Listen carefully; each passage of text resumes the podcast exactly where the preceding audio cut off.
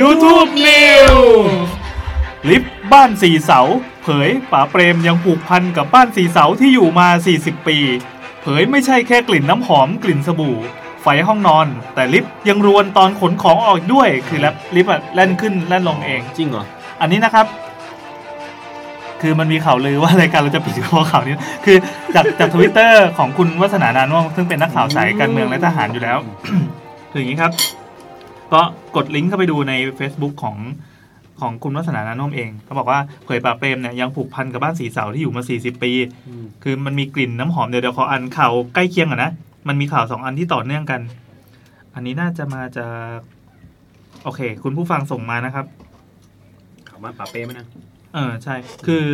มีมีมีการสัมภาษณ์คนที่บ้านป่าเปรมก็มีแบบแบบเจ้าหน้าที่หรืออะไรต่างๆ เขาบอกว่าเออเราเราเรียกป่าท่านว่าปู่ คือต่อไปเนี่ยจะเป็นเป็นปู่เป็นเป็น เป็นวิญญาณปู่ที่สิงสถิตที่แบบเป็นแบบอืม คุ้มหัวลูกหลานอะไรก็ว่าไปเนาะทุกวันนี้ปู่ยังอยู่ไม่ได้ไปไหน เพราะว่ายังไม่ได้เผา ทุกคนรู้ดี ไม่ว่าจะกลิ่นน้ำหอมกลิ่นสบู่ ไฟห้องนอนที่เปิดเองตอนกลางคืน และลิฟต์ที่ขนของวิ่งขึ้นลงเองอะไรเงี้ยไม่ว่าปู่จะท่านจะส่งสัญญาณอะไร หรือว่าอาจจะไม่อยากไป จากมรกต21 นะครับ ซึ่งเป็นเป็นเป็นฉายาของเจ้าหน้าที่คนหนึ่งที่อยู่ในนั้น อ่าอ่านต่อของโพสต์ของคุณวัฒนานานุ่วมนะครับอืมเขาบอกว่าป่าเนี่ยสิ้นไปแล้ว 200 กว่าวัน ตั้งแต่ 26 มิถุนายนนะ จนวันเนี้ยเราเนี่ยอยู่ในในบ้านยังได้กลิ่นน้ำหอม และกลิ่นสบู่ที่ป่าใช้อยู่ตลอดอืมป่าเนี่ยใช้สบู่ก้อน คือเอ่ออยู่ตั้งแต่มาเป็นผบทบทำไมเขาไม่เรียบเรียงเลยเขาเป็นนักข่าวไงเนี่ยมีคนบอกว่าเขาใช้ตานกแก้วค่ะอืมเหรออืมเฮ้ยเราก็ชอบตามแก้วหอม สีเขียว พ่อเราบอกว่าซื้อไปใส่เนี่ยดีตู้เสื้อผ้า แล้วก็เสื้อหอมหมดเลยเออเออเออเออเดี๋ยวลองเดี๋ยวลอง คือตอนเนี้ยซื้อไปเป็นเป็นก้อนๆแบบเป็นเป็นแพ็คแพ็คอะแล้วก็ไม่รู้จะวางไว้ไหนก็วางไว้บนชั้นถ้าใส่ใส่ตัวเสื้อผ้าเลยหอมเออเออดีดีแต่ถ้าใส่เยอะมันจะเหม็นมากเลยพี่จริงแล้วเวลามาอาบปั๊บก็แบบหมดแล้วกินหมดแล้วอือะไรนะ ตั้งแต่เป็นผบทบจนวันสุดท้ายของชีวิตก็คือ ตอนตีห้านั้นป่าก็ยังอยู่ในบ้านหลังนี้อืมทหารที่อยู่ในบ้านนอกจากจะได้กลิ่นน้ำหอมกลิ่นสบู่แล้วก็จะเห็นไฟห้องนอนของป่าเนี่ยชั้นสองอยู่ก็เปิดปุ๊บคือปกติป่าเป็นคนประหยัดไฟมากแล้วทำไมเวลาท่านอืมเสียไปแล้วถึงก็เปิดมีไฟคนโค้ดทวีตไปพูดอย่างนี้นะ ว่าตอนเป็นคนประหยัดทำไมเป็นไฟเป็นผีแล้วสิ้นเปลืองก็เป็นเป็นเรียกว่าตรงข้ามไงเหมือนความเชื่อหนึ่งอะที่บอกว่าถ้าเป็นผีก็จะตรงข้ามกับโลกเหมือน ฉันแบบต้องเป็นผีที่พร้อมเพรียว ขายาว เป็นผีที่เซลฟี่แล้วสวยมาก แล้วก็กล้าโดนเชื้อโรคทุกชนิด เข้าใจแล้วว่าจากทำไมแมงวันแมงสาบทำได้ไมเราไม่เคยเจอผีขี้เหร่เลย เออว่ะตัวจริงนี่เออนั่นแหละอย่างน้อยอะ ถ้าฉันเป็นผีฉันก็จะสวยกว่าแกนะนางปันโอ้โหอยู่ก็เหม็นขึ้นมาอะครับ อะไรวะ ก็ คือที่เราพูดกันมากก็คือตอนที่ขนของออกจากบ้านป่าเนี่ยโดยมีลิฟท์ที่ทำไว้ในช่วงหลัง เพราะว่าป่าเนี่ยท่านนั่งรถเข็นขึ้นชั้นสองเลยก็เหมือนเป็นลิฟต์ลิฟต์ลิฟต์บ้านอะอืมเอ่อวันที่ขนของออกเมื่อสัปดาห์ที่แล้วนี่เองลิฟต์เนี่ยมีปัญหาวิ่งขึ้นวิ่งลงเอง หลายครั้งหลายรอบจนเรารู้และเข้าใจตรงกันก็คิดกันไปเองว่าป่าเนี่ยคงไม่อยากให้ขนไปไหน คือท่านเนี่ยลิฟต์พังเปล่าท่านผูกพันกับบ้านสีเสาทีมงานบ้านสีเสาเผย ตอนเนี้ยเมื่อส่งคืนบ้านให้สำนักพระราชวังวันที่ 31 ตุลาแล้วก็คือรอพระราชทานวันพระราชทานเพลิงศพแล้วก็พาป่ากลับบ้านนำอาทิบางส่วนญาติอนุญาตกลับไปไว้ที่สงขลาเขียนเขียนโพสต์ได้งงมากอะเหมือนแบบนึกอะไรออกก็เขียนอะไรเขียน คุณวัฒนาครับนึกอะไรนึกอะไรก็พ่นพ่นพ่นเงี้ยไม่แต่ว่านอกเวลาทำงานเขาก็เป็นคนปกติเปล่าเขาอาจจะอันนี้ไม่ใช่ข่าวเปล่าเป็นแบบเอ่อสเตตัสใช่ใช่ฉยๆก็เป็นสเตตัสแต่คือใช่ปะลักษณะการเรียบเรียงมันไม่ใช่มันเหมือนแบบนึกอะไรก็ copy paste copy paste มาไว้ตัวเรื่อยปลอๆมไงเปล่าตัวปลอมเปล่าตัวจริงตัวจริงตัวจริง อ่าอันนี้เมื่อกี้ก็เป็นวัฒนาวัฒนานกน่วมหรือเปล่าวัฒนานกน่วมนะครับ เล่นตัวเองก็ได้เหรอ บอกทุกความลับ หลุดทุกอย่าง อะต่อไป เมื่อกี้ข่าวแรกแล้ว วันนี้เรามีสามสามสามข่าวสามข่าว ตึงตึงตึงตึงเป็นไงครับ วันนี้กินอะไรกันครับปลาหมึกไม่กินได้ปะสรุปว่าเราเราก็กินเอวิสกันบ่อยที่สุดนะ ใช่ เอวิคนสปอนมันเซออร์ร่เราอยจริงแถวบ้านเรามีเอวิส ที่ปทุมที่สามโคกมันคือของจริงครับพี่ๆแต่มันเหมือนกันเอเหวิรสอจริงสาขาสามแต่ว่าคือรสชาติทุกอย่างเหมือนกันยกเว้นปลาหมึกอะทำที่นี่ทำอร่อยกว่า เข้าใจว่าสูตรคงคงทำได้ไม่ถึงโอเค จริงๆมีเอแต่วิเราอะเราสั่งเอลวิสจากอันหนึงอะที่มันเหมือนเป็นเป็นหับรวมอะอ่าแล้วมันไม่อร่อยเหมือนสั่งจากร้านเขาอะอืมจริงๆเอลวิสมันมีสาขาข้างคือสามย่านแต่ไม่มีปลาหมึกขายอ๋อ ต้องสั่งสาขายุทธเสแต่เหมือนเราเข้าใจไอ้ที่มันมีสาขาต่างๆอะสิ่งที่เขาแบบขายให้กันพวกพวกธุรกิจแฟรนไชส์อะพวกชาบูอะสิ่งที่เขาขายให้กันอะคือแค่สูตรน้ำจิ้มอ๋อเหรออืมเพราะฉะนั้นไอ้วัตถุดิบอะสมมติว่าคุณกินปลาร้านเนี้ยอร่อยปลาอีกร้านจะไม่อร่อยเพราะว่ามันคนส่งคนละคนอ๋อคือขายแค่ส่วนแล้วแบ่แต่งซัพพลายเอด้อวยเขาใจะป้าแบบซัพพลายเออร์คนละคนแต่สิ่งที่อ่าเข้าใจสิ่งที่ขายอะคือแค่สูตรน้ำจิ้มอือืมเหมือนเบียร์ที่เขาบอกว่าถ้าเบียร์จากโรงงานนี้อืมจะรสชาติต่างจากอีกโรงงานหนึ่งแม้จะเป็นแบรนด์เดียวกัน โอเคยูทูบ news หนุ่มตรังถูกจับยาบ้า อยู่ๆขณะนั่งสอบสวน เกิดอาการสั่นคล้ายเจ้าเข้าทรง ทั้งยังพาตำรวจค้นรถของกลางผู้ต้องหาอีกคน จนพบยาบ้าเพิ่มเกือบหมื่นเม็ดโอเคเป็นวิธีสะท้อนแบบใหม่นะครับ เป็นภาพจากอ่าเอาแหล่งข่าวก่อนแหล่งข่าว m c o t n e t นะครับ เอามาจากช่องเก้านี่แหละ ก็คือภาพที่เห็นอยู่นี้ เป็นเป็นภาพประกอบข่าวนะครับ เป็นภาพประกอบอ่าภาพที่เห็นอยู่นี้เป็นเรื่องจริงอ่าเป็นภาพประกอบข่าวนะครับ เป็นชายเสื้อแดงกางเกงขาสั้นรองเท้าแตะกำลังกินหอยก้มลงชี้อะไรบางอย่างที่เป็นถุงถุงก็คือถุงใส่ยาบ้านนั่นแหละหน้ารถคันหนึงที่เปิดเปิดกระโปรงหน้าไว้ แล้วก็มีบรรดาตำรวจตำรวจล้อมอยู่เขาบอกว่าเป็นเหตุการณ์ขณะตำรวจกำลังสอบปากคำนายพมรชัยอายุ 34 ปีนะครับ เป็นเจ้าเอ่อบ้านเลขที่อะไรก็ว่าไปอยู่จังหวัดตรัง หลังจากถูกจับกลุ่มยาบ้า แต่ปรากฏว่าจู่ๆนายพมรชัยมีอาการสั่นคล้ายข้าวเจ้าข้าวเจ้าเจ้าเข้าเข้าและบอกตำรวจว่ายังมียาบ้าซุกซ่อนอยู่ในรถยนต์ของนายเอกพันธ์เพชรสงฆ์อายุ 31 ปี ผู้ต้องหาอีกคนที่ถูกจับกลุมได้แบบ นี่คือการโบยเพื่อน ก่อนเนี้ยคืนร่างทรงนายพมรชัยเนี่ยเดินนำเจ้าหน้าที่ไปชี้รถยนต์คันดังกล่าวด้วย ซึ่งจากการตรวจค้นในห้องเครื่องยนต์ พบยาบ้าห่อด้วยพลาสติก ซุกซ่อนอีก 9,600 เม็ดตามที่นายพมรชัยบอก พร้อมเงินสดอีก 30,000 บาทเศษ ก็สร้างความฮือฮาให้แก่เจ้าหน้าที่ตำรวจ ก็เลยนำผู้ต้องหาสองคนพร้อมกลางของกลางยาบ้ากว่า15,000ร้อยหมื่นห้าพันเม็ดแล้วก็ไอซ์จำนวนหนึ่งเอ่ออาวุธปืนอีกสองกระบอกพร้อมเครื่องกระสุนส่งดำเนินคดี ข้อหามียาเสพติดอะไรก็ว่าไปเนาะจบครับสำนักข่าวไทย ก็ถือว่าก็ขอบคุณผีสางเทวดาที่มาเข้าเออจริงๆเขาไปมีมีคลิปประกอบข่าวด้วยก็คือคนที่เขาอ้างว่าอ้างว่าอ้างว่าผีเข้าเนี่ย ลงตอนไหนไม่ลงมาลงตอนนี้ ก็คือ เอ่อตอนสอบปากคำอะอยู่ๆก็ลุกขึ้นมาลำลุกขึ้นมาแบบทำท่าเหมือนเหมือนเหมือนเจ้าเข้าอะแล้วก็เดินแบบงิกงิกงิกงิกเอาไว้แองแงะเหงื่อมาอยู่องค์นี้ยังยังไม่ตายอีกอันหนึ่งโอเค ไม่ได้เหรอได้ได้นะโอเคอะครับ แล้วต่อไปเป็นข่าว YouTube News ข่าวสุดท้ายนะครับ ครับ YouTube News หนาไหมพนักงานโรงแรมผวาหนัก เจอกองผ้าห่อศพเปื้อนเลือด เอาแค่นี้ก่อนเอาพาดหัวมันมีพาดหัวรองอีกแต่มันจะสปอยเนื้อข่าว คืออันนี้จากสำนักข่าวเดลินิวนะครับ เมื่อวันที่ 29 ที่ผ่านมา มีภาพประกอบข่าวเป็นตำรวจที่ไปดูในโรงแรมเป็นโรงแรมแบบเหมือนโรงแรมที่ราคาถูกๆหน่อยอะเตียงก็เป็นเตียงเหมือนเตียงฟองน้ำที่หนึ่งดาวเนี่ยเออแบบเตียงฟองน้ำที่หนาประมาณ10เซนน่ะแล้วก็เหมือนผิวผิวเป็นหนาพียูปลอมอะอ่า เป็นเหลี่ยมๆนะครับแล้วข้างล่างอะก็มีผ้าห่อศพ เป็นผ้าห่อศพเลย ที่กำลังห่อศพอยู่เออมีมีเลือดซึมๆซึมๆมาคือก็มัดเป็นตราสังอะไรอย่างเงี้ยผีแน่นอนอะอันนี้ที่พระประแดงนะครับ ก็รับแจ้งจากพนักงานโรงแรมแห่งหนึ่งที่อำเภอพระประแดงว่าพบป้าเปื้อนเลือด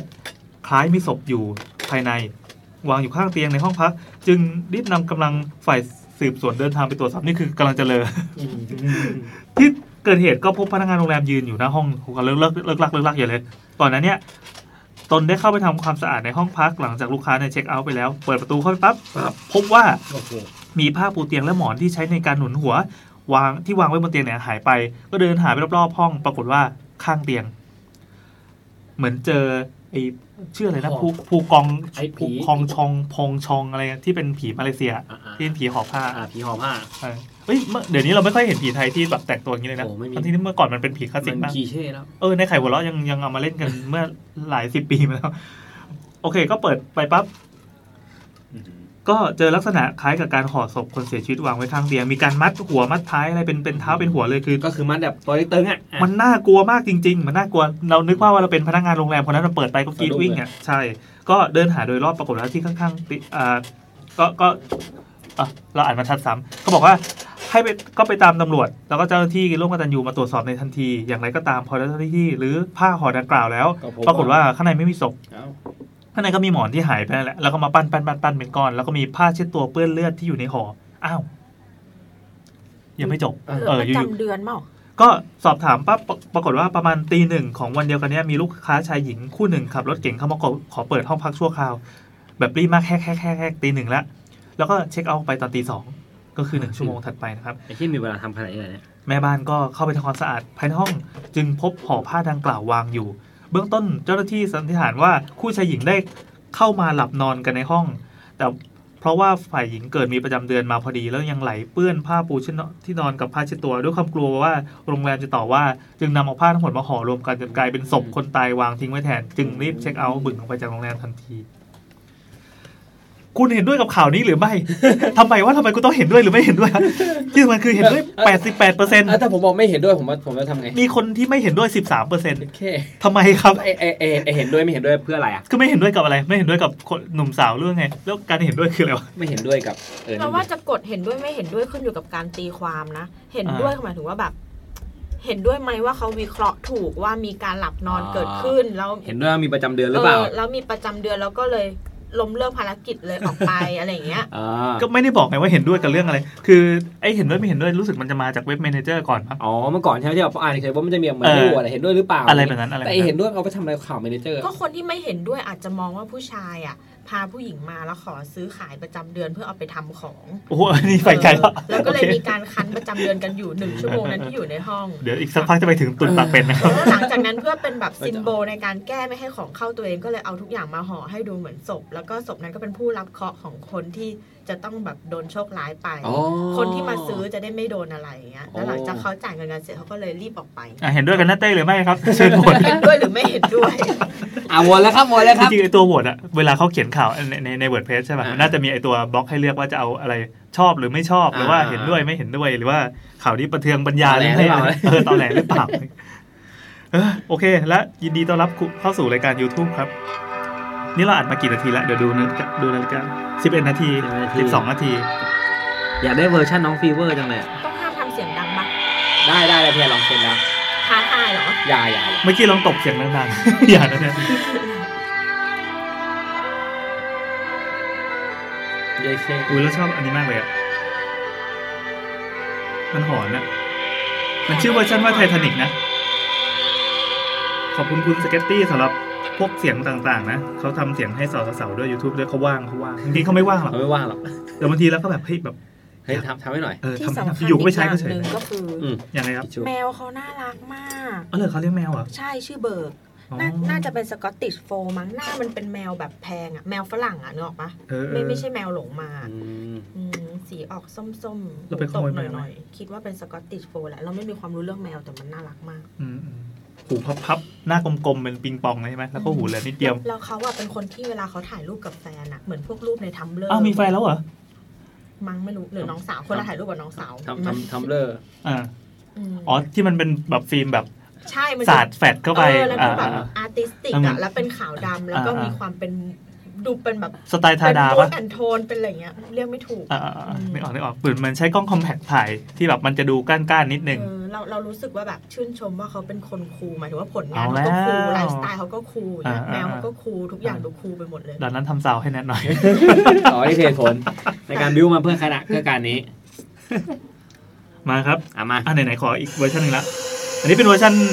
ฟีเวอร์ที่ใส่เสียงอ่าตอนจบให้มี fade ลงนิดนึง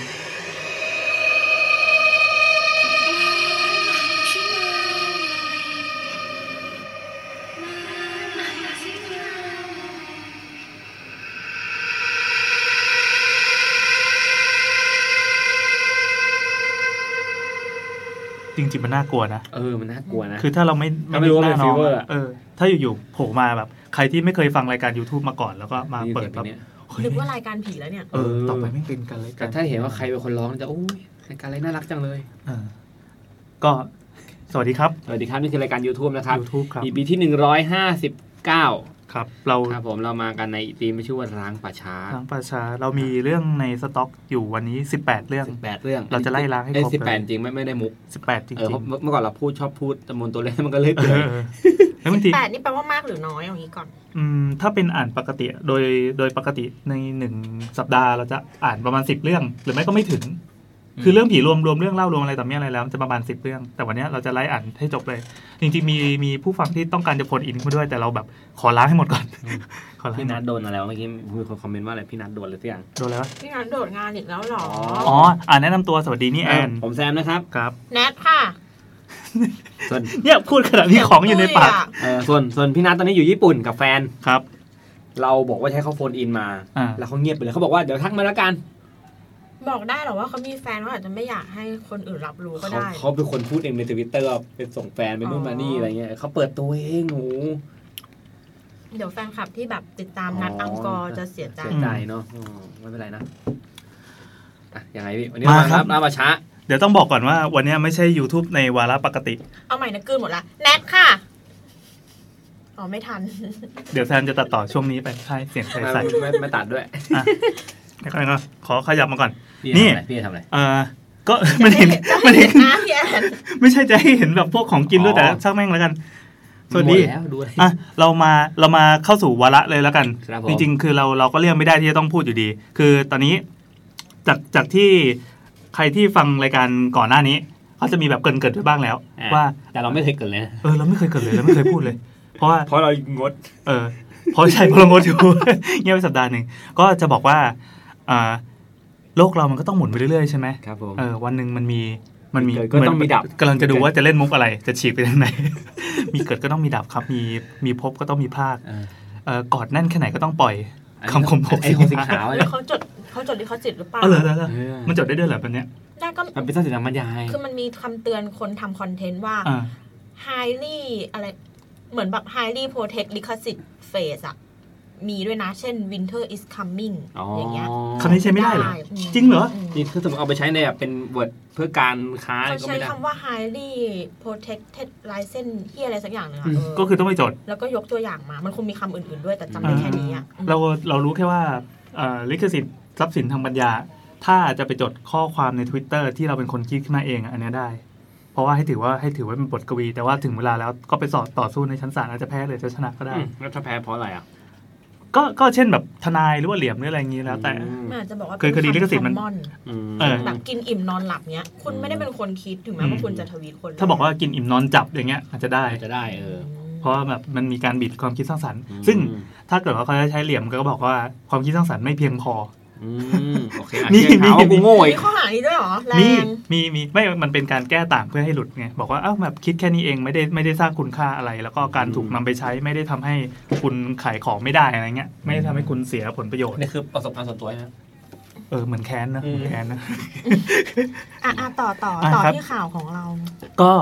จริง ๆ แล้วมันมีข่าวใหญ่กว่าที่คิดนะครับ ก็คือเอ่อตอนเนี้ยขอประกาศเลยแล้วกันว่าเอ่อรายการรายการ เสาเสาๆเขาก็หนีออกจากช่อง Get Talk แล้วครับผมรายการหลัดผักรายการหลัดผักก็หนีมาจากช่อง Get Talk แล้วรายเผื่อการเผื่อใครที่ไม่รู้ไม่ได้ฟังพวกรายการเหล่านั้นนะครับ เราก็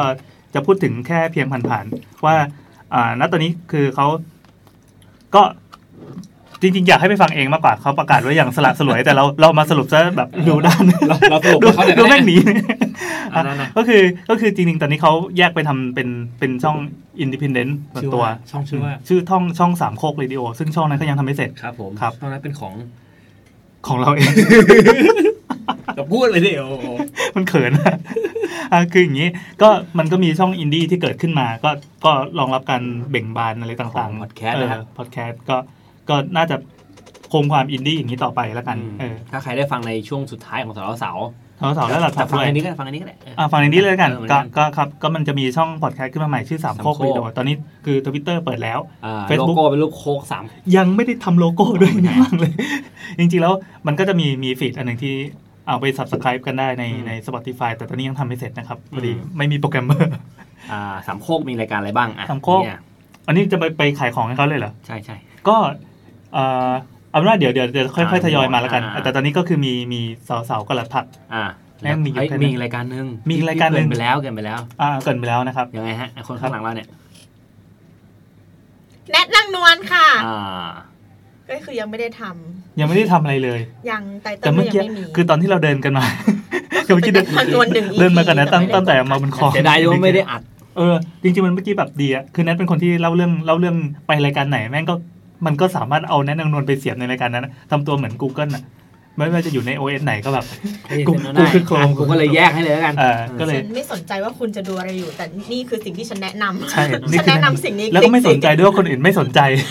ฉันก็จะแนะนำต่อไป พอคุณไปดูหน้าอื่นก็จะแทรกไปเหมือนโฆษณาที่แบบ remarketing ออะว่าเออว่าฉันยังแนะนำสิ่งนี้อยู่ เออว่าเหมือนเวลาเราอ่านบทความจากเว็บจากบล็อกแล้วอะไรก็โดนยิเงี้ยไอ้พวกแบบจอห์นนี่เอฟเน่กับยาปลูกผมอะ นี่ได้อันนี้เหรอเออ ได้จอนนี่เหรอใช่นี่พี่โดนก็อย่าคิดว่าคนอื่นเขาจะเจอสิวะอ้าวพี่โดนอะไรอะ keyword ของคุณคืออะไรของเราเป็นอ g โกด้าอะไรพวกนี้เออทำไมผมโดนยาปลูกผมวะอ่า ผมไม่เคย search ที่อะไรอย่างเงี้ยเลยนะนั่นแหละ ทำไม ผมเจอจอห์นนี่แบบหรือว่าตอนนั้นตอนนั้นเราพูด หรือทำงานเกี่ยวกับตัวเลขมันมีคำว่าล้านเนาะล้านไม่ไม่ ล้านล้านเยอะๆ ไม่เลยไม่เคย ตอนนั้นที่แนทบอกว่าแนทหัวร้านอะหรือแนทอ๋อหุ่มแหว่งอะไรเงี้ยเข้าไปอ้าวก็เลยไปทำไมโดนยิง เชี่ยโดนแบบจอห์นนี่เอฟเน่มาทุกวันจนคนนี้ไม่เคยเห็นไม่เคยเห็นไม่เคยเห็น พอผมกดบล็อกแอดเว้ยแม่งอ่า อีกตัวหนึ่งมา ก็เป็นยาปลูกผมเหมือนกัน ใช่จอห์นนี่เอฟเน่อีกเวอร์ชันหนึ่งของเราเป็นอ g โกด้าเออ Agoda ก็ยังดียังโกได้ยังดีดูบันเทิงกว่าผมไม่งโดนจอห์นนี่ไอ้เหี้ยอะไรวะเลยลืมอืมก็นั่นแหละครับก็มีนัทนางนวลซึ่งพอนัดไปจัดรายการของตัวเองแล้ว เราก็อยากรู้เหมือนกันว่ามันจะนอกเรื่องยังไงอืมมันนอกไม่ได้หรอกจัดมันนอกได้เอาละอย่างวันนี้มันพูดเรื่องพูดคนเดียว ตลอดทั้งทางเออวันนี้มันพูดเรื่องเจาะหูมันลามแล้วไปผ่สามารถซีนที่หลังเออลามไปถึงเรื่องตุนปากเป็ดและหัวนมของตุนปากเป็ดได้อะไรเงี้ย ก็อะไรเออวะลองดูแล้วกัน อะแล้วจะเกิดอะไรขึ้นกับ YouTube ครับ อ่า YouTube อะให้ไอ้ผมไม่ผมอ่าให้แซโอมเคก็พิธีกรสามคนนะฮะ ได้ประกาศ ผมต้องไม่เท่เลยว่ะ มันต้องเนี่ยให้บทเรา เออเบอร์สามเลยอ่าอ่าเอาเลยครับเอาเลยครับเปิดยังพี่ไม่ต้องลีลาอ๋มากอโอเค อ่าครับ และอ่า มีพบก็ต้องมีภาคอืมมีก็ต้องเจอมีจากต้องมีเจอ มีเธอก็ต้องมีฉันใช่ครับครับ แล้วแล้ววันนี้เราก็เป็นวันได้ที่เราจะต้องเออจริงๆเราได้เกริ่นกันมาตั้งนานแล้วอ่าอ่าแล้วก็ทำเหมือนจะเล่นมุกบ้างอะไรบ้างเออแต่ขอบอกว่า วันนี้นะครับเรามีข่าวที่ต้องแจ้งให้ทราบว่า member ของเราสามคนได้ประกาศจบการศึกษานะครับ ได้แก่นายปรัชญาสิงโตแนทอะไรวะไม่รู้ชื่อจริงนามสกุลจริงกูอีกปอปออะไรวะปรมาพรอะไรวะเออ ดำรงสุนทรดำรชังยสุนทรชัยและนัดในนัดเรืองฤทธิ์ได้ประกาศจบการศึกษาจาก YUT 48 เรียบร้อยแล้วครับ YUT เหรอเออ YT มันเหมือนประยุทธ์เลยอะเออเออ YT อะไรดีวะช่างแม่งเออช่างแม่งอะนั่นแหละประกาศจบการศึกษานะครับทั้งสามครับท่านนะอันนี้ก็เป็นเป็นข่าวจริงเป็นข่าวจริงอันนี้นี่คือข่าวอฟชอฟชออวชอวชบอกแล้วว่าเรื่องจริงผมเป็นจ็อบสั่งครับนะฮะถ้าว่าเหลือผมอยู่คนเดียวเราจะเกิดอะไรขึ้นต่อไปหลังจากนี้ อะ อ่าเราก็เลยจะถือว่าเป็นการปิดซีซั่นนี้แล้วกันเป็นการอ่าปิดซีซั่น YouTube แต่ครัไม่บแต่ไม่ใช่ปิดรายการนะครับอย่าเพิ่งตกใจจริงๆก็คือเจ๊งนั่นแหละรายการเจ๊งเลยไม่ใช่หรอกปิดซีซั่นไปก่อน แล้วก็ เดี๋ยวซีซั่นสองอะ ก็จะเปิดเมื่อไหร่เดี๋ยวผมจะบอกอีกทีหนึ่งแล้วก็จะมีอะไรตอนนี้คิดไม่ออกจริงอืมคิดไม่ออกว่าจะทำไงต่อ แต่ก็ยังอยากยังอยากทำ YouTube ต่ออ่ายังอยากเจอคนฟังต่อนะครับ YouTube เป็นรายการรายการเรียกว่าแนวอะไรดีวะ อ่าจริง ๆ เรียกว่าแนวคือเมื่อก่อนเราก็เกือบจะเรียกว่ารายการผี แต่จริงๆถ้าถ้าคุยกันให้สามสามพยางค์ที่สั้นที่สุดก็คือรายการผีอ่ารายการแต่จริงๆมันคือรายการเพื่อนเล่าเรื่องผีเอออืมก็รายการผีวะพี่เราคือเราดำเนินรอยเอ่อเราเรารักษาแกนเนี่ยไว้อ่านอกนั้นมันจะใช่มันจะมั่วซั่วมันจะแบบเป็นรายการเออโชว์ของกินหรือว่ารายการพาเที่ยวพากินรยมีความรู้อะไรอย่างงี้บ้างดารงดาราอะไรมาก็แล้วเออแต่นักร้องนักร้องรายการหม้อเด็กอะไรไปเรื่อยก็ตามสบาย อ่าคือเอาแต่จริงรายการนี้ตอนที่จัดมาตอนแรกผมก็ไม่คิดว่าจะมาไกลขนาดนี้นะพี่อ่าคือวันที่จัดกับพี่แอนวันแรกนี่ไม่เคยเล่าเลยอ่ายังไงครับเออไอ้วันแรกที่เคยจัดกับพี่แอนอันนี้อันนี้ซีนซึ้งเลยใช่ไหมออซีนซึ้งวันที่เคยจัดกับพี่แอนวันแรกไอ้ตอนที่จัดวันแรกแม่งจินตนาการบอกที่ว่า แม่งจะจบภายในกี่ตอนมาตอนนั้นแบบไอ้เหี้ยไม่น่าจะคงไม่นานหรอกมั้งอะไรเงี้ยเพราะมันอย่างแรกคือจะมีใครฟังเปล่าในวันแรกที่จัดเลยอะเออเราไม่ลองจัเราไม่ได้ปเลือกก่เรื่องนี้เลยอืมแบบอ้าวจะมีใครฟังเปล่าสองแล้วมันจะไปได้ไกลแค่ไหนวะอืมเพราะว่า เราก็ไม่รู้เหมือนกันว่าพอเราเล่าจบเสร็จปุ๊บไอ้เหี้ยเรื่องผีมันก็ต้องหมดโลกแล้วเราจะเอาอะไรมาเล่าวะสมมติเราเล่ากันเองอะอืมแค่ช่วงต้นๆมันโอเคคือเรานึกออกเหมือนเออเหมือนไปเที่ยวกับเพื่อนไปนั่งกินเหล้าอย่างเงี้ยอ่าอ่าไม่พอเล่าเรื่องผีปั๊บทำไปสักสิบครั้งมันจะหมดแล้วอ่าทุกคนใช่ก็นั่งเงียบๆแล้วไม่อ่าไปคุยเรื่องใช่อื่นผมช่วงแรกมีความกังวลพี่แต่พออมสักพักหนึ่งเหมือนมันมันเริ่มมีโฟมอะเฮ้ยจริงๆแล้วกูก็ไม่ต้องเล่าตลอดก็ได้นี่หว่าเพ ราะว่ามันมีคนที่แบบส่งเรื่องมาบางทีเรานึกอะไรออกก็เล่าได้มันก็เลยอ่าเออมันมีความฟรีสไตล์มันก็เลยมองเห็นว่าเอ้ยมันเป็นไปได้แบบ ไปต่อเลยแล้วก็ตัวรูปแบบรายการตอนแรกคิดว่าจัดเป็นแค่สองคนตอนหลังก็มีคนนู้นคนนี้มารู้จักแนทก็เพราะรายการนี้อืมอ่ารู้จักพี่นัทอืมเฟิร์นก็เพราะรายการมีนี้เฟิร์นด้วยเออจากคนฟังคนอื่นได้กินของฟรีเพราะรายการนี้แล้วก็อ่าไม่น้ำหนัคิกดว่าแบบว่าคือน้ำหนักแม่งให้นึขึ้นว่าอันนี้เรื่องจริงส่วนหนึ่งในร่างกายเราเนี่ยอืมเกิดจาก เหล่าไขมันที่สะสมอ่ามมาจากสิ่งที่คุณได้ส่งมาอ่าแล้วสิ่งที่เราเอาไปซื้อเองขณะที่เราจัดรายการกันนี่แหละคือในช่วงแรกก็แบแต่ถ้าไม่มีรายการแล้วเราจะโทษใครเออกับไขมันที่ทำไมมันไม่หายไปแบบเอ๊ะทำไมเลิกจัดรายการมาสี่เทปแล้วทำไมแต่ยังไม่ว่ายังไม่ผอมลงก็เลยคนโทษตัวเองได้แล้วเปล่าวะ เออเฮ้ยแต่จริงๆเมื่อกี้เมื่อกี้คือจะบอกว่าอย่างคำว่า YouTube อะตอนที่ตะโกนบอกแซมอ่าตอนนี้กำลังจะขึ้นรถกลับไปกับยูตอนนั้นนะไอ้คำมันมาจากไหนพี่จริง ๆ มันก็มาอันนี้อยู่แล้วคือ คือเราเป็นคนที่คิดชื่อก่อน แล้วค่อยเดี๋ยวค่อยคอนเซ็ปต์ค่อยว่ากัน ไม่ใช่คอนไอ้ไอ้ชื่อ concept อะเวลามาปั๊บโลโก้มันจะมาคือไม่รู้เวลาเวลาคิด project ใหม่อ่าจะเป็นอย่างเงี้ยมันมีชื่อมันมีโลโก้ แล้วก็มีธีมอะไรเสร็จปั๊บเราค่อย ลงไอ้พวกดีเทลว่าเราจะทำกันยังไง หรือว่าจะเป็นยังไง แต่คือ YouTube อะมันมันถูกถูกสร้างมาเป็น YouTube อยู่แล้วอ่าก็คือไอ้ล้อก็ส่วนล้อ แต่เราคิดว่าเราคงไม่เล่าเรื่องผีกันเองอืมอืมตั้งใจว่าเมื่อก่อนเคยคิดว่าจะทำเป็น YouTube อ่าเป็นช่อง YouTube ที่ชื่อว่าชื่อ YouTube YouTube ก็ตอนนั้นยังไม่รู้จักพอดแคสต์ไงอ่าแล้วก็วันหนึ่งก็ คงให้มีคนโทรเข้ามามีโฟนอินมีอะไรเงี้ยอืมแต่ก็ยังนึกไม่ออกว่าแม่งจะทำได้ไงวะค่าโทรศัพท์มันเดือนเท่าไหร่วะเออหรือว่าอะไรต่อมีอะไรคือคือต้องใช้เราอะไม่ไรรู้ว่าบ้างอะไรเงี้ยอุปกเรารณ์อะไรเงี้ยเราเป็นคนที่ไม่ชอบออกหน้ากล้องแม้กระทั่ง EP นี้แล้วเนี่ยเราก็นั่งอยู่หลังไมค์เราไม่ชอบอยู่หน้ากล้องจริงๆเราจะทำได้แค่ไหนแต่รู้สึกว่าเฮ้ยแม่งบ้านเมืองเราอะขาดรายการผีแบบนี้ เรายังไม่เคยมีเชียงของบ้านเมืองเลยคือไม่รู้จำเป็นหรือเปล่าต้องมีหรือเปล่านะฮะไม่ อ้าวรู้มันมันจำเป็นต้องมีเว้ยมันจำเป็นต้องมีต้องมีเพราะว่าเราอะเสพรายการผีประเภทหนึ่งอ่าเออมันมันเป็นเป็นไปในทาง pattern นะทางนั้นตลอด pattern นั้นแหละเออเป็นอ่าแพทเทิร์นนั้นตลอดนี่นัดกำลังแกะสแกะหอยเต็ปไปด้วยแกะหอยไปด้วยเออแกะหกห้วยคือขณะที่เราคุยกันจริงจังเว้ยนัดนั่งแกะหอยเออุอตส่าห์อุตส่าห์แกะเบาเอออ่านั่นแหละ แล้วกินพอในที่สุดสามปีผ่านไปตอนเนี้ยไม่มีใครสงสัยแล้วว่ารายการผีสไตล์เนี้ยแม่งมีจริงอืมตอนนี้ตอนนี้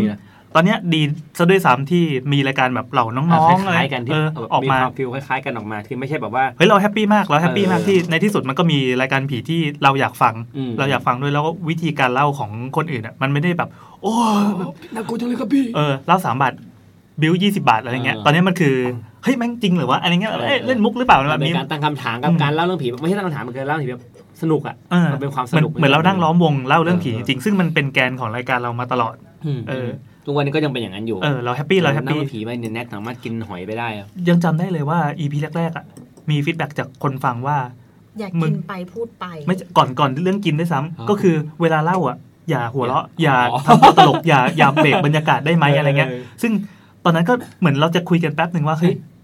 มันต้องยังไงวะแต่เราก็ที่มันจะมีช่วงนี้ที่บอกกลับเราจะกลับมาจริงจังอะเออที่ EP ห้าต้นๆะ EP สี่โดนด่าใช่เออ EP สี่โดนด่าเราจะกลับมาจริงจังเราจะแบบไม่เออไม่เราเล่นไม่ EP ห้าเลยเราเล่นทำน่ากลัวแล้วแม่งน่ากลัวชิบหายเราไปฟังได้ YouTube ไป EP ห้าฟังดูเป็นยุคคลาสสิกยุคแต่คหลัลางสจากสิกนั้น EP หกเจ็ดก็เหมือนเดิม ใช่เราก็รู้สึกว่ามันมันมันไม่ไม่ได้ใช่ตัวตนนะเออเราก็อยากเป็นอย่างเงี้ยเราก็เออเลยกลายเป็นว่าพอภาพมันชัดขึ้นมาเรื่อยๆ บางคนอาจจะคิดว่าเอ้ยบรรยากาศมันค่อยๆเละเละเละเละเละเละเละขึ้นเรื่อยอ่าเราอะอยากจะให้เป็นบรรยากาศ YouTube ในในแบบทุกวันเนี้ยก็คือ เล่ากันสนุกสนุกๆแต่ว่าตอนนั้นไม่ได้คิดเรื่องไลฟ์ว่าจะต้องอะไรเงี้ยไม่ได้คิดเราแบบมันนั่งทำนั่งทำเลยอะรู้สึกว่ามันง่าย ๆ เหมือนเราอ่ามมามามามานั่งประชุมกัน แล้วก็เอาเรื่องผีมากองไว้ แล้วตก็อนนั้โยนนเครื่องอัดก็คือเป็นแค่แบบเป็นเครื่องอัดเสียงโง่อยู่นู้นอยู่เนื้อเว็บแบทพิทวางแหมะแล้วก็อ่าอัดวันผมไปบ้านพี่แอนวันแรกอะว่าอ่าไปไปไปร้านร้านพี่แอนร้านร้านที่พี่เอาบ้านซึ่งตอนนี้เก่ามาตอนนี้กลายเป็นบ้านล้างอีกแล้วอะจริงไปบ้านร้างละย้ายออกมาแล้วอะแล้วโอเคคือคือมันเดินทางผ่านผ่านโอเคจุดนะอืมตอนนี้ปัจจุบันนี้เป็นบ้านล้างแล้วครับก็นั่งอัดแบบว่านั่งนั่งวัง แบบพี่แอนนั่งซ้ายผมนั่งขวาวางเครื่องอัดแล้วก็นั่งเล่าเรื่องผีกัน ซึ่งในบ้านนั้นไม่บ้านนั้นก็เคยเป็นบ้านล้างมาเออก่อนที่บ้านน้อยมาก่อน เป็นบ้านล้างแบบล้างจริงๆนะผ่านน้ำท่วมน้ำท่วมเป็นแบบสิบ10กว่าปีไม่มีคนอยู่ ซึ่งถ้าถามว่ามีผีไหมอันนั้นยังไม่มีการเป่าอะไรใดอ่าๆทั้งสิ้นยังคือไม่ได้พิสูจน์ช่างพึ่งทาสงทาสีอะไรเสร็จใช่ไหมไปตอนแบอ่าบใช่ใช่ใช่กลินสียังเหม็นอยู่เลยครับ ใช่เลยเออคือบรรยากาศยังหลอนเลจริงๆ แล้วเวลาเราอัดอะบางทีเราจะรู้สึกแบบเฮ้ยพูดพูดไปแบบเริ่มกลัวจริงเออะไรอเงี้ยคือบรรยากาศมันเงียบมาแล้วออกไปปุ๊บแมันมีพระประธานอยู่ข้างหน้าบ้านอะอ่าอ่าอ่าที่แบบที่เดินไปดูกันพระประธานเฮ้ยเฮียแม่งเป็นของจริงนี่หว่าเออแล้วขับมอเตอร์ไซค์จากจากบ้านผมไปอะคลองอะไรไม่รู้ผมมาจากคลองเจ็ดแล้วข้ามไปปทุมมาทุกคนเป็นชั่วโมงปะโอ้โห ประมาณชั่วโมงนึงอะขับมอเตอร์ไซค์ไปอะแล้วไม่ใช่ชั่วโมงแบบในเมืองชั่วโมงแบบต่างจังหวัดชั่วโมงแต่างจังหวัดอะถ้าคือถ้าเป็นในเมืองนี่ชั่วโมงนึงคือมันนั่นอยากเล่าเรื่องตุ่นตักเป็ดแท้ก็ได้นะเขากำลังสร้างโมเอเมอนต์กันอยู่แล้วแล้วแล้ววันนั้นที่ตอนอัดเสร็จอะพี่ ผมมาเสียบหูฟังเออแล้วก็ฟังฟังไอ้ที่อัดไปเมื่อใช่กี้ใช่ฟังแบบเชี่ยมันสนุกว่ะอืมฟังแบบฟังมาเฮ้ยมันสนุกว่ะตอนนั้นใช้เครื่องอัดต้องบอกว่าตอนนั้นตอนนั้นมันคือทุกอย่างคือสดจริงๆแล้วเราก็ไม่ได้ตัดไม่ได้ออเลยตัดคือทุกวันนี้ก็ไม่ค่อยได้ตัดอย่างเงี้ยเออถ้าไม่แย่งจริงๆก็ไม่ตัดเออ ก็แรกก็ใส่ฟังแบบเฮ้ยเชี่ยมันสนุกดีแล้วแบบเออคือตอนนั้นเฮ้ยเราได้เราได้รายการผีที่เราอยากฟังแล้วนะอ่าณวันนั้นเนอะเราได้ผลิตอะไรสักอย่างขึ้นมาเออแล้วสักอย่างแล้วผมแม่งดีใจมากเหมือนเหมือนปั้นประติมากรอะไรสักอย่างนึงแบบไอ้เชี่ยนี่มันคือสุดยอดมาก มันคือศิลปะแบบไอ้เหี้ยไอ้เหี้ยจริงเออ ๆตอนตอนหลังเลยแบบ เออเล่าเรื่องผีเปรตสามรอบ อะไรวะเราผีวิทยุกี่รอบวะเนี่ย เออทุกครั้งที่ใครถามเรื่องผีมีอะไรบ้าง ผมก็เอาเรื่องผีวิทยุแหละอืมกับเรื่องผีเปรตของพี่แอนอะ เอาจริงตอนนี้เออ คือถ้า ถ้ามันไปนั่งย้อนฟังอีพีเก่าๆเหมือนแบบหยิบแรนดอมขึ้นมาสักอันเนี่ยมันก็อืมเป็นบรรยากาศที่เราเองก็จำไม่ได้อ่าจำไม่ได้หรอกเออมันแปลกใหม่แล้วไอ้เรื่องผีที่เขาเขาโทรมาเล่าหรือว่าเขาเขียนมาเล่าให้เราฟังอะมันก็ยังเป็นเรื่องที่แบบสนุกอยู่เสมอ มันเป็นเหมือนเป็นเสน่ห์ของรายการผีอะบางทีแบบพูดเราฟังแบบ เราว่าเกินพันเรื่องอยู่แล้วใช่ไหมโอ้โห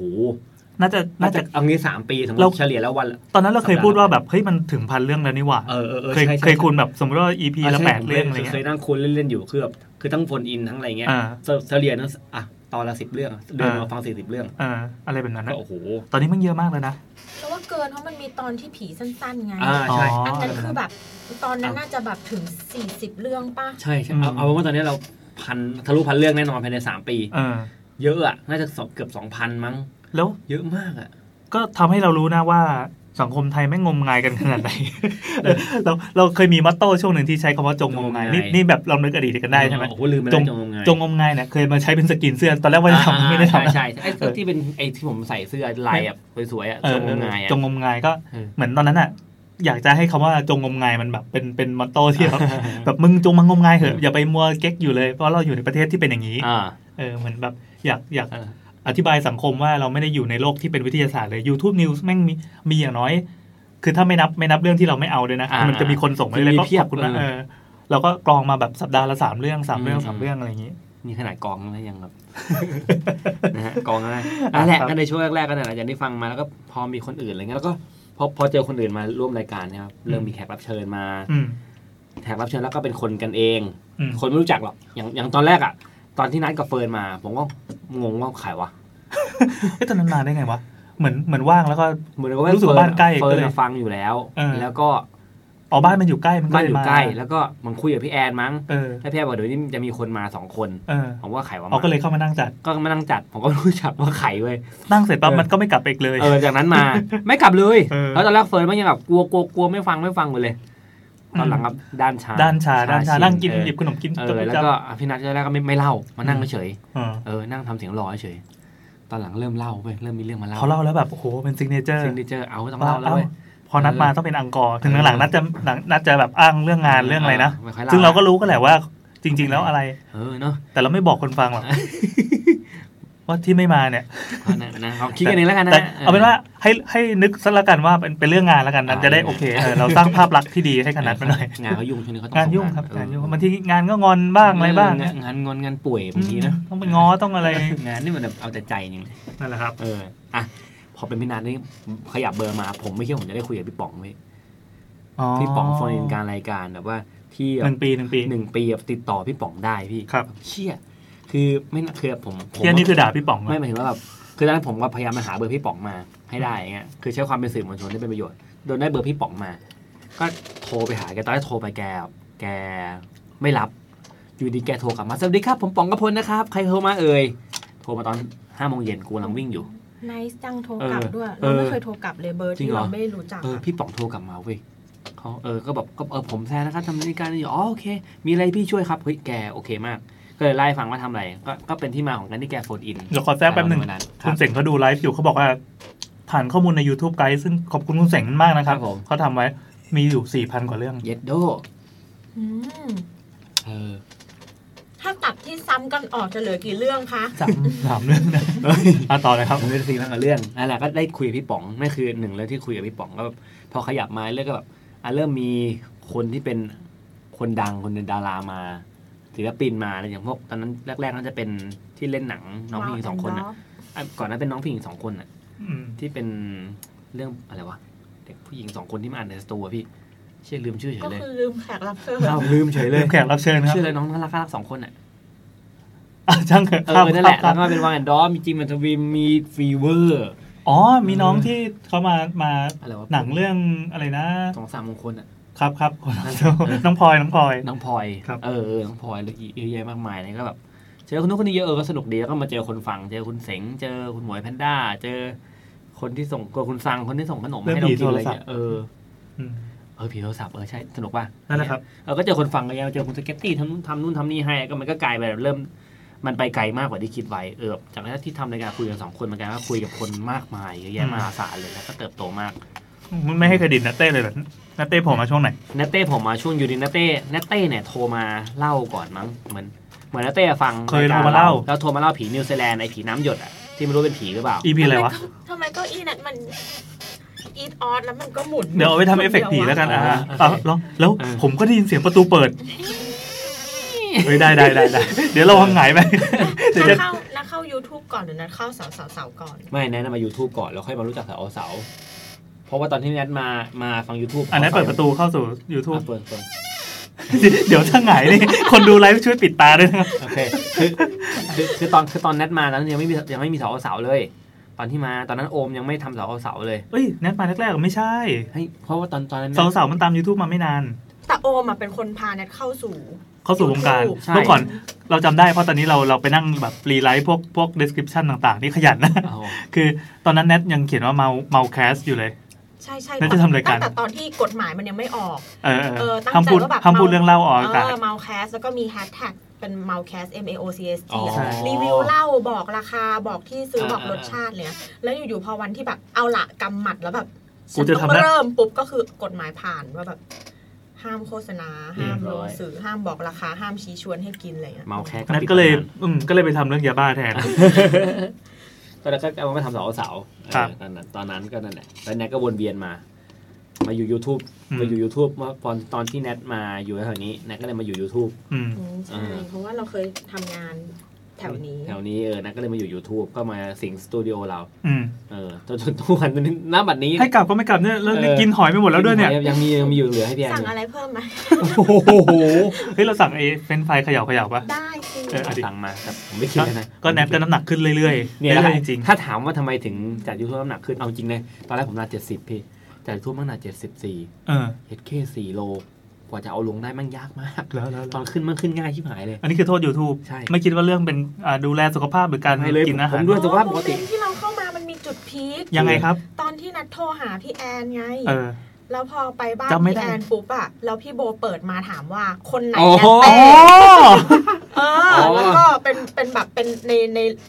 การปรากฏตัวทีเดียวแต่ว่าก็คือเป็นเรื่องน่ากลัวที่ไม่ใช่ผีแล้วก็เป็นประสบการณ์เฉียดตายเออในคราวเดียวโอเคกันที่ที่แนทโทรหาจำได้พี่ละแอนน่ะแล้วก็แบบขอสายคุณปรัชญาค่ะก็คือแกล้งอยู่กับอีโอมอ่าอ่าอีโอมอ่าก็บอกว่านี่เนี่ยโทรเลยโทรเลยเออแล้วก็แบบขอสายคุณปรัชญาค่ะไม่ทราบว่าตอนนี้ถึงบ้านหรือยังคะอย่างเงี้ยแล้วคือเราเปิดเออแล้วบลูทูธในรถยนต์แล้วพี่แอนตอนที่ขับกำลังจะถึงบ้านทำหน้าไงกำลังข้ามสะพานกำลังเบรกปุ๊บอะอ๋อครับ ก็งงว่าผู้หญิงโทรมาอ่าคือเราไม่ได้ไม่ได้ก้มลงดูจอในรถยนต์นะอ่าว่ามันขึ้นมาไง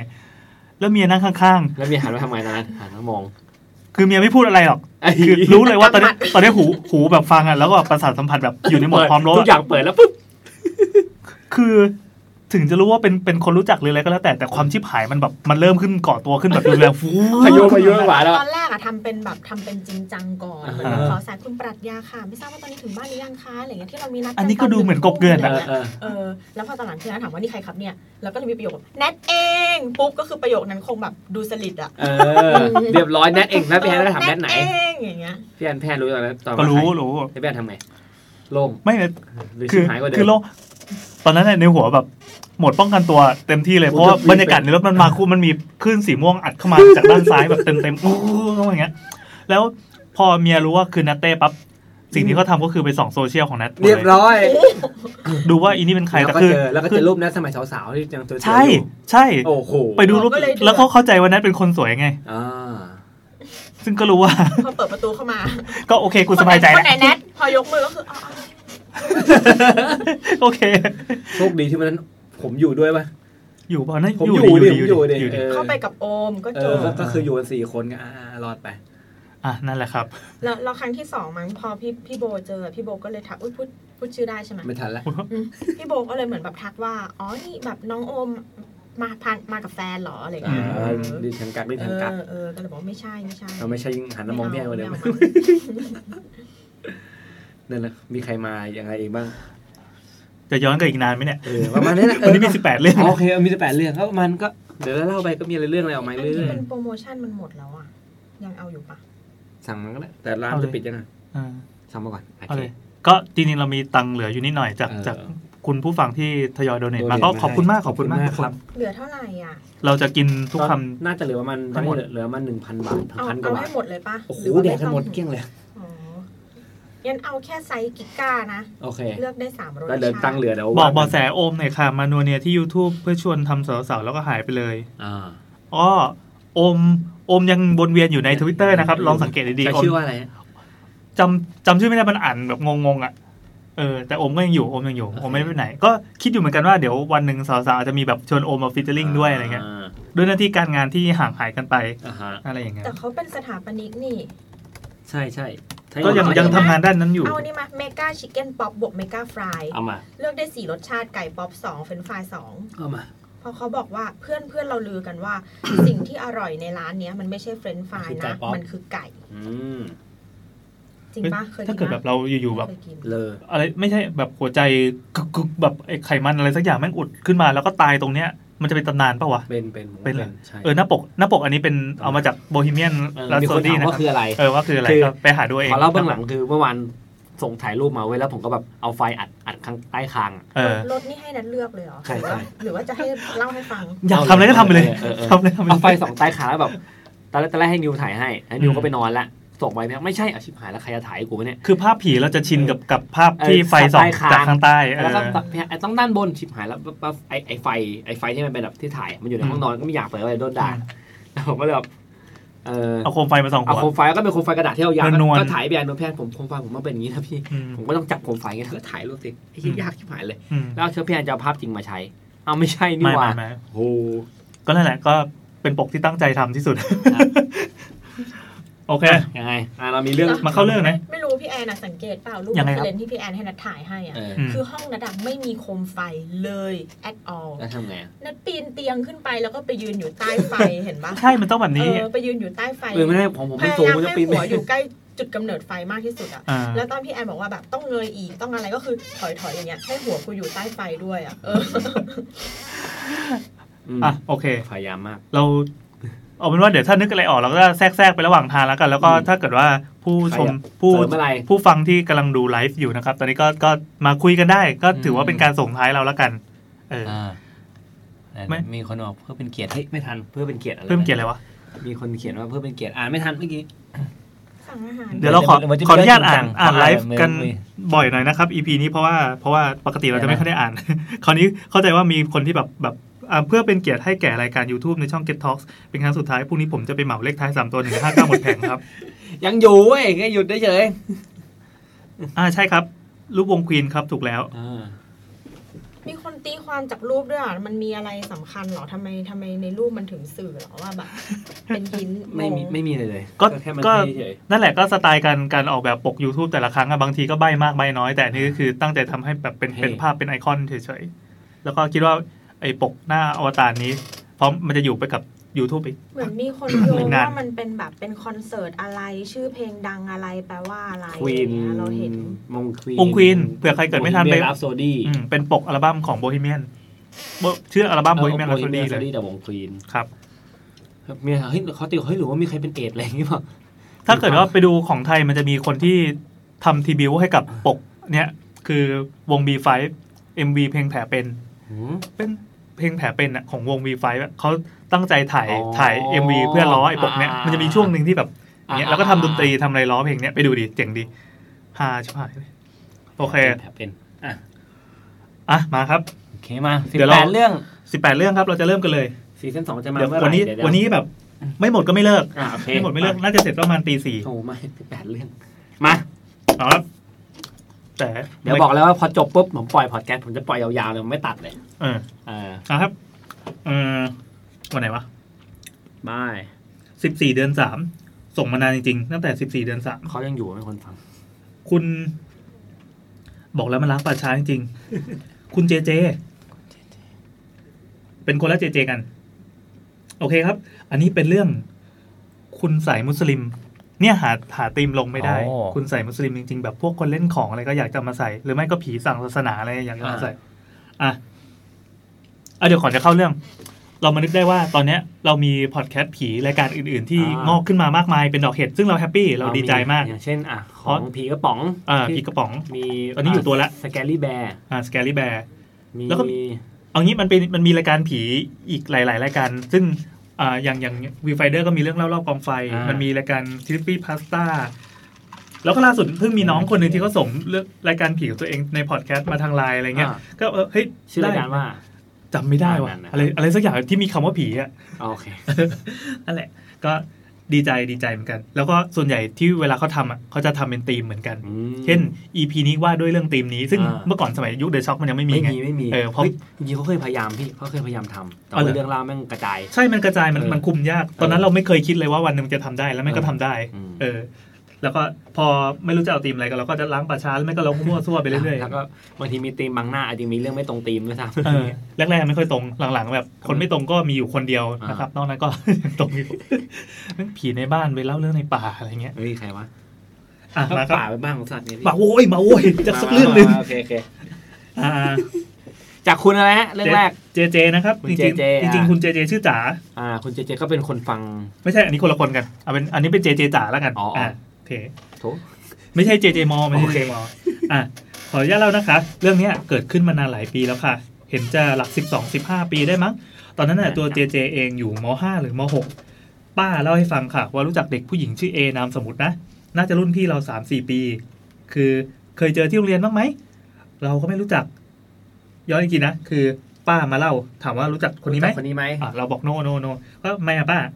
ป้าเล่าให้ฟังว่า คือต้องออกตัวก่อนนะคะว่าป้าเนี่ยเป็นคนขี้เมาเรื่องของชาวบ้านจะชอบในงานหลักของคุณป้าค่ะเพราะป้าเนี่ยชอบไปนั่งวงไพ่กับสาวสามพันปีบ่อย ก็เลยรู้เรื่องราวเยอะ เฮ้ยเราอยากไปนั่งนั่งนั่งในนั้นน่าจะมีรายการพอดแคสต์มันๆทีเนี้ย ป้าก็เล่าค่ะ เรื่องของครอบครัวของคนที่ชื่อเอคือเอเนี่ย มีพี่น้องอีกสองคนค่ะ ตัวเอเป็นผู้หญิงเป็นพี่สาวคนโต และมีน้องสาวอีกหนึ่งน้องชายอีกหนึ่งขอสมมุติว่าผู้ชายนะ ชื่อบีน้องผู้หญิงว่าชื่อซีซึ่งเป็น สามคนเนี้ยมีแม่ดูแลพ่อเสียไปนานแล้ว สรุปว่าบ้านนี้มีพี่น้องสามคนนะ มีแต่แม่อยู่คนเดียว เราจะเล่าเรื่องเรื่องน้องเอเนี่ยไม่แน่ใจว่าเสียเพราะอะไร ทีเนี้ยแม่ของเอขอแทนชื่อว่าป้ากอนะคะทำไมคนละตีมกันล่ะ เป็นคนสวยค่ะ คือแถวบ้านเนี่ยก็จะชอบชม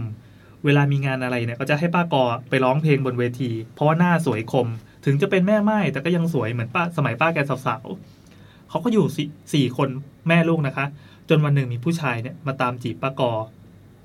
คือผู้ชายคนเนี้ยเป็นคนแถวบ้านสามีป้ากอ เป็นจังหวัดภาคใต้ตอนล่าง มาหางานทำแถวบ้านเราค่ะป้ากอก็อาสาไปฝากงานให้ที่เดียวกับป้ากอ คือป้ากอเนี่ยเป็นแม่บ้านแผนกขนมเบเกอรี่ ก็ฝากให้ไปขับรถส่งของตามภาษาคนบ้านเดียวกัน ช่วยได้ก็ช่วยกัน ขอสมมุติว่าชื่อผู้ชายคนนี้ชื่อขอ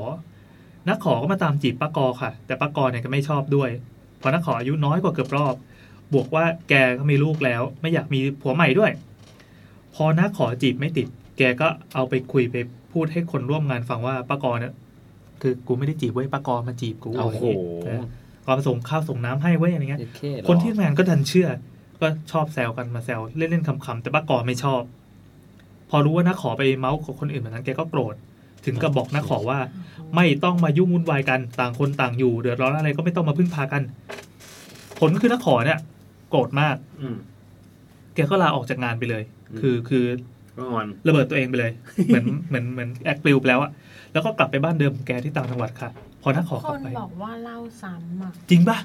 มเออแล้วก็คุ้นๆเหมือนกันว่ะ ใช่ เออเนี่ยพิมพ์มาใหญ่เลยว่าเรื่องแรกก็ซ้ำแล้วครับดูคุ้นๆเริ่มคุ้นและเนี่ยเล่าซ้ำยัน EP สุดท้าย เชื่อไหมว่า เอาไง เชื่อ อะไรอยู่ตรงนี้หรือจะไปต่อเราจะไปต่อให้จบเราหรือเราจะไปต่อไหมแล้วผมก็เคยฟังแล้ว เออเราก็คุ้นๆว่าเคยฟังนี่หว่าใช่ป้ากอกับนักขอเนี่ยเอาไงดี ทุกคนทุกคนยังเศร้าเลยชิบหายละเราถามว่าคุณเห็นด้วยกับเรื่องนี้หรือไม่ อ่าเราไปเรื่องสองเห็นด้วยแปดสิบสามเปอร์เซ็นต์เอาไปเรื่องสองเลยอะผมว่าผมก็เคยฟังแล้วเฮ้ยเขาเล่าวันที่สิบเก้าอีกอันหนึ่งเราเราจะไป เขาบอกให้ไปต่ออะไปต่อไปถึงเล่าต่อเลยหมายถึงต่อเรื่องไปเมื่อกี้เหรอป้ากอป้าขอเนี่ยนะไปต่อให้จบเลยอ๋อโอเคจบให้จบเริ่มโอแล้วเคต้โอองเคไปโอเคให้อะจบมาครับมาครับเขินเลยว่ะเขินเลยที่เป็นจระเข้เหรอไปต่อเลยพี่ขอลอยขอลอยโอ้พี่ไม่ได้ ต้องช่วยแล้วต้องช่วยแล้วไม่งั้นไม่งั้นมันจะไม่หลุดไปจากเราถึงไหนแล้ววะหาไม่เจอเลยอ่าก็นักขอเขินเลยว่ะก็ อ๋อป้ากอก็ยังทำงานที่เดิมแต่ทำไม่เต็มที่เพราะแกเนี่ยปวดท้องจนเป็นลมบ่อยมาก ปวดสาสาเหตุไม่ได้ไปหาหมอ หมอก็ตรวจไม่เจออะไร แต่ลงความเห็นว่าอาจจะมาจากความเครียดลงกระเพาะอาหารพอป้ากอป่วยก็กินอะไรไม่ค่อยได้ค่ะ กินอะไรก็อ้วกออกมา จากคนที่เจ้าเนื้ออบอวบก็เริ่มผอม ประกอบกับตอนนั้นน่ะน้องเอลูกสาวคนโตเรียนจบมปลาย ต้องมาเรียนต่อในกรุงเทพป้ากอก็เลยฝืนมาทำงาน คือแกปวดนะ แต่แกฝืนได้ ทีนี้บ้านแกก็เลยเหลือสามคนใช่ไหมคือแกลูกชายลูกสาว คือน้องเอมาเรียนกรุงเทพละป้ากอก็เริ่มป่วยและน้องเอลูกสาวที่มาเรียนกรุงเทพเนี่ยก็ป่วย มีอาการปวดหัวปวดมาก ปวดจนเรียนไม่ไหว หาหมอก็วินิจฉัยว่าเป็นไมเกรน ตอนแรกเขาคิดว่าเป็นเนื้องอกหรือเปล่าในสมองอะไรเงี้ย แต่พอตรวจทุกอย่างแล้วไม่เจออะไร เลยได้แค่ไมเกรน เอก็บอกเขาปวดมาก มันเรียนไปเรียนไม่ไหว ปวดตลอด จะหายปวดก็ตอนนอนเท่านั้นป้ากอนอนตลอดเลย ป้ากอก็เลยให้เอ drop เรียน กลับมาพักผ่อนที่บ้านพอกลับมาบ้านปั๊บเอก็เครียด ยิ่งเครียดยิ่งปวดไปหาหมอ ก็ไม่เจออะไรอาจจะเครียดอีกก็ส่งไปแผนกจิตเวชที่โรงพยาบาลในจังหวัดเลย ยิ่งรักษาเอก็ไม่ดีขึ้นเลย จากที่มีอาการปวดหัวเครียด พอเริ่มรักษาปั๊บกลายเป็นว่า เป็นคนมีปัญหาทางจิต เริ่มหวาดระแวง กลัวคนแปลกหน้า โดยเฉพาะผู้ชาย ทีเนี้ยเอเริ่มคุยกับตัวเอง คุยคนเดียว ทำลายของเหตุการณ์นี้ก็คือเกือบหนึ่งปีหลังจากที่นักขอเนี่ยมีปัญหากับป้ากอจำยังตามตัวละครนักขอได้อะเดี๋ยวอืม recap จนถึงอันนี้ก็คือ อ่านักนักขอมาจีบป้ากอป้ากอมีลูกสามแล้วเป็นหม้ายนักป้ากอไม่เล่นด้วยเอ่อนะขอก็เลยระเบิดแอคไปอืมเสร็จปั๊บอ่าป้ากอก็เริ่มปวดท้องอ่าแล้วลูกก็เริ่มปวดลูกหัวลูกไปเรียนที่กรุงเทพก็ปวดหัว ปวดหัวจนไม่ไหวกลับมาบ้าน ก็เหมือนต้องไปหาหมอจิตเวชอะไรเงี้ยอะฝั่งป้ากอยังปวดท้องอยู่ แต่แกเริ่มดีขึ้นไม่ได้เป็นหนักเหมือนแรก ๆ ใครที่เคยฟังแล้วทำเป็นลืมไปให้หมดเลยนะเพราะเรายังเรายังเราแกล้งลืมได้เลย อย่าทับปอยครับ แต่เอเนี่ยเออคือป้าคอป้ากอเริ่มเริ่มโล่งขึ้น แต่ว่าเออะแย่ลงเรื่อยๆจนวันหนึ่ง เพื่อนที่ทำงานของป้ากอบอกว่าให้ลองไปหาหมอบ้านไหมหมอบ้าน หมอบ้านนะครับ แปลว่าหมอดูหมอทรงเจ้าเหมือนหมอผีทำอะไรเงี้ยอ่าเหมือนหมอทำของภาคอีสานเนี่ยอันนี้เป็นภาคใต้พอไปหาเออ ประมาณว่าไปหาหมอโรงพยาบาลมาเยอะแล้วไม่หายสักทีก็ต้องหันมาพึ่งไสยศาสตร์ละไปพึ่งหมอบ้านกันเถอะป้ากอ คนเป็นคนวิทยาศาสตร์อย่างนั้นก็เลยเชื่อค่ะครับก็ให้เพื่อนมาพาไปตอนวันหยุดงาน พอไปถึงที่บ้านปั๊บหมอก็แอบแปลกใจค่ะ เพราะบ้านเนี่ย คือไม่ได้เป็นสำนักคนทรงอะไรเลย เป็นบ้านธรรมดาเลย เป็นสวนยางเลยป้ากอแกก็เห็นโง่เฮงฮวงจุ้ยต่างๆ ของที่นั่นแล้วก็ไม่ค่อยเชื่ออ่าแต่ไหนๆก็มาละอย่าให้เสียเที่ยว หมอเป็นผู้ชายแต่ สมมติชื่อหมอเป้งแล้วหกันมอเป้งมีอายุแล้วหมอเป้งพอแกชะเง้อหน้ามาจากหลังบ้านปั๊บป้าแกก็รีบเดินมาหาป้ากอค่ะ แล้วบอกว่าแล้วบอกว่า ป้ากอไม่สดใสเลยหม่นหมองเหมือนมีคนทำของใส่อ๋อเออแกก็เลยไปตักน้ำมาให้ป้ากอกิน น้ำใสๆปกติเลยนะป้ากอก็คิดว่าเออเจ้าบ้านเอาน้ำมาให้แกกิน แกก็กินกินไปได้ครึ่งแก้วเท่านั้นแหละแกบอกว่าแกจะอ้วก พ่อหมอคนนั้นเลยเอาขันมาให้แกอ้วกใส่ค่ะ สิ่งที่ออกมาก็คือเป็นดินดำๆเป็นเศษผมน้ำเหลืองมันๆบางช่วงเป็นสีน้ำตาลน้ำตาลกลิ่นเหม็นเน่าคละคลุ้งหมอคนนี้ก็บอกให้กินอีกกินอีก ฝืนกินอีกหน่อยนึง ยิ่งกินก็ยิ่งอ้วกเศษดินเศษผมเต็มไปหมดเลยป้ากอแกก็บอกเออเดี๋ยวตอนนี้รู้สึกดีขึ้นแล้วไม่รู้สึกอยากจะอาเจียนอีก หมอคนนั้นก็บอกว่า เนี่ยโดนคุณใส่นะ แต่ลักษณะของที่โดนเนี่ย น่าจะมาจากหมอแขก คือคนใต้เรียกมุสลิมว่าแขกอืม ของแรงแก้ไม่ได้ หมอคนไหนที่ทำเนี่ยคนนั้นจะต้องมาแก้เองปากอก็ร้องไห้ใหญ่เลย แต่แกก็ไม่ลืมเล่าเรื่อง A ให้หมอฟังคือลูกลูกลูกที่ปวดหัวอืมหมอบอกนั่นแหละ น่าจะเป็นผลจากคุณใส่เหมือนกัน ส่วนที่ B และ C ไม่โดนเนี่ย เพราะว่าอาจจะไม่ได้ไปรับคุณใส่มา ซึ่งป้ากอเองก็นึกไม่ออกว่าเออแกไปรับมาได้ยังไงวะจนถึงบอกว่านักขอเนี่ยเขาเป็นมุสลิมใช่ไหมน่าจะมาจากที่นักขอ ซึ่งหมอก็บอกว่าเอ้ยของคุณใส่อันเนี่ยมันคือยาเสน่ห์แต่เผอิญว่าเขาทำสกปรก เลยกลายเป็น คือทำให้กลายเป็นของแช่ง ถ้าอยากหายอยากแก้จะต้องไปหาหมอคนที่เป็นเจ้าของสแตนอะอืมไปแก้เอง แต่ณตอนนั้นนะป้ากอแกไม่กล้าไปตามนักขอ บอกว่านักขอเนี่ยจงใจทำใส่แกนักขอคงไม่ยอมมาแก้ให้ หมอคนนี้เลยหาวิธีแก้ให้โดยโดยการเอาดินขี้หมู คือดินในคอกหมูของชาวบ้านเนี่ยไปโยนใส่หลังคาบ้านป้ากออืมของแขกแก้ด้วยขี้หมู อืมอืมโอเค แต่ต้องไปทำวันพระนะคือพอทุกวันพระเนี่ยก็หมั่นโยนดินขึ้นหลังคา โยนไม่เยอะนะคะแค่หนึ่งกำมือแล้วอาการเนี่ยจะทุเลาลง แต่มันก็แก้ไม่ขาดเพราะของแขกนั้นแรงได้แค่ทุเลาแต่ถ้าเขาเอาเราถึงตายเนี่ยเราก็ตายได้เลย หลังจากนั้นเอก็เริ่มดีขึ้นอาการหวาดระแวงเริ่มหายแต่ก็ไม่หายขาดเปลี่ยนเก้าอี้ไหม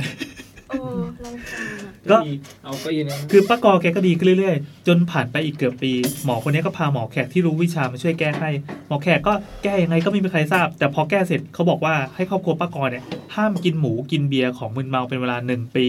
แต่ถ้าจะให้ดีเนี่ยให้ให้เหมือนทรานเฟอร์ไปเป็นศาสนามุสลิมอิสลามซะเลย จะได้หายจากโรคภัยป้ากอแกก็เลยทำตาม แต่ไม่ได้เปลี่ยนศาสนานะ แค่ไม่ได้กินหมูทั้งบ้าน หลังจากนั้นเอก็ดีขึ้นค่ะ หายดีจนกลับไปเรียนได้ ป้าก็หายดีไม่เจ็บอีก พอหายปั๊บป้ากอแกก็เลยไม่กินหมูอีกเลยแกบอกเออกลัวมันกลายเป็นเป็นคนแยงๆหมูไม่กล้ากลับมากินอีกเลย แต่คือไม่ได้เปลี่ยนเป็นมุสลิมนะแค่ไม่ได้กินหมูเฉยกินหมูเฉยๆครับส่วนคนอื่นพอครบปีปั๊บก็กลับมากินหมู ปกติดีก็อาการก็คือไม่กลับมาอีก เรื่องก็มีแค่นี้นะครับ ก็ถ้าเจอก็จะถามอีกก็บอกป้าบอกว่าไม่ต้องถามก็ได้เดี๋ยวเขารู้ว่าเราพูดถึงอ๋อลืมบอกค่ะว่าของที่ป้ากออ้วกออกมาเนี่ยหมอเขาบอกว่าเป็นของผีของสกปรกค่ะ ดินจากกูโบฝังศพ ผมผีผมคนตายเนี่ย น้ำเหลืองเอ่อจากตัวป้ากอเนี่ยที่โดนของพวกเนี้ยกินจากข้างในลำในตัว หมอบอกว่าถ้าไม่มาแก้ให้เนี่ยป้ากออาจจะตายได้แกบอกว่าของสกปรกพวกเนี้ยมันทำร้ายคนจากข้างใน ถ้าปล่อยไว้นานๆร่างกายจะข้างในเนี่ยจะเน่าเปื่อยเหม็นเหมือนหมาเน่าๆศพเน่า เพียงแต่ว่ามันออกมาจากร่างกายเราเองแค่นั้นเอง ประมาณนั้น จบครับ หรือจริงๆเราเราควรจะอ่านถึงเรื่องที่เขาแถมให้สั้นๆรู้สึกว่าไม่แน่ใจเราอาจจะลงไว้เรื่องนี้ อะ อันนี้แสดงว่าเรื่องนี้อาจจะเคยเล่าไปในอีพีคนเล่นของคนเล่นของอะไรแบบนี้ หรือไม่ก็ผีต่างศาสนา อืม อะไรครับ จริงๆอะเรามีเรื่องส่วนตัวจะเล่าเรื่องอะไรแต่ว่ามันเป็นเรื่องต่อเนื่องจากที่เคยเล่าเรื่องเอาสิผมเอาสิร่วงเอามามามา แต่กลัวกลัวพี่พี่แก๊งต้องว่าแน่เลยอะทำไมคือ พี่แก้งฟังไม่ถึงตอนนี้หรอก มันเป็นอย่างนี้คือ พอนัดเล่าเรื่องที่นัดเป็นอโรพีเซียอารียตาใช่ปะจะร้องเพลงไหม Alopecia เซียอารียตาอะอะซึ่งซึ่งไปถามเพื่อนมาให้แล้วนะว่ารักษายังไงเดี๋ยวครับเดี๋ยวบอกแนทที่หลังเฮ้ยแล้วทีเนี้ยมีผู้ฟังคนหนึ่งของเราอะเป็นหมอค่ะแล้วเขา mention มาหาในทวิตเตอร์ครัว่าเหมือนแบบ เอ้ยเขาไม่ได้ mention หรอกเขาพูดลอยๆ แล้วนันก็เลยไปแจม พูดเลยลอยว่าเหมืด้วยจริงเหรออะไรเงี้ย เออคือเหมือนเขาอะพูดว่าเกนตะก็เป็นอะไรเงี้ยอืมอืมเกตตาในโคนัน ใช่แล้วก็คือเหมือนตอนแรกเขาจะเหมือนปลอบประโลมแหละ คือเราเข้าใจเองว่าเขาเหมือนจะปลอบประโลมว่าโรคเนี้ยมันเป็นโรค common คือมันเป็นโรคธรรมดามันไม่ได้ร้ายแรงอะไรเงี้ยอ่าในในความเห็นของเราอะเวลาใครมามาพูดกับเราว่าเหมือนแบบมันเป็นเรื่องธรรมดา เราก็จะรู้สึกว่าอ๋อมันแปลว่ามันหายได้ แล้วมันไม่น่ากลัวเวลาเราบอกว่าโรคเนี้ยเป็นโรคที่ไม่ร้ายแรงนึกออกปะอืมแต่ในในความเห็นของเขาคำว่าไม่ร้ายแรงคือเขาก็ส่งข้อมูลดีเทลมาให้ว่า มันมี เว็บไซต์ที่เป็นเรื่องแบบ awareness สำหรับโลกนี้นะ แบบคนทั่วโลกเขาก็เป็นกันอะพอเข้าไปในเว็บก็คือทุกคนที่มาเป็นแบบนางแบบ มา Alopecia เป็นอะไรต่างๆเออที่มาพูดถึงสังคมของการเป็นอโลพิเซียว่า มันควรมีเป็น awareness กันเป็นยังไงสังคมเลยเหรอ เหมือนแบบ community ของคนเป็นเงี้ยเหรอการมีการเป็นโรคเนี้ยในอายุที่แตกต่างกันส่งผลยังไงแตกต่างกัน ไม่ใช่คือตั้งแต่นั้นไปหาหมอหมอที่โรงพยาบาลที่คุยกับแนทก็คือบอกว่าโรคเนี้ยมันไม่ได้ ทำลายสุขภาพคุณมากเท่ากับทำลายสุขภาพจิตคุณหรอกอ๋อมซึ่งเด็กเด็กแต่ละวัยอะก็จะมีผลกระทบที่แตกต่างกัน มันก็เหมือนคนหัวล้านที่จริง ๆ มันไม่ได้สร้างผลเสียอะไรต่อร่างกายแต่มันใช่จะเสีย self คือเหมือนเสียถ้าบุคลิกคุณ้าคุณเป็นแอร์โฮสเตสหรืออะไรก็อาจจะกระทบเยอะเนื้อออกอืปะมอืมเออแต่ว่ากับเด็กอะมันก็กระทบอีกแบบหนึ่งคืออาจจะอ่าไม่ได้กระทบกับอาจสัจะมมาอาชีพแต่อาจจะว่าโดนล้อเหมือนใช่แต่ว่าการที่เด็กห้าขวบเพื่อนทุกคนไม่ครบเลยอะแล้วเพราะว่ามึงหัวล้านอะอืมแล้วกูก็แก้ไม่ได้ในวัยนั้นอะไรเงี้ยมันก็เป็นเรื่องใหญ่เนกอะปะอืมอะไรประมาณนั้นแล้วเขาก็เลยส่งมาบอกว่าจริงๆมันมีอาการอื่น ๆ ที่สามารถรู้ว่าจะเป็นล่วงล่วงหน้าคือเหมือนแบบเขาเรียกว่าอะไรไม่ใช่รู้ว่าจะเป็นล่วงหน้านะเหมือนมีเป็นทรายบอกเป็นอะข้อบ่งชี้เอ้ยใช่สัญญาณสัญญาณเตือนก็ก็จะมีพวกที่แบบมีเล็บเป็นหลุมเล็บไม่เรียบอะไรเงี้ยด้วย แล้วก็มีอันนึงคือการที่ขนหรือผม เพราะว่าโรคเนี้ยมันเป็นได้ทั้งตัวฮะอย่างคนที่มาเป็นนางแบบในในเว็บทั้งหมดอะ ก็คือไม่มีผมเลยนะอืมขนตาคิ้วแบบ หัวไปหมดเลยอะไม่มีแม้แต่เส้นเดียวอะ อืมไม่ได้เป็นโบโบแบบเราอะไรเงี้ย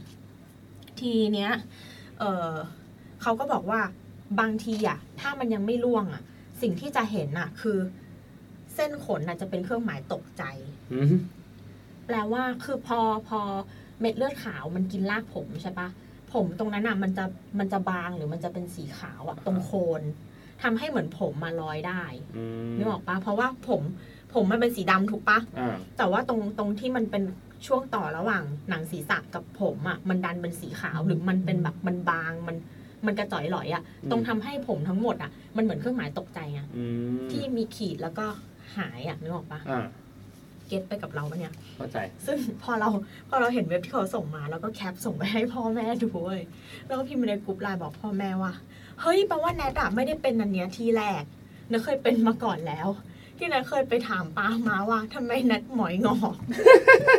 โอ้โหแล้วเหมือนพ่อกับแม่ก็เหมือนแบบคิดมากไปหรือเปล่าอะไรอย่างเงี้ย แล้วมันก็ไม่ใช่จุดที่เราสามารถเปิดให้ดูได้ตามเหมืสอนแบบบายเลยป้าจริงอะไรอย่างเงี้ยแบบเอายี่คือตอนแรกไม่มีใครรู้ คือปกติเวลานัดนัดป่วยอะนัดจะถามป้าก่อนคนแรกเนาะเช่นแบบเฮ้ยอ๋อหูรู้สึกว่าหูมันตีบอะไรเงี้ยช่วยแบบส่องให้หน่อยหรืออะไรเงี้ยหรือแบบเฮ้ยมันมีเม็ด ที่หลังขึ้นผิดปกติป้าดูให้หน่อยเลยแต่อันเนี้ยเราไม่สามารถเปิดให้ป้าดูป้าช่วยดูหน่อยหมอยนัดงอกอะไรเงี้ยมันไม่ได้หรอกว่าก็เลยเป็นแบบโอ้ยก็เลยเป็นเวอร์บนี่อมันรายที่การที่อะไรเนี่ยที่เหมือนเคยเล่าให้ฟังเนี้ยเห็นใจป้าว่ะแล้วพอวันเนี้ยเหมือนเขามามา mention ปลดล็อกอะเรารู้สึกว่า wow มากว่าเฮ้ยที่ผ่านมากูไม่ได้ panic เองนะเว้ยอืมการหมอยงอกของกูนั้นน่ะมันมันมันมีผลต่อสุขภาพจริง ๆ ก็คือเป็น sign ของการเป็น alopecia areata ที่ผมร่วงที่หัวนี่เองอย่างเงี้ยอืมเออ แค่นั้นแหละก็เลยรู้สึกว่าว้าวมากเดี๋ยวเคยแบบตอนแรกคือเมื่อกี้ไม่ได้ฟังเรื่องนั้นเลย พอดีน้องปั่นทวิตมาผ่านทวิตมาบอกว่าเออ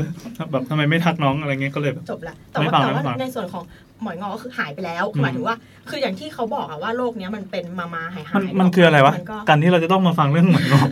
ไม่หมายถึงว่ามันมันก็หายได้จริงๆไงหมายถึงว่าอืมแล้วมันก็มีทรายต่างๆอะไรเงี้ยมันก็เป็นครับอืมช่วงของมันอืมจบแล้วค่ะอันนี้เดี๋ยวไงแล้วแซมก็จะได้โฆษณาเกี่ยวกับยาย้อมยา หน่อย เออเขาที่เล่นเป็นหัวร้านเขาไม่หัวละคลิปหายละไอโฟนอยู่นี่ด้วยมันต้องได้ยินแน่นอนพี่มาร์คครับ อันนี้จะให้ผมอ่านใช่ไหมอ่าอ่านไปเลย สวัสดีพิธีกรรายการ YouTube เอ่อคุณคุณอะไรน้องคุณน้องน้องเอิร์ธน้องเอิร์ธเรื่องที่สองนะฮะสวัสดีพิธีกรรายการ YouTube ที่เคารพรักนะฮะส่งมาเมื่อพฤษภาปี2019นี่เอง เรื่องผมเอิร์ธนะครับมีเรื่องจะได้ฟังสั้นๆ เป็นเรื่องเกี่ยวกับคลองชลประทานแถวบ้านผมที่จังหวัดสุรินทร์เอาแล้ว เป็นเรื่องสั้นๆ เรื่องมีอยู่ว่าตอนนั้นเราอยู่ที่เราอยู่ประมาณม .3 มีเหตุการณ์ที่พาลงโรงเรียนเราจู่ๆเขาก็เดินลงไปในคลองชลประทานครับแล้วก็ไต่ในคลองชลประทานเลย วันต่อมาก็เชิญหมอผีหรืออะไรสักอย่างไงแหละครับ มา แล้วก็ปรากฏว่าหมอผีนั้นบอกว่าเฮ้ยเขายังต้องการอีกหกคน เพื่อไปสังเวยในคลอง ต้องการตัวใดตัวแทนเนี่ยใช่เอาไม่ต้องต้องการคนอีกหกคนเพื่อไปสังเวยไม่รู้ตัวตัวใดตัวแทนหรือเปล่าอะแล้วเขาบอกว่าเวลาผ่านไปปีหนึ่งมีเด็กนักเรียนหญิงโรงเรียนเราสองคนหนีเรียนไปเล่นน้ำแล้วทีนี้คนหนึ่งอะเขาบอกถูกสายบัวพันขา เพื่อนก็เลยกระโดดลงมาช่วยสุดท้ายตายคู่ แล้วเวลาผ่านไปจนถึงปีนี้ก็มีคนกระโดดน้ำที่คลองชลประทานหัวก็จุยฮะถ้านับตามไปโดนอะไรฟาดนั่นดิเยเหรอถ้านับตามคำบอกเล่าแล้วยังเหลืออีก3คนนะครับโปรดติดตามตอนต่อไป อันนี้เขาส่งมาเมื่อ 19 พฤษภาณวันนี้คือไม่รู้ว่าอีก3ศพที่เหลือเป็นยังไงบ้าง อืมเขาบอกว่าถ้ามีแล้วเดี๋ยวจะเล่าอีกนะครับ ถ้ามีอัปเดตแต่ตอนนี้ไม่มีจะเป็นตัวเขาเองหรือเปล่าอยู่ๆก็แบบดราม่าอ่า อ่าต่อพี่เอาแล้วเรื่องต่อไปนะ เดี๋ยวเราเพิ่งเห็นว่า MV ของ BNK มาใหม่ต้องส่งให้ลูกก่อน ลูกเป็นติงลูกเป็นโอตะเรื่องโรตาเนี่ยครับ เพลงใหม่แม่ง แม่งอะไรครับ จังหวะที่พูดถึงชื่อจังหวัดอะแม่งโอ้ยเฮียโอ้ยเยี่ยเลยเหรอใช่ ยังยังยังเราไม่ได้ฟัง โอเค อันนี้ปะเรื่องของคุณคุณแพมปะใช่ใช่อ่าโอเค ของคุณแพมนะครับ เมื่อคืนในหมู่บ้านเนี่ย มีคนตายอายุเจ็ดสิบบวกละลุงอะป่วยเป็นมะเร็ง ตอนสงกรานต์ยังไปรดน้ำดำหัวอยู่เลย แต่มันไม่ไม่ปกติตรงที่ว่าสองวันก่อนอะมีผู้หญิงคนหนึ่งในหมู่บ้าน ฝัน เลย ในฝันบอกว่าเอ่อในฝันของตัวเองเนี่ยบอกว่าอยากตาย แต่มีคนบอกว่าไม่ได้ เดี๋ยวอีกสองวันจะมีคนที่เหมาะสมตายเองอืมอีกอย่างที่ทำให้หลอนก็คือ เมื่อปลายปีที่แล้ว เมรุท้ายหมู่บ้านเนี่ยเพิ่งสร้างเสร็จ ช่วงเนี้ยก็คือช่วงเวลาที่กะไว้ว่า ประมาณว่าใช้งานได้นะ ซึ่งรอปูนแห้งรอปูนเซ็ตตัวอะไรเงี้ยเมรุก็จะเสร็จพร้อมใช้พอดีแล้วศพแรกที่เผาก็คือจะต้องเป็นศพคุณลุงสูงอายุ เป็นเคล็ดว่าจะได้ไม่ต้องมีคนมีที่มีอายุน้อยเนี่ยเสียชีวิตอืมแล้วก็ ลุงเนี่ย เป็นเจ้าของที่ดินผืนนั้น ซึ่งได้บริจาคให้วัดใช้สร้างเอเมอนได้นั่นเอใช้งพอดีอืมแล้วก็เขาก็ทวิตต่อกันมานะ เมื่อตอนกลางวันเนี่ยได้ยินเสียงนกร้อง พ่อบอกว่าเสียงนกเนี่ย พอร้องขึ้นมาแสดงว่าน่าจะมีคนตายอืมน่าจะเป็นเสียงนกแสกอะไรเงี้ยนะนี่ก็คิดว่าในใจว่าอ้าวก็มีแล้วนี่คือไม่ได้พูดอะไร แต่เมื่อกี้กลับเข้าบ้านมาแม่บอกว่าบ้านเราเนี่ยมีสองศพนะคือคือในในหมู่บ้านในหมู่บ้านเราอะมีสองศพก็คือมีคนเพิ่งตายอีกคนหนึ่งคือเป็นผู้ชายเหมือนกัน แม่เล่าว่าสมัยก่อนเนี่ย คือคนเนี้ยเรียนเก่งมากหน้าตาดีบ้านมีฐานะ เรียกได้ว่าเป็นหนุ่มฮอตของหมู่บ้านหมู่บ้านอะแต่วันหนึ่งไปท้าพนันกับเพื่อนเล่น ไปเล่นที่กองฟอน หลังจากนั้นก็คือกลายเป็นคนสติไม่ดีแล้วเรื่อยๆไปเลยอืมชอบเดินไปเดินมาบางทีก็เดินไปวัดอะไรอย่างนี้อืมก็ก็สั้นๆ อันนี้เป็นเป็นเหตุการณ์แบบผีที่ต่างจังหวัดอันนี้น่าจะเป็น EP ผีในจังหวัดนะอืฮะมเรื่องต่อไปนะครับ เรื่องต่อไปครับ ผีมหาลัยบ้างอ่าโอเคผีมาไอ้ยผีมหาลัยเราเราทำล่าสุดเมื่อไหร่วะนานแล้วใช่ไหมเมื่อจริงก็เมื่อไม่นานนะพี่เอาไม่นานใช่ไหมเอ๊ะ อันนี้เราไปแล้วเราไปแล้วแหมเราไม่ลงก่อนหรอกเราจำภาพได้ อ่าเรื่องต่อไป บางทีก็แบบลงวันที่บางทีไม่ได้ลงไงอ๋อจริง ๆ แล้วมันเหมือนเหมือนเขาเล่าเล่าเรื่องก่อนหน้าแต่ไม่เป็นไร ต่อไป ตกลงตกลงหลุดปะหลุคุดณ ไหมครับทุกคน คุณนาวครับ จริงๆคุณนาวเป็นคนที่เล่าเรื่องได้ได้ประทับใจนะ เพราะว่าเอ่อเขาส่งมาตั้งแต่ในยุในยุคแรก ๆ ของ YouTube เลยอืมลักษณะการเล่าที่เขาบอกว่ามันมีมีห่อผ้าห่อกระดาษอะไรที่แบบเก็บของเขาไว้ตั้งนานอ่าแล้วอะไรเงี้ยที่แม่เก็บไว้อะไรนั่นนะคุณนาวได้เล่าเรื่องอะไรวะเดี๋ยวก่อนนะวันที่หกเดือนแปดหกเดือนแปดบางคนเราก็จะจดวันที่ไว้นะครับ โอเค ตัดภาพมาที่ร้านเบียร์ ที่ย่านลาดกระบังที่ผมใช้หมวกตัวใช้ชีวิตอยู่ที่นั่นอืมช่วงปีที่ผ่านมาเนี่ยทำการบูลลี่ผีในร้านไปพอสมควรอืมเริ่มต้นจากครึ่งปีแรกที่ทำเนี่ย ยังไม่เคยเจอสิ่งผิดปกติอะไร จนกระทั่งมีลูกค้าคนหนึ่งเข้ามานั่ง เป็นแฟนของลูกค้าประจำที่ชื่อเบิร์ตก็ตั้งวงเล่นกีตาร์คุยกันหนุกหนานที่จริงอะร้านปิดแล้ว แต่พอสนิทกันก็เลยนั่งชวนคุยอะไรต่อมีอะไรจนถึงเช้าซะหน่อย คืนนั้นแฟนผมเข้างานดึกเลิกเช้า คือนางทำในสนามบินเข้าเวรเป็นเวลาเช้าบ้างค่ำบ้าง แต่พอดีว่าวันนั้นน่ะ นางเข้าค่ำก็เลยเลิกเช้า เบิร์ตมันก็เลยระบบเปิดพลังตอนเมา คือนั่งดูดวงคนนั้นคนนี้ไปเรื่อยเปื่อย ซึ่งแม่งเป็นพลังที่เราเพิ่งรู้ว่ามันมีอยู่ เพิ่งมารู้ว่าเพื่อนเนี่ยดูดวงเป็นไง ทีเนี้ยพอสบโอกาสอยู่กับมันสองคน เบิร์ตก็ถามแล้วว่าทำไมอะ วันนี้เราจะกลับเช้า นี่ก็บอกเออแฟนกลับเช้าก็เลยกะว่าจะไปรับแล้วไปกลับหอพร้อมกันอะไรอย่างนี้ นางเบิร์ตก็พูดขึ้นมาว่า ถ้าพี่เหงาเนี่ย ก็พาคนในครัวกลับไปด้วยสิ เราก็แบบอ้าวอีเบิร์ตคือมันไม่ได้มีพลังแบบนั้น แต่พออยู่ในร้านคนเดียว พอเห็นครัวมืดๆอะคือมันก็หวิวแล้วนะพอมาบอกงี้ก็เลยยิ่งชัดเลยว่าในครัวเนี่ย มันคือมันน่าจะมีอะไรต่อมีอะไรอยู่ แต่วันนั้นคือยังไม่ได้เจออะไร ตัดข้ามาวันที่รับพนักงานใหม่เข้ามาในร้าน ซึ่งก็คืออบอลลูกค้าคนสนิทจากเรื่องข้างบนเมื่อกี้นั่นแหละก็ผ่านเวลามานานนับสามเดือนก็คือผ่านตัวเข้ามาเป็นเด็กร้านจนได้ เป็นคนฟักโกดแต่น่าจะแพ้ ผีมีไทป์แบบผีนางรำก็เข้ามาทำร้าน มันก็ต้องนอนร้านเพราะไม่อยากเช่าหอให้เปลืองตังค์มันก็เลยเป็นคนแรกที่เริ่มเจอ ต่อไปนี้จะเริ่มเป็นเรื่องผีในร้าน เริ่มจากการเห็นอตอนที่เดินเก็บร้าน ปิดแอร์ก่อนจะเข้านอน พอหลังจากปิดแอร์ตัวริมสุดของร้าน ก่อนเดินหันหลังกลับมาที่บาร์เพื่อนอนปั๊บแต่แค่จังหวะหันหลังเนี่ยก็ได้ยินเสียงคล้ายผีในจูออนที่ลากเสียงยาวๆนะจำได้ไหมเสียงไงไงผีจูออน เออแบบนี้แหละ ด้วยความที่ไม่กลัว เพราะยังไม่เห็นรูปร่างออกมาชัดๆวันรุ่งขึ้นก็เลยเริ่มบูลลี่ผี ตั้งคือตั้งชื่อให้ว่าพี่พี่ออกโอ้หมดกันไอผีที่แบบอยากจะออกอะแล้วก็เริ่มกลั่นแกล้งล้อเลียนผีตั้งแต่เวลา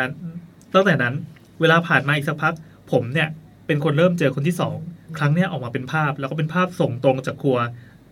ดังที่นางเบิร์ดเคยบอกว่ามีเห็นคนในครัว เป็นลักษณะของผ้าที่พลิ้วไหว แล้วเขาก็แทรกภาพนะครับก็คือเหมือนเป็นอะนึกว่าเป็นร้าน ร้านร้านที่นั่งยืนได้ตนถึงกลางคืนอะไรก็ว่าไป แล้วว่ามีครัวสลัวๆอยู่ตรงตรงปลายภาพนะครับ แล้วก็มีลูกศรจี้ชี้ไปที่ประตูครัวที่มีผ้าม่านปิดไว้เป็นเป็นผ้าผ้าลงมาเพื่อกันแอร์กันอะไรต่อมีอะไรกันกลิ่นออกเนี่ยเขาบอกว่าผ้ามันพลิ้วไหว ในระหว่างที่นั่งคุยกับลูกค้าอยู่ห่างตาเนี่ยเราจะเห็นผ้าเนี่ยปลิวตลอดเวลา ซึ่งปกติแล้วเนี่ยครูครัวจะปูด้วยกระเบื้องติดผนังสีขาวทำให้ทุกครั้งที่ผ้าปลิวเนี่ยเราจะรู้ได้ว่ามันเป็นสีขาวแวบแต่มีอยู่แวบหนึ่งที่พอผ้าสะบัดปั๊บปลิวออกมากลับเห็น background เป็นสีดำเขาก็สะบัดเขาบอกว่าสะบัดหน้าแบบนักคอมหันไปมอง แต่เขาไม่ทันแล้ว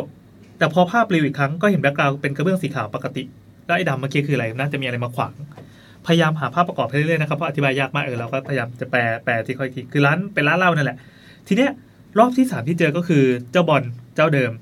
เพิ่มเติมก็คือคราวเนี้ยเห็นชัดเจนแล้วก็เห็นต่อเนื่องด้วย เป็นเป็นเป็นเขาแนบรูปนะ เป็นรูปบาร์เหมือนเป็นบาร์เหล้าเลยอะ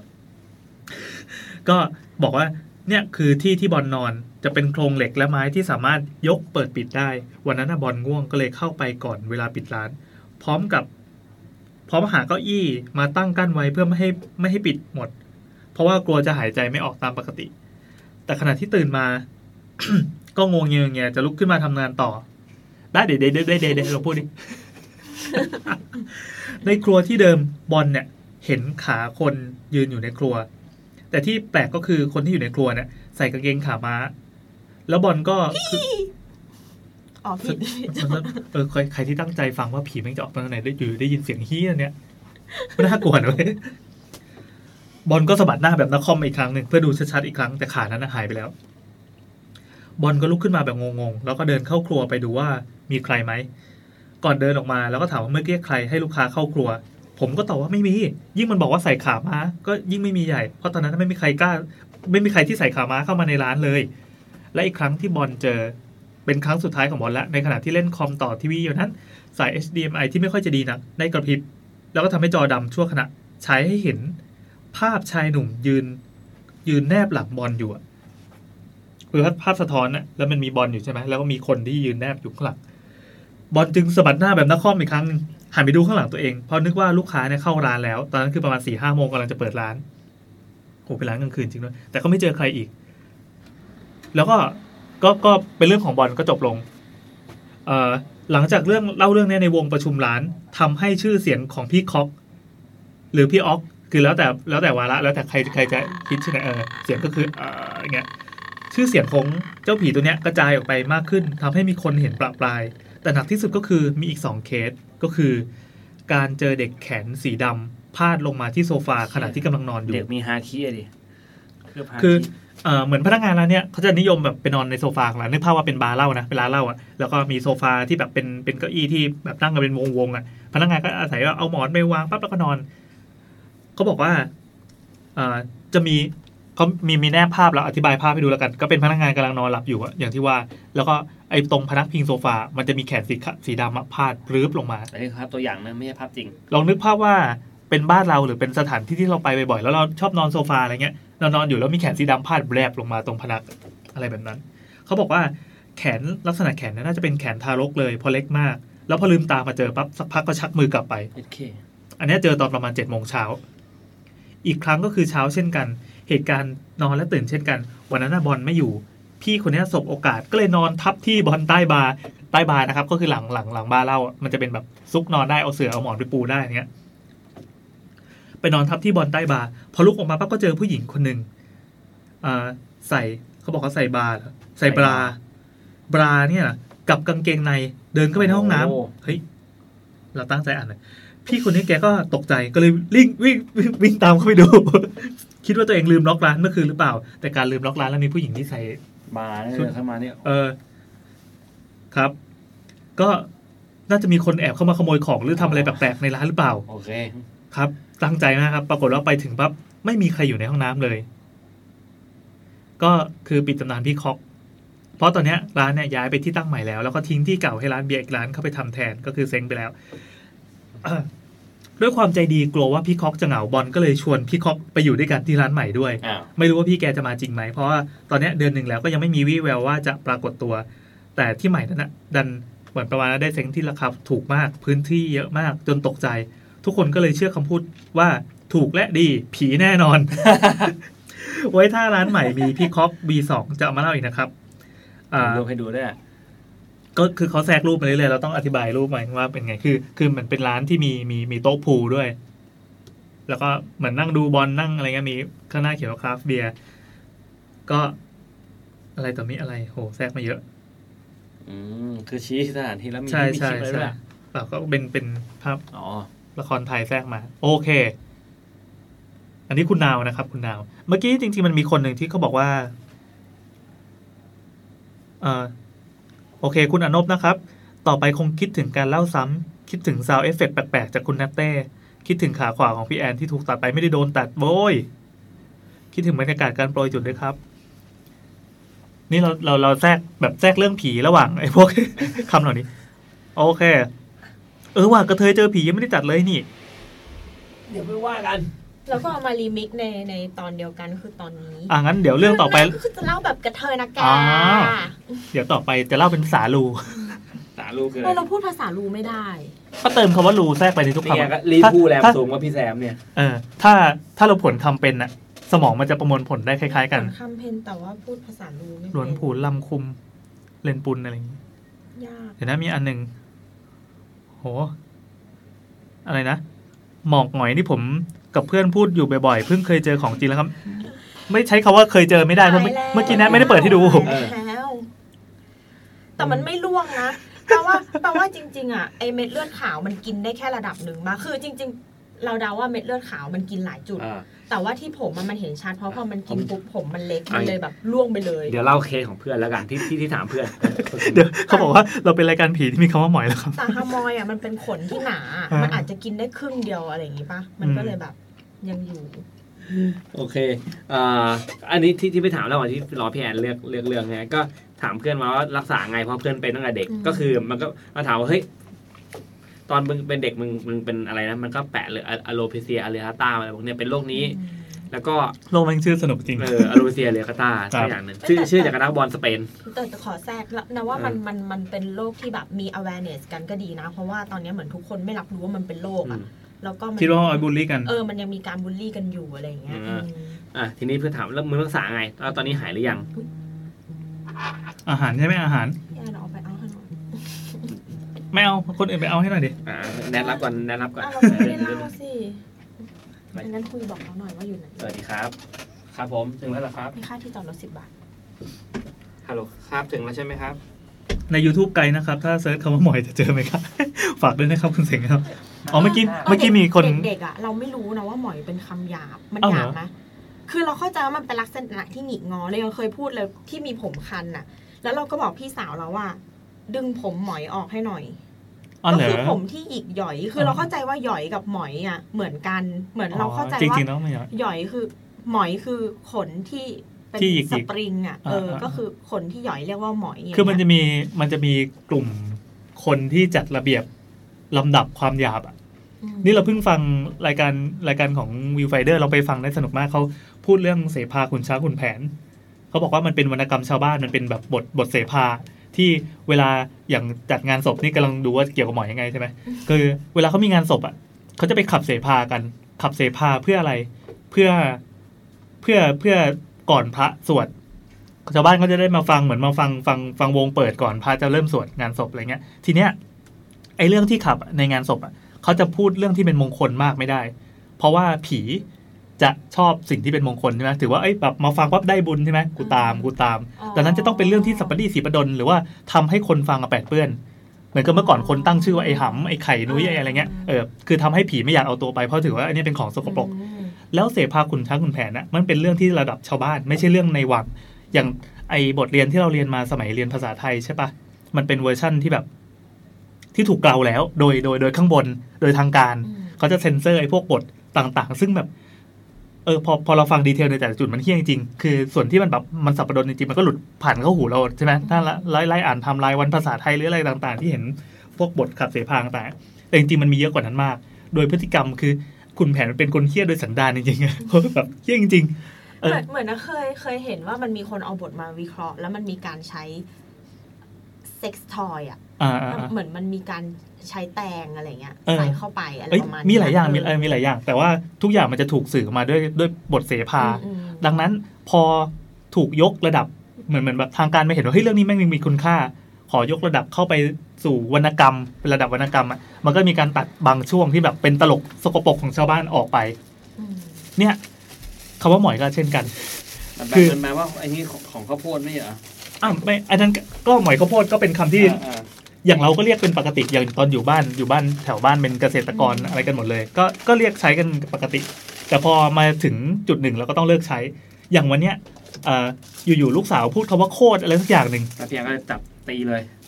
จับโกนหัวไม่ใช่เว้ยโคตรหัวเลไม่ยไม่เขาเลยเฉยๆเพราะเราก็พูดคำว่าโคตรคำอะไรอยู่แล้ว แล้วก็เราก็สอนลูกว่าเออมันมันก็มีคำหยาบเช่นแบบ พอเพื่อนๆคุยกันอะไรเงี้ยอย่างแบบน้าน้าคุยกับเพื่อนน้า เขาจะแบบเอ้ยแบบกูมึงเฮียอะไรเงี้ยเฮ้ยก็บอกว่าผิดนี่ กินไม่เหรอกินไม่ต้องมีเฟรนช์ฟรายสองไก่สองอ้าวเชี่ยอันนั้นแหละครับก็คือเราเราก็บอกลูกหลานให้เข้าใจว่าโลกเนี้มันมีการสื่อสารก็ด้วยคำหยาบหรือว่าคำอะไรมันก็มีบริบทของมัน ไม่ใช่ว่าหยาบแล้วไม่ดี อย่างคำว่าโคตรเนี่ยมันติดต่อเขาไม่ได้แล้วอะอ้าวเพราะว่ามันจบทริปแล้วเชี่ยก็เพราะว่าว่าว่ามีสองเดี๋ยวคนเดี๋ยวเราถามขอว่าตรเข้างไหนรายการก่อนอ๋อโอเค อย่างคำว่าโคตรเนี่ยจริงๆมันก็เป็นคำคำธรรมดาแต่วันหนึ่งมันก็ถูกทำให้หยาบอะไรอย่างนี้เป็นต้นก็กินไปเถอะจ้ะจบครับเดี๋ยวไปฟังได้นะในรายการสกู๊ปวิวเซเดอร์เราว่าเขาเล่าเรื่องขุนช้างขุนแผนได้สนุกมากถึงไหนแล้ววะอืมอ๋อเมื่อกี้มีคนบอกว่า ผมผมติดตาม แบบ YouTube เนี่ยแบบฟังเสียงคุณนัตเต้มาตลอด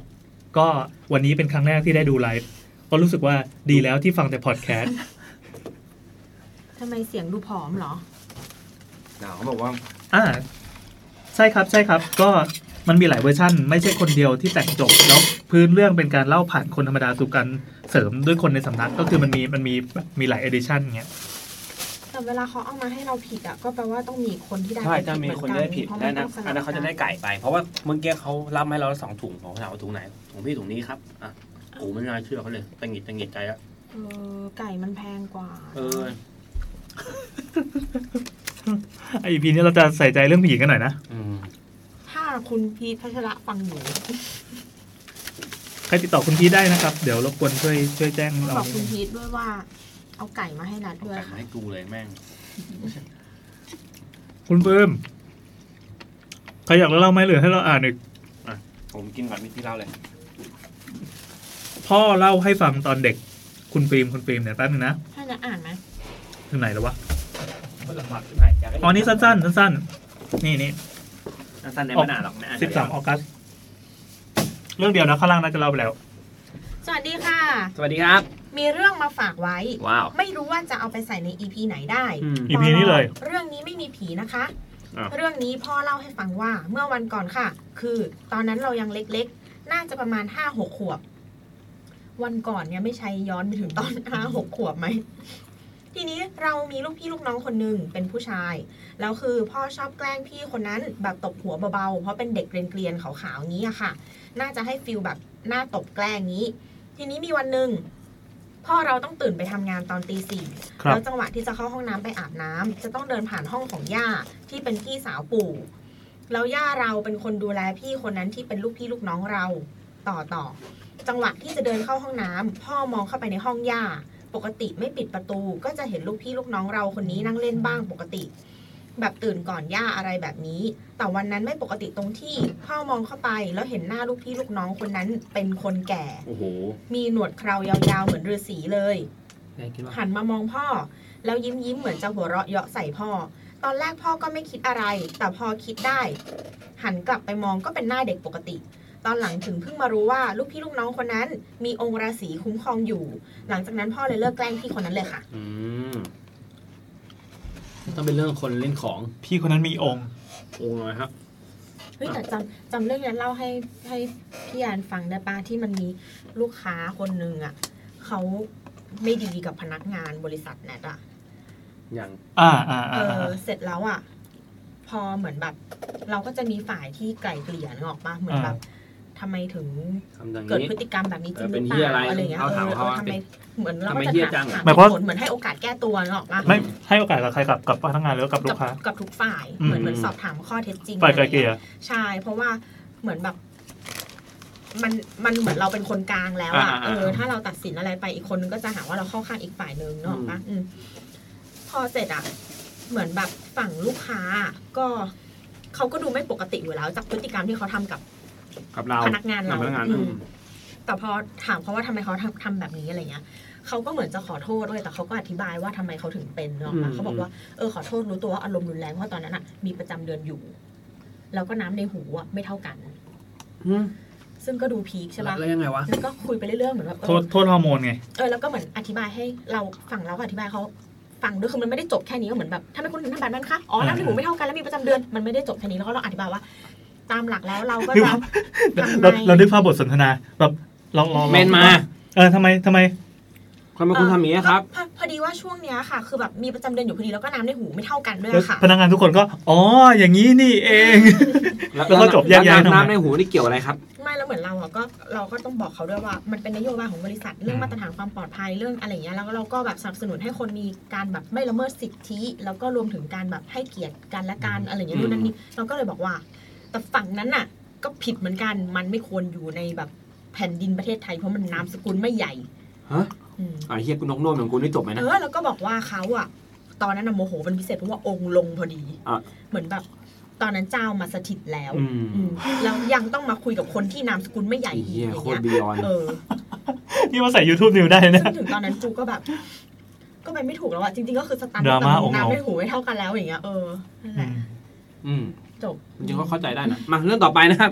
อะคุณแฟนมีขาไอ้ยแฟนมีชา คือเรื่องเนี้ย ฉันกลัวจริงๆแต่ก็แบบว่า ถ้าจะไปเอาในใน YouTube ก็ไม่รู้จะเล่าหัวข้อไหนครับ ก็เลยไม่เคยเล่าก็คือความว่าร้านข้าวหน้าหอปิดเร็วช่วงนั้นน่ะ เขาบอกเลยว่าปีสองมีกิจมีกิจกรรมต่างๆ ก็เลยขยับไปกินกับเมดไกลจากหอหน่อยนึงอืมทีนี้เดินไปใกล้ๆใกล้ ๆ จะถึงร้านแล้วคือชั้นชั้นนั่งด้านใน หันหน้ามองไปทางหน้าร้านก็จะเป็นถนนกับทางสามแยกพอดี ฉันก็เงยหน้าขึ้นมาจะเห็นผู้หญิงตัวเล็กๆอยู่กลางถนน ยืนทับเส้นน่ะก็คืออยู่ตรงกลางมีเส้นอยู่เนาะอืมแล้วรถก็ขับผ่านไปผ่านมา ตรงนั้นแหละ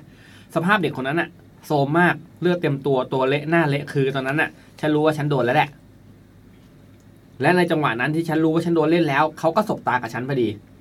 แบบยืนนิ่งอยู่กลางถนน แล้วฉันก็ได้ยินเสียงกรี๊ดในหัว คือมันกรี๊ด อ่าใช่ คือมันไม่มีเสียงอะไร มันเป็นเสียงที่แบบว่า ไม่เคยได้ยินอะไรเทียบ ไม่เคยได้ยินแบบนี้มาก่อนเลยอะฉันเปรียบเทียบไม่ได้ว่ามันคือเสียงอะไรแต่มันดังอยู่ในหัวฉัน ไม่ใช่ที่หูด้วยนะดังจนแบบต้องปิดหูก็ก็ไม่ช่วยอะไรอะ่ะ คือฉันกลัวมากแบบมันดังจนต้องปิดหูหลับตาลืมตาขึ้นมา สิ่งที่ฉันควรจะเห็นก็คือเพื่อนนั่งตรงข้ามใช่ปะปรากฏว่าภาพที่เห็นคือ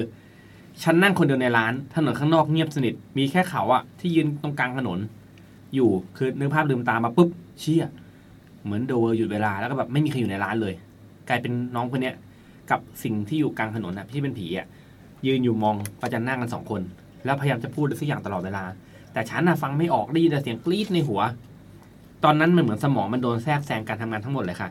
ฉันคิดอะไรไม่ออก ฉันไม่รู้ต้องทำยังไง ฉันสื่อสารกับเขาไม่ได้ พอเบาลงจากเสียงบีทสูงๆก็กลายเป็นเสียงเหมือนคนกำลังกรีดๆอยู่ในตู้ แต่ฉันฟังไม่ออก แต่ฉันรู้ว่าเขายืนอยู่ข้างนอกและเขากำลังพูดอยู่อะ คือมันเหมือนแบบนานมากฉันทรมานแบบอยากตายจนกระทั่งถึงจุดหนึ่งอารมณ์เหมือนแบบ VPN หลุดหลังจากต่อสิคือตอนนั้นพอเจอช่องให้หนีแล้วฉันก็ตัดเลยไม่เอาแล้วเว้ยไม่ฟังแล้วลืมตาขึ้นมาอีกทีนึงเห็นเพื่อนนั่งอยู่ตรงหน้าเหมือนเดิม ไม่เจอผู้หญิงคนนั้นแล้ว แล้วก็รู้สึกว่าตัวเองร้องไห้น้ำตาไหลพักๆๆเลยคือตอนนั้นฉันกินอะไรไม่ลงนะจุดนั้น แล้วก็รีบบอกเพื่อนว่าเฮ้ยคิดตังค์แล้วกลับเลยขอไม่เล่าอะไรจนกว่าจะโอเค เพื่อนก็ดีดีบอกเพื่อนนึกว่าไม่สบายได้ยินเสียงวิงวิงในหูเหรอ เพื่อนก็ถามหูวิ้งเนี่ยหูวิ้งเหรออ๋อไม่เป็นไรสบายดี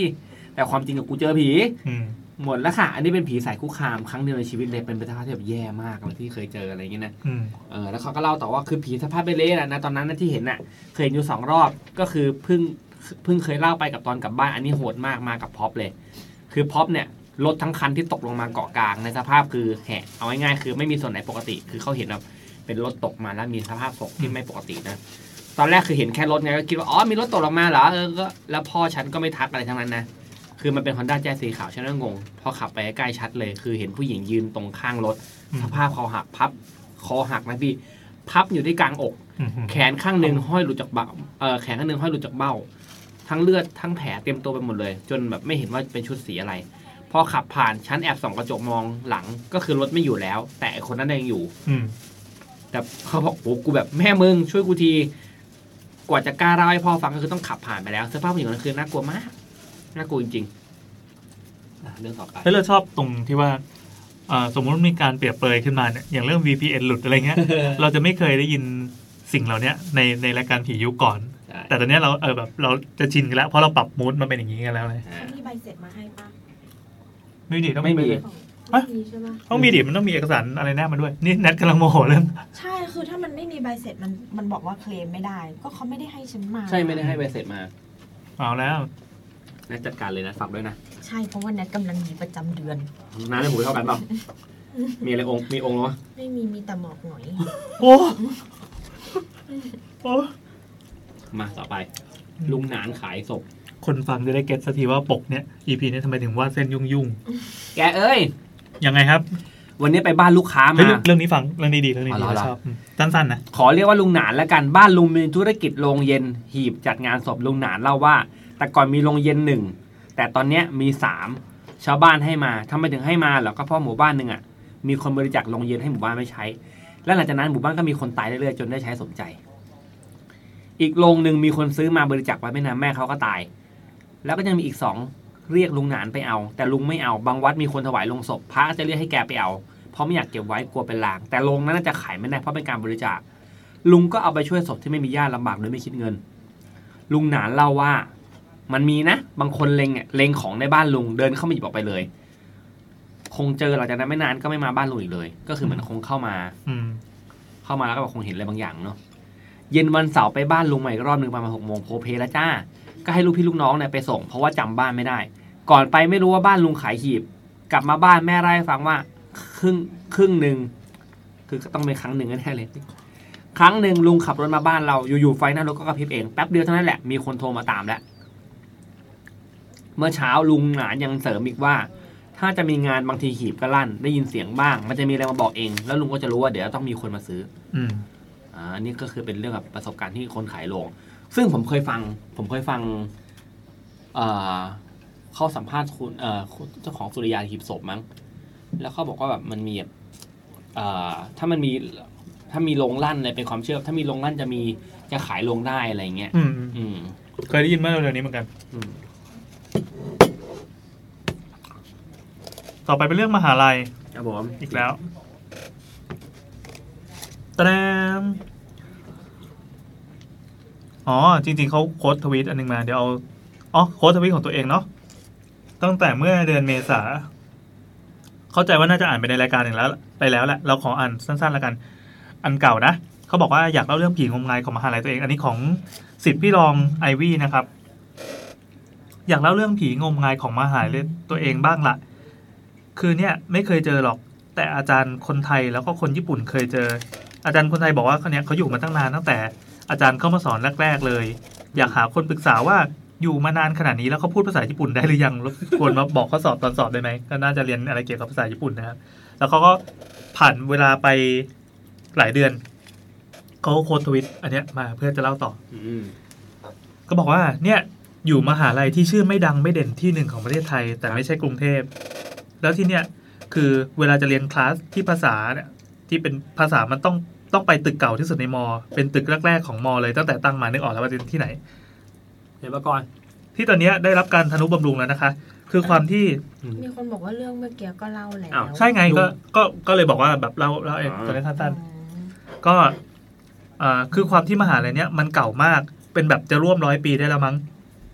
แถมที่จังหวัดเนี้ย คนตายเป็นเบือ ขึ้นชื่อเรื่องผีเฮี้ยนเบอร์ต้นๆของประเทศอะเนาะวันแรก ๆ ที่เข้าตอนปีหนึ่งเนี่ย อาจารย์ อาจารย์ทั้งของสาขาตัวเองและสาขาอื่นๆ ก็แซวว่าเนี่ย เด็กเอกญี่ปุ่นเนี่ยเรียนวันไหนอ่าเรียนวันไหนเลิกเรียนช้าเนี่ยเราก็อยู่ตึกเนี้ยให้ระวังจะเจอนะอาจารย์ทั้งคนไทยทั้งญี่ปุ่นเขาเจอกันมาหมดแล้ว อาจารย์ที่ปรึกษาทั้งอาจารย์สาขาอื่นที่อ่าก็เล่าว่าที่เขาเจอวิญญาณหรือเรียกว่าผีดี เขาเจอที่ตึกเนี้ยคือเจอมาตั้งแต่แรกๆที่เข้ามาสอนเลย อาจารย์คนอื่นก็เคยเจอเหมือนกัน แต่ว่าไม่ค่อยอยากจะพูดกันนะ เพราะว่ากลัวเด็กนักศึกษาเนี่ยกลัว อาจารย์คนญี่ปุ่นก็เคยเจอมาแล้วก็มาบอกมาเล่าให้ฟังอีกที แต่ประเด็นมันไม่ได้แค่หนึ่งเดียวนะสิ ประเด็นคือคนที่เจอกันอะก็จะมาเล่าใช่ไหมแล้วคือบางคนบอกว่าผู้หญิงบางคนบอกว่าผู้ชาย แน่นอนว่าตามสูตรจะต้องเป็นชุดไทยคือผีที่อยู่ในมหาลัยในในคณะเนี้ยมหาลัยเนี้ยมีสีประจำมหาลัยสองสีปะ หรือพี่แอนก็ไม่รู้เฉลย พี่แอนรู้มาตอนเนี้ยเดาเดาว่าไม่ใช่ ก็บางคนก็ผู้หญิงบางคนผู้ชาย แต่ว่าเป็นชุดไทยนะแต่ไม่มีใครเคยโดนหลอกแรงๆนะฟังฟังมาว่าเขาแค่เดินไปเดินมาอยู่ที่ตึกนั่นแหละอืมไม่ได้คุกคามอะไรอ่าก็ก็เป็นผีประจำถิ่นน่ะอืมแต่มีเรื่องหลอนๆกับคนใกล้ตัว ก็ เนี่ยไม่ได้โดนเอง ช่วงนั้นก็กินชานมไข่มุกช่วงนั้นรับน้องมั้ง เห็นมีคนเห็นอาจารย์คนหนึ่งที่แก่มากแล้ว ที่แค่เดินก็ยังลำบากสุขภาพไม่ค่อยโอเคเท่าไหร่เขาเห็นอาจารย์คนเนี้ยอ่าเป็นเห็นจากด้านหลัง วิ่งหรือวิ่งลงหรือขึ้นบันไดนี่แหละปอบๆแบบอยู่ๆก็อาจารย์โอ้โหเงื่อนๆแล้วเป็นแบบแก่ๆแล้วอะอยู่ๆก็สับขึ้นบันไดก็อาจารย์กันหนีเออที่ตึกนั้นนะแล้วก็มาเมาเมาๆว่าอาจารย์แกก็อะแกก็ดูแข็งแรงดีนี่ยังวิ่งได้เลย แต่คนอื่นมาบอกว่าตลกแล้วไม่ใช่ไม่ใช่แน่ๆอาจารย์คนนี้ไปหาหมอทุกอาทิตย์เลยอืมเดินยังเดินไม่ค่อยจะไหวเลยเขาขึ้นบันไดไม่ไหวแน่ๆอะไรเงี้ยเอาไปว่าเปิดคนอื่น เออ แค่เดินขึ้นบันไดลงอาหารแล้วเขาจะน้องโอ้ยแบบจับเราเดินขึ้นอะไรเงี้ยไอคนเห็นก็เถียงบอกว่าเห็นจริง ๆ ตรงนั้นชี้จุดด้วย รุ่นพี่บางคนก็เลยบอกว่าที่เห็นน่ะไม่ใช่อาจารย์แล้วล่ะ น่าจะเป็นคนอื่นมากกว่า ก็มีเรื่องงมงายเยอะนะแต่ก็จบเถอะอันนี้เป็นแบบเกร็ดเล็กๆน้อยอืมไม่ยอมบอกว่าที่ไหนอะเดายากที่หมายๆอืมไม่ดิ ใบหน่อยแต่ว่าพี่แอนอะรู้เฉลยแล้ว อืมรู้ไม่หรอกสีมหาลัยเป็นโทนเย็นหรือโทนร้อน ไม่บอกจังหวัดอะไร ไม่บอก แล้วว่ากรุงเทพไม่ใช่กรุงเทพอ้าวภาคอะไรภาคอะไร ภาคกลางเขาบอกว่าได้ค่ะ แต่ไม่ต้องบอกจุดประสงค์นะคะคือคือเราก็ขออนุญาตนำมาเล่าทีนี้เขาใส่แท็ก YouTube นั่นแหละไม่ต้องบอกจุดประสงค์นะคะ คือว่าเราเนี่ยอยากให้ผีมาบอกข้อสอบ โอเคนายใบดิใบใบผมสองคนแหละไม่บอกใครใช่ นิดนึง ทำสัญลักษณ์อะไรก็ได้อะนั่นแหละที่นั่นแหละ เฮ้ย เป็นเป็นมหาลัยงมงายนั่นแหละ อ๋ออ๋องั้นรู้เลยโอเค อ๋อสำหรับเราเรานับว่ามันเป็นกรุงเทพ ไม่ใช่ดิอ๋อโอเคเทพด้วย มีหลายสาขาอืมพูดถึงเรื่องเกล็ดเล็กเกล็ดน้อยยังไงครับวันเนี้ยเราไปอ่านกระทู้พันทิปมา แล้วก็รวมๆกันหลายกระทู้แล้วเขาก็พูดถึงเรื่องกุศโลบาย คือเหมือนพออ่านไปหนึ่งกระทู้อะไอ้ข้างล่างมันก็จะมีแบบรับ เรื่องเจนที่มาให้เกี่ยวข้องรับเจนหรมาอกให้ปะอืมอ่าแล้วมันมันมันมันก็มี topic แบบแปลกๆ เช่น มันมีอันนึงเลยอะขึ้นหัวหัวกระทู้ไว้ว่า checklist สิบสิ่งที่ต้องมีก่อนไปงานศพฮะอะไรวะมาพูดเลยเหรอเราเราคือที่ทำงานเราอะเป็นแบบบรรยากาศอย่างเงี้ยแหละ มันก็จะ open คือเดี๋ยวนี้เขาไม่มี partition เป็นข้อคอกแล้วเนาะไม่เหมือนสมัยพ่อแม่เราทำงานเนี้ย เพราะฉะนั้นเวลาทำงานอะบางทีมันก็จะมีน้องที่มาคุยแบบพี่พี่นัทพี่นัทถามงานหน่อยเงี้ยอืมแล้วมันก็จะมาเห็นจอเรา มันก็แบบ พี่อ่านอะไรอะสิบเช็คลิสต์ที่ต้องทำก่อนไปงานศพอะไรอย่างเงี้ยเสริมประธานสิแล้วน้องก็จะงงว่าเหมือนแบบพี่จะไปงานศพแล้วอ๋อเปล่า คืออันแล้วแล้วพี่อ่านอันนี้ทำไมอะเป็นหัวข้อที่พี่สนใจเหรออะไรเงี้ยงานอันนี้เล็กแปลกดีนะคะอะไรอย่างเงี้ยกลายเป็นคนอย่างนั้นแล้วน้องก็คือเฟดออกโดยที่แบบไม่ไม่ถามอะไรกูแล้วเหมือนไม่อยากคุยด้วยพรุ่งนี้ดูว่าจะมีคนมาคุยกับแนทไหมน้องคนมาคุยกับพี่แนทแม่งอืมดูเป็นคนบุคลิกแย่แล้วก็คือไหลไหลไหลไปเรื่องอื่น ๆ ด้วยก็จะมีเรื่องแบบเออ ส่วนทำส่วนไมปากเป็ดปะทำไมในสมัยก่อนถึงห้ามทำเรื่องแบบนี้อะไรอย่างเงี้ยอืมนึกออกปะอืมหกสิบข้อห้ามที่60ยังข้อห้ามยังวาลิดจนถึงปัจจุบันอะไรอย่างเงี้ยอืมดูนั่นนี่เราก็คัดข้อที่เราอะ ไม่เคยรู้หรือสนใจหน่อยเช่น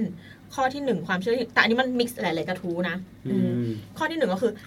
ห้ามไปงานศพเวลาที่คุณเป็นแผล นี่เคยได้ยินเหรอเนี่ยไม่เคยแผลได้ยินเหรเลอยใช่เคยได้ยินเคยได้ยิน ปกติเคยแบบ เคยได้ยินว่าคนท้องเหมืเข้าแบบไปงานศพเออคนท้องห้ามไปอะไรเลยหรือว่าของญี่ปุ่นก็จะมีว่าถ้าไปงานศพอะห้ามใส่มุกที่เป็นเส้นสองเส้นทำไมอะเพราะว่าแปลว่าจะได้ไปงานศพซ้ำสองครั้งมคือถ้าใส่สร้อยไปให้ใส่สร้อยที่เป็นเส้นเดียวเนกอะปะแต่บางคนอืมแฟชั่นมันจะเป็นแบบสองเส้นคู่เนี่ยอืมห้ามใส่ อืมอันนี้ก็คือบอกว่าถ้าเป็นแผลห้ามไปงานศพซึ่งคนในกระทู้ก็มาวิเคราะห์กันมีตั้งแต่คนที่ด่าเหมือนแบบปัญญาอ่อน เออโลกมันปี 2000 แล้วนะคะอะไรอย่างเงี้ยยังจะมาเชื่ออะไรอย่างนี้อีกเชื่ออย่างไม่มีที่มาที่ไปไม่มีวิจารณญาณไม่คิดก่อนเลยอะไรอย่างเงี้ยด่าอืมเขาขนาดนี้นั่นแหละแต่บางคนก็เหมือนกับว่าเออมันก็มีข้อห้ามในแง่ของเขาบางทีมันก็เหมือนเป็นการย่อยสารให้เข้าใจง่าย ในยุคนั้นจะมาพูดกันเรื่องเชื้อโรคเรื่องอะไรก็คงไม่มีคนฟังแต่ถ้าพูดไปง่ายๆว่า มันไม่เป็นมงคลนะหยุดเถอะมันก็จะได้ผลทันทีอะไรเงี้ยอืมอืมซึ่งคนสมัยก่อนมันอาจจะแบบหลายคนก็ตายด้วยโรคระบาดหรืออะไรเงี้ยมแล้วก็ที่ที่จัดงานอาจจะไม่ได้เป็นแบบเป็นทางการขนาดนั้นอาจจะมีน้ำน้ำขังหรืออะไรนึกออกป่ะแบบเอาน้ำในหูไม่เท่ากันลงลงลงน้ำอะไรเงี้ย มันก็เสี่ยงที่ถ้าคุณมีแผลมันจะไปติดเชื้อไปอะไรจากงานนั้นได้อะไรเงี้ย อืม แต่ว่ากิมมิคของการแก้เคล็ดของการที่ถ้าคุณมีแผลแล้วจำเป็นต้องไปงานศพ ก็คือ ให้พกไม้ที่มีน้ำไปด้วยทำไมอะไม่รู้เหมือนแบบพวกกิ่งมายาลาบอะไรเงี้ยไม้ที่มันมีหนามในตัวเนกอะไม้ตีงูเออไม่ไม่ใช่ไม้หน้าสามตอกตะปูนะหมายถึงว่า แบบกุหลาบอะไรเงี้ยออเดาเดาขอไม้หเดานามยังไงครับเหตุผลก็คือมันจะหายากพ อมันหายากก็แบบอะกูล้มเลิกไม่ไปแล้วก็ได้อ๋อเดาว่าไปอินกูสระบายซ้อนทับอีกทีหนึงไงอ๋อเราว่าน่าจะไว้เผื่อกระสือมากินแผลเลยอะไรเงี้ยเราจะได้เอานี้ไปเกี่ยวไส้มันหนามมะกรูดหนามเฟื่องฟ้าอืมเอาเพิ่งรู้ว่าเฟื่องฟ้าก็มีหนามมีหนามมีหนามอืมหนามใหญ่ด้วยแต่รู้ว่ายุคยุคแม่เราอะแม่เราบอกว่าใครที่ปลูกเฟื่องฟ้าไว้อะบ้านไหนเฟื่องฟ้าสวยอะอย่าไปจีบลูกสาวเขาทำไมครับแปลว่าขี้เกียจเพราะว่าทำไมอะเฟื่องฟ้ามันเป็นต้นไม้ที่จะออกดอกเมื่อไม่ลดน้ำอืม เขาเลี้ยงต้นไม้เป็นปะวะเขาก็เลยปล่อย ไม่หรอกมันเป็นเหมือนแบบเป็นเป็นคำอืมเขาเรียกว่าอะไรบอกปากต่อปากอะไรเงี้ยเพราะฉะนั้นถ้าแบบอยากให้ลูกสาวบ้านนี้มีผู้ชายมาจีบเยอะๆก็อย่าปลูกเฟื่องฟ้า หรือถ้าปลูกก็อย่าให้มันมีดอกจะได้ดูลูกสาวขยันใช่ไหมรดน้ำทุกเช้าเลยอันนั้นคือไม่มีความรู้เว้ยอย่างไม่รู้เอออย่างบ้านเราก็เลี้ยงต้นไม้ที่แบบต้องต้องงดน้ำให้มันอืมมันถึงจะออกดอกผมนี่รดน้ำไซไอไซเกาหลีหลังบ้านอะอ่า ตายหา นี่ไง คือคนส่วนใหญ่จะเข้าใจว่าต้นไม้อะรดน้ำให้เยอะแล้วจะแฮปตายแบบปี้ตายหมดเลยอะแบบสาเหตุการตายส่วนใหญ่เขาต้นไม้เลยอะรากแม่งเน่า ใช่รากเน่าแล้วก็ขังเราเลี้ยต้นไม้ไม่ได้เราเราอยู่กับสิ่งที่ไม่ต้องการความสม่ำเสมอลูกสาวบ้านนี้นะครับไม่ทำไว้ผมเออแต่เลี้ยงสัตว์ได้เพราะว่าเรารู้ไงว่ามันมันมันกินต้ตออนไหนงการอะไรมันอืมพูดอะไรอะไรเงี้ยอืมแต่ต้นไม้คือไม่เข้าใจอะอยู่ๆมึงก็เหลืองเงี้ยมึงเป็นอะไรอะอืมผม Google ก็มีปะวะผมลงทุนกับต้นไม้ที่บ้านอะ เยอะมากอะพี่แมั่งตายหาหมดเลยมันเจอบางช่วงนี้แบบไอ้ไม้ฟอกอากาศอะพวกใส่ใส่ใบสักแม่งแพงมากใส่ใบสักซื้อมาต้นอย่างนี้ หลายต้นนั้นใส่ใบสักมอสเซอร์เรลล่าไอ้กวักมรกตที่อะไรก็ตามที่บอกว่ามันไว้ในไว้ในห้องหรือไว้ในบ้านแล้วแบบ มันจะแบบช่วยกรองอากาศได้อืมตายหาหมดเออนั่นเอาว่านงานซื้อเครื่องกรองอากาศยชักก็เลยซื้อสุดท้ายครูซื้อเครื่องอากาศมันก็เสียวปี้มันเลยจบอะนั่นแหละ ถูกแล้วอะต่อแล้วก็มาปลูกต้นไม้ปลอมในบ้านมีคอะวามไรคเชื่รัอบต่อมาก็คือ อยากกินได้มาก ๆ อันเนี้ยแปลกฮะ อยากอยากกินได้มาก ๆ อะ ให้ชวนผี เฮ้ย สมมติว่าเรากำลังจะไปแข่งกินเนกอะปะอืมแล้วแค่ชวนว่า เอ้ย ไปกินข้าวกัน แล้วก็เด็ดดอกเด็ดใบไม้แถวนั้นอะ เอามาเหน็บเอว แต่ว่าพีทจะมีคนไปช่วยกิน เฮ้ย พีทอีทแหลกทำอย่างนี้แน่นอน อืมเขาบอกว่าสำหรับคนที่แบบอยากไปกินกินยังไงก็ให้ไม่อิ่มอะไรเงี้ยไปแข่งขันการกินวิธีก็คือให้เด็ดใบไม้ข้างทางมาหนึ่งใบอืม เหน็บสเอลไว้แล้วชวนเฉยๆ โดยไม่ต้องเอ่ยชื่อว่า ไปกินข้าวกัน รับรองว่าคุณจะได้เพื่อนไปทานข้าวเยอะแยะเลย เพราะท่านว่าวิญญาณนั้นมีอยู่ทุกหย่อมหญ้า เราไม่จำเป็นต้องไปกลัวเขาเหล่านั้น เพราะเขาอยู่ทุกที่อืมเพียงแต่ว่าเราไม่เห็นเท่านั้น อันนี้บอกไว้แต่อย่าเอาไปลองนะ ไม่แนะนำเพราะว่าเราชวนมาได้แต่ไม่รู้จะไล่กลับยังไงอ๋อพวกแข่งแชมป์สมมติไปพีทแหลกไปกินร้านข้าวต้มเขาแล้วเอามาสี่ที่เหรอครับโอ๊ยกูมาสามอะไรอย่างเงี้ยอืมก็คือเราก็จะแบบเป็นคนที่กินไม่อิ่มตลอดไปนะแต่เขาไม่ได้บอกว่าจะอ้วนหรือไม่อ้วนอะพีทอีทแหลกก็ไม่ก็อ้วนคือทุกวันนี้ เผลอกินว่าไปเผลอพูดว่าไปกินข้าวกันแล้วมีตัวอะไรตามนักมาตั้งแต่ตอนนั้น จนถึงปัจจุบันหรือเปล่าช่วยตามหน่อยเฮ้ยเรานึกได้ว่ะข้อเมื่อกี้ที่ว่าเรื่องไปงานศพอะถ้าคนไม่มีแผล แล้วแม่งเป็นเด็ดไอ้พวกต้นที่มันมีหนามหนามๆแล้วมันเป็นแผลขึ้นมา ก็จะมีแผลตั้งแต่วันนั้นตอนแรกก็แบบแฮปปี้ดีอยู่นะอยู่ๆก็มีแผลว่าไปทำตามความเชื่อเนี้ยอืมก็คือพระเยซูป่ะเขาก็เลยต้องเอาหนามใส่ไว้ที่หัวอืมความเชื่อมันจากตอนตกอืมอืมอะต่อ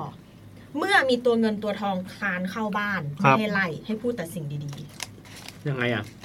เวลามีตัวเฮี้ยเข้าบ้านเราจะตกใจไงบางคเหี้นยเขากลัวทุกลิซ่าจะตะโกนว่าคุยเฮียไง เขาก็จะบอกว่าเหมือนแบบชิ่วอะไรเงี้ยเนาะปะอืม แบบไล่เอาไม้กวาดตี อันนี้ห้ามพูดไล่ให้พูดแต่สิ่งดีๆมานี่มานี่เหรอนั่นดิแต่แต่แต่จุดประสงค์ก็คือเราก็ยังอยากให้มันออกไปถูกป่ะแต่ต้องเคยได้ยินพูเคยได้ยินดีๆต้องบอกว่าอะไรอะ ขอบคุณนะที่นำซับมาให้อะไรอย่างเงี้ยอะไรแบบนั้นอะไรแบเอบนั้นอเหมือเคนยได้ยินพอพักผ่อนจนพอใจแล้ว สามารถกลับบ้านของเจ้าได้อะไรอย่างเงี้ยเหรอพูดไม่คนพูดกับคนในบ้านได้พอขต้นาอดงบอนี้กเลยว่าอะไรวะอุ้ยตัวตัวจะพูดยังไงให้ให้ดีแต่ให้ไปอย่างเงี้ยเหรอ ขอบใจนะที่เอาสาแล้วก็เอาไม้กวาดตีขอบใจนะพี่ที่กูสามาปักปักปักปักปักไว้ข้าวหลังมาใหม่นะอย่างเงี้ยอะต่อมา วันโกน วันพระ วันเกิดและวันเข้าพรรษาครับ ให้งดมีเพศสัมพันธ์ เดี๋ยวนะวันไหนบ้างนะมันโกนวันโกนเข้าวันพรรษาพระ วันเกิดและวันเข้าพรรษา เพราะวันเหล่านี้ถือเป็นวันมงคลและวันบริสุทธิ์อืมวันเกิดด้วยอะ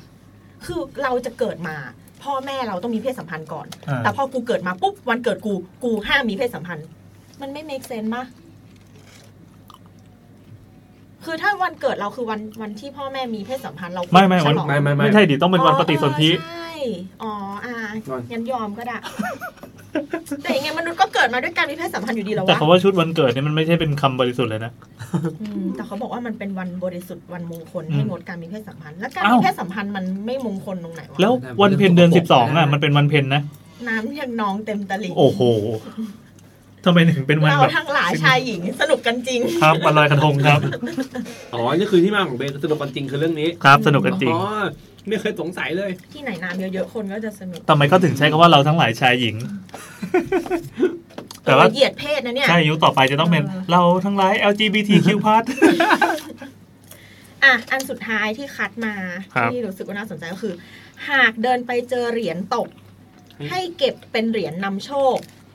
หากมองเลยไปจะเหมือนเป็นการดูถูกเงินน้อยอ้าวทำให้อับโชคในช่วงเวลานั้นขออีกทีๆ ถ้าก็คือเจอเหรียญตกอะห้ามเพิกเฉยก็คือเก็บเลยต้องต้องเก็บเลยอ๋อถ้าคุณเจอเงินตกคุณต้องเก็บ ไม่งั้นคุณจะเป็นคนหมิ่นเงินน้อยเฮ้ยเก็ตแล้ว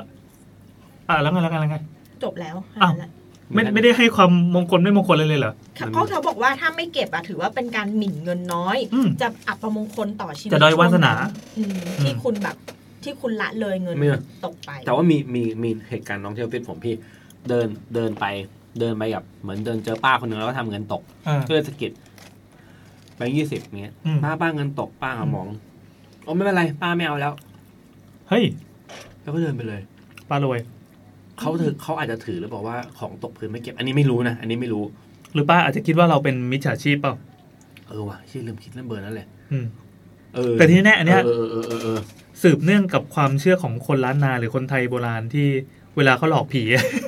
เดี๋ยวให้โยนไข่หรือโยนเหรียญหรืออะไรนะให้แบบผีที่ตามมาจะได้แบบเสียเวลาแวะอ๋อเก็บเออในพีอะต่อเลยครับมา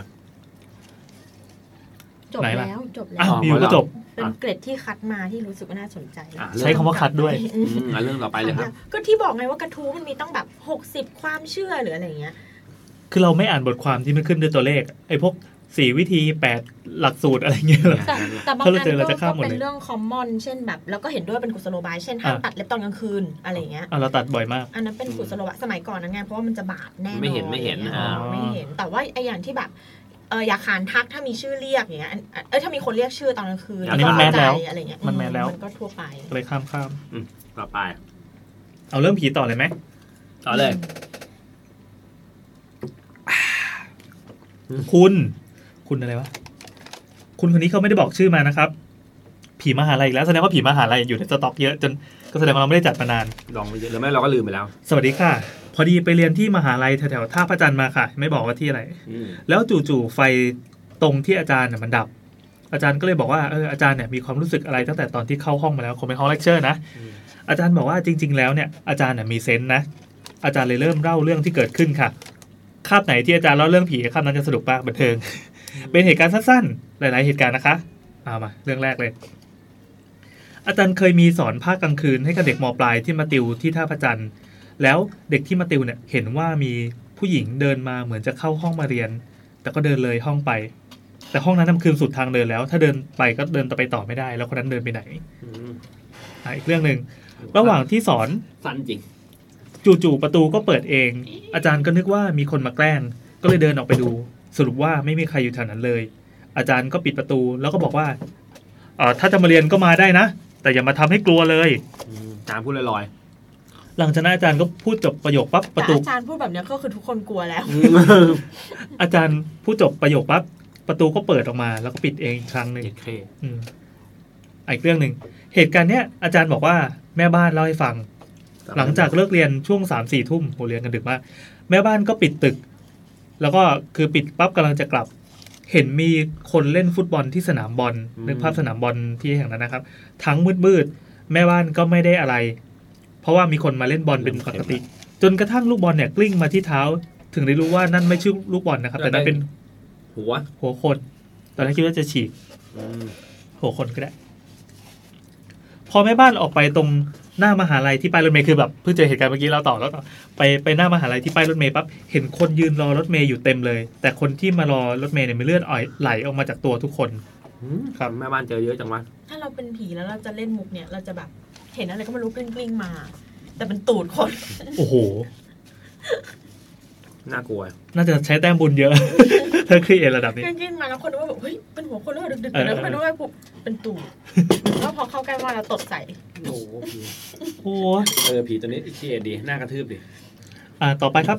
เหตุการณ์นี้นักศึกษาเล่าให้อาจารย์ฟังว่ากำลังขึ้นตึกไปเรียน แล้วก็มองเห็นคนเดินไปเดินมา ไม่ใส่เสื้อเลยนะเต็มตึกเลยแต่พอขึ้นตึกไปกลับไม่พบใครเลย ส่วนใหญ่จะเป็นแบบคนที่คนที่ทำตัววอบๆแวมๆอืม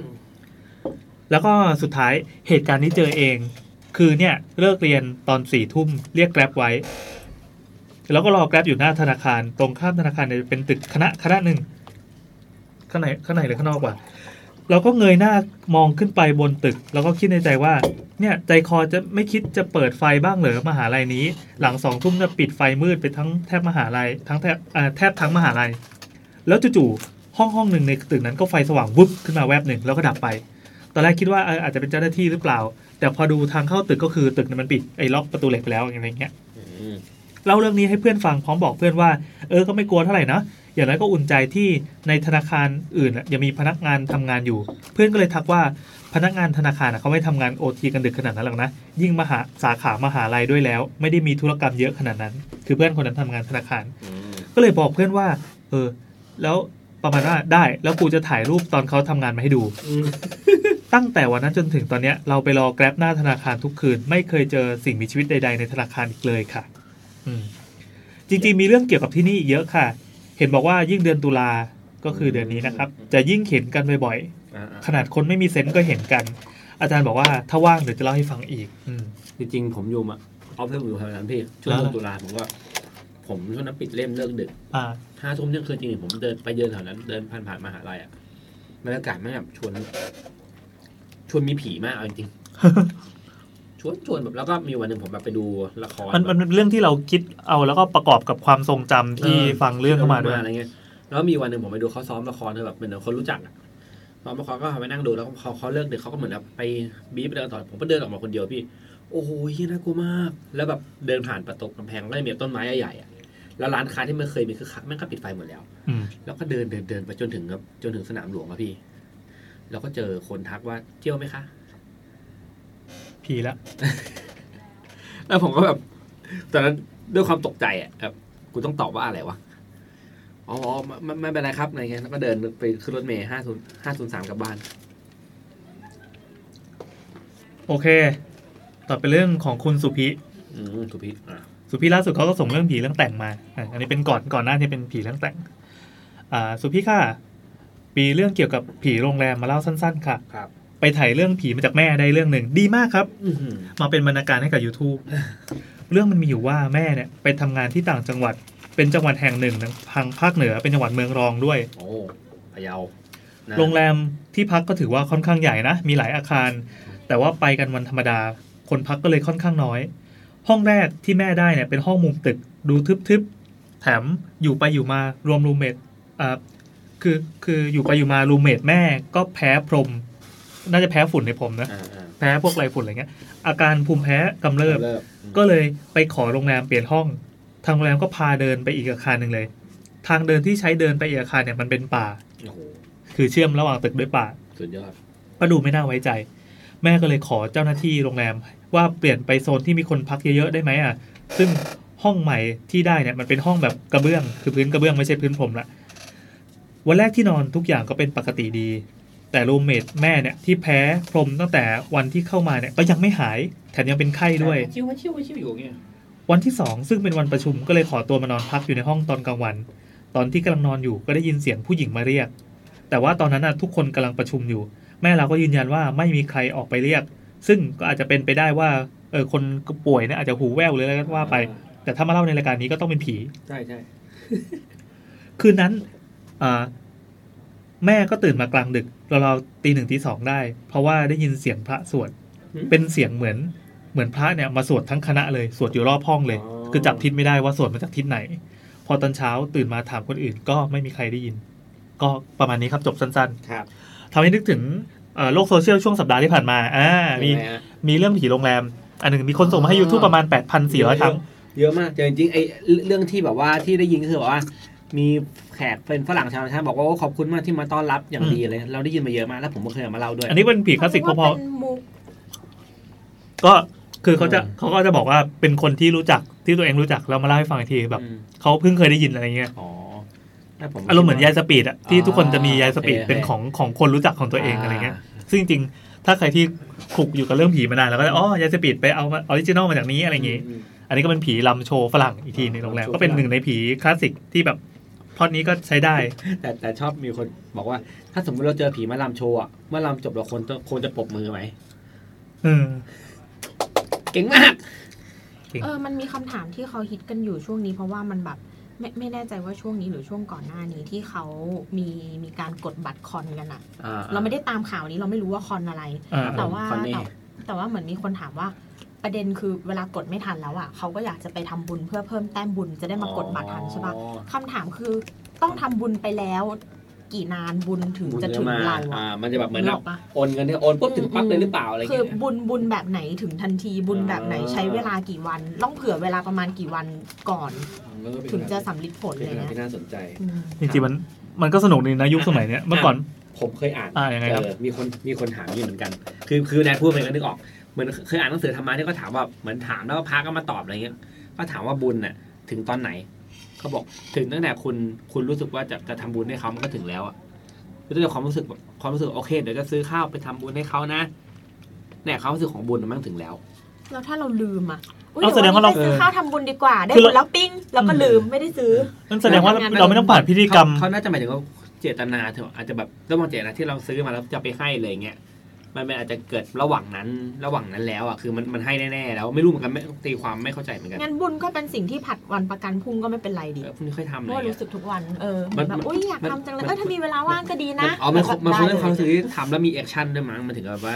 ได้ไม่รู้เหมือนกันว่ามัมันอารมณ์เหมือนแบบเฮ้ยพรุ่งนี้เราจะตื่นมาออกกำลังกาย เออแค่นี้สุขภาพดีแล้วผอมแล้วเฮ้เออง่ายดีว่ะอืมอะยังหมดยังหมดยังจะได้เอาเรื่องอื่นต่ออะต่อเลยครับ มาครับ เอออะไรนะ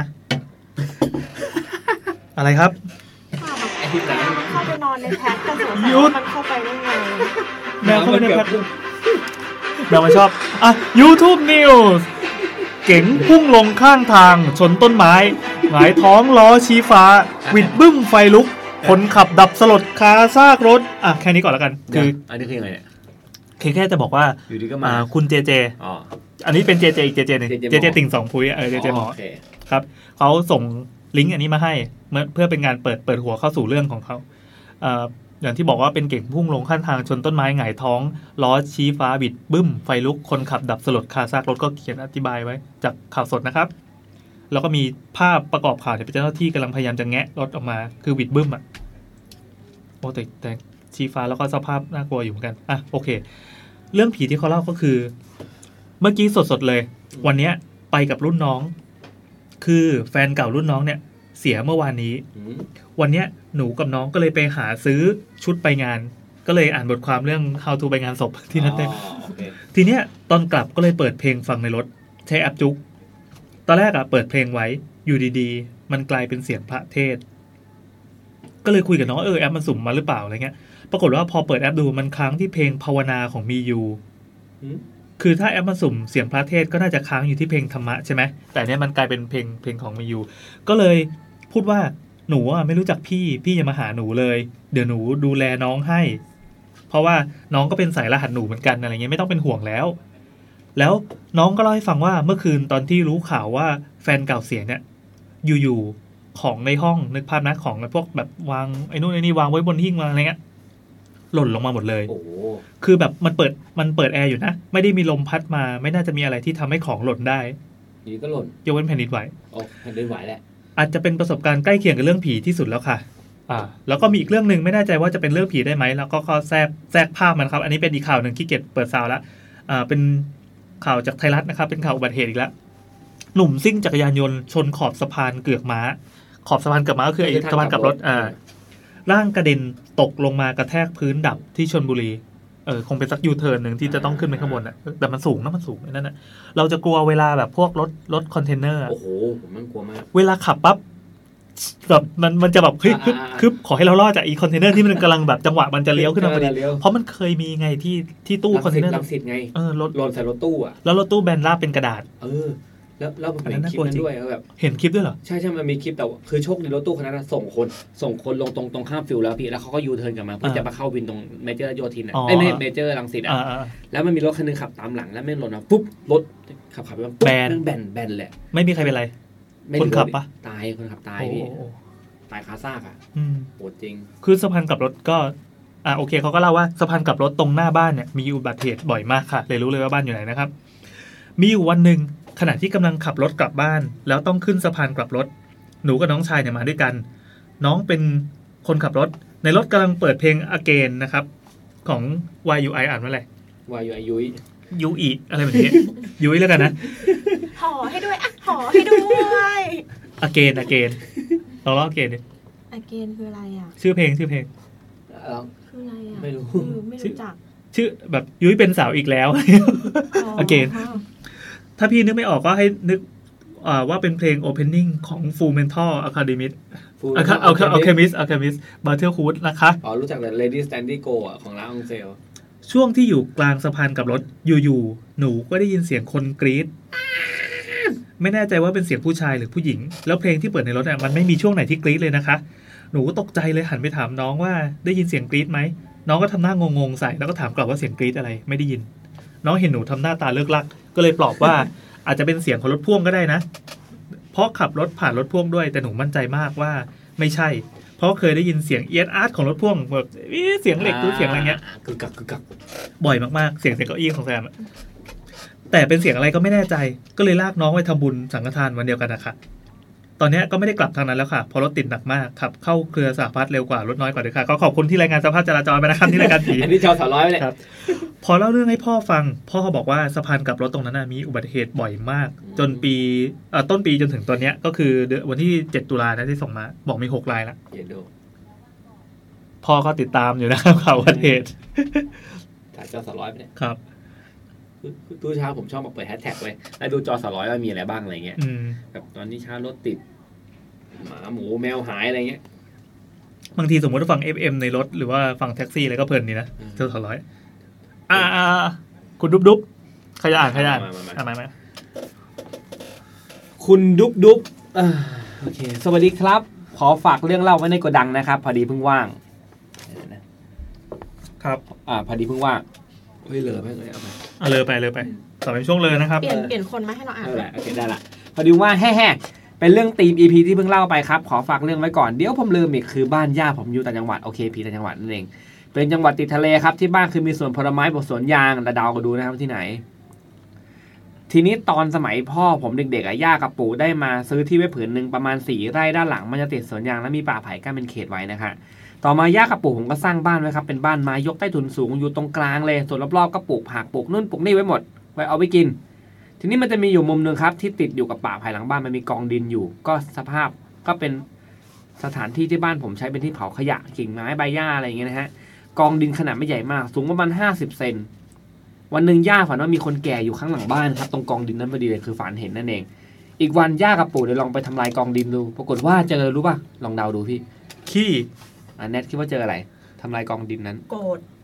โกรธใครอะทำไมต้องโกรธกันด้วยโกรธมึงไม่ตอบกูโกรธที่ใส่กระดูกอะอ่าปรากฏว่าไม่ใช่ครับ เจอไม่เจอโกรธครับ แต่เจอกระดูกคนฝังอยู่ตรงนั้นเลย แล้วถามคนแถวนั้นว่าคือใครรู้ไหมเรารู้ได้ไงว่ากระดูกคนหรือกระดูกหมาหรือกระดูกวัวมันคงเป็นนั่นแหละสิเนาะก็ถามคนแถวนั้นว่าว่าเป็นใครก็ไม่รู้ว่าคือใครย่ากระปูแล้วไปไว้วัดแล้วก็เผาซะนี่คือทำลายหลักฐานนะเอาจริงเออ แต่ด้วยความที่มันเป็นสมัยก่อนตำรวจก็ไม่ค่อยสนใจอ๋อคนหายทีไรก็ไม่มีระบบฐานข้อมูลก็เลยไม่รู้คือใครครับแล้วยากทำลายศพมีโทษนะ มีมีมีใช่ ซ่อนเล้นทำลายสมมีโทษนะแล้วย่าก็เล่าให้ฟังว่าตั้งแต่นั้นเป็นต้นมาคือบ้านทำอะไรก็ดีไปหมดเลย แบบเจรจาค้าขายแล้วก็กำไรสำเร็จจนย่ากับปู่ว่าตั้งตัวได้ แล้วทุกปีในเดือนเมษายนนะครับย่าผมจะทำบุญบ้านครั้งใหญ่อวยเอาพวกหมูหัวหมูเห็ดเป็ดไก่เหล้าผลไม้ไปตั้งโต๊ะตรงนั้นนะให้เขาทุกครั้งเลย อีกอย่างหนึ่งคือตอนสมัยประถมอะครับ เคยมีโจรมาขโมยของที่บ้านย่าครับ แต่ไม่รู้อีท่าไหนครับ โจรตกจากบ้านชั้นสองหลังกระแทกแท้งน้ำจนนอนหลังหักจนถึงเช้าคนงานมาเจอเลยจับส่งตำรวจ แล้วก็เขตบ้านย่ามันเป็นรูปสี่เหลี่ยมผืนผ้าครับ แต่ด้านข้างอะมันจะเป็นแนวติดถนนตลอด เวลาขับผ่านมาจะเห็นบ้านเขตอ๋อจะเห็นบ้านทั้งหลัง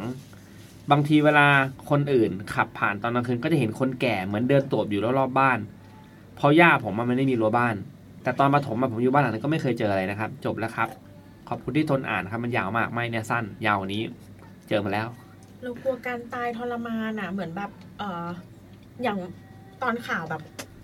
รถคอนเทนเนอร์ตกทับคนแล้วแบบแบนอะอ่ารู้สึกว่าเฉยๆคือภาพโอ้มันก็น่ากลัวนะ ถ้านึกภาพมันอาจก็จะไม่ดูเฉยสนะยองแต่ว่า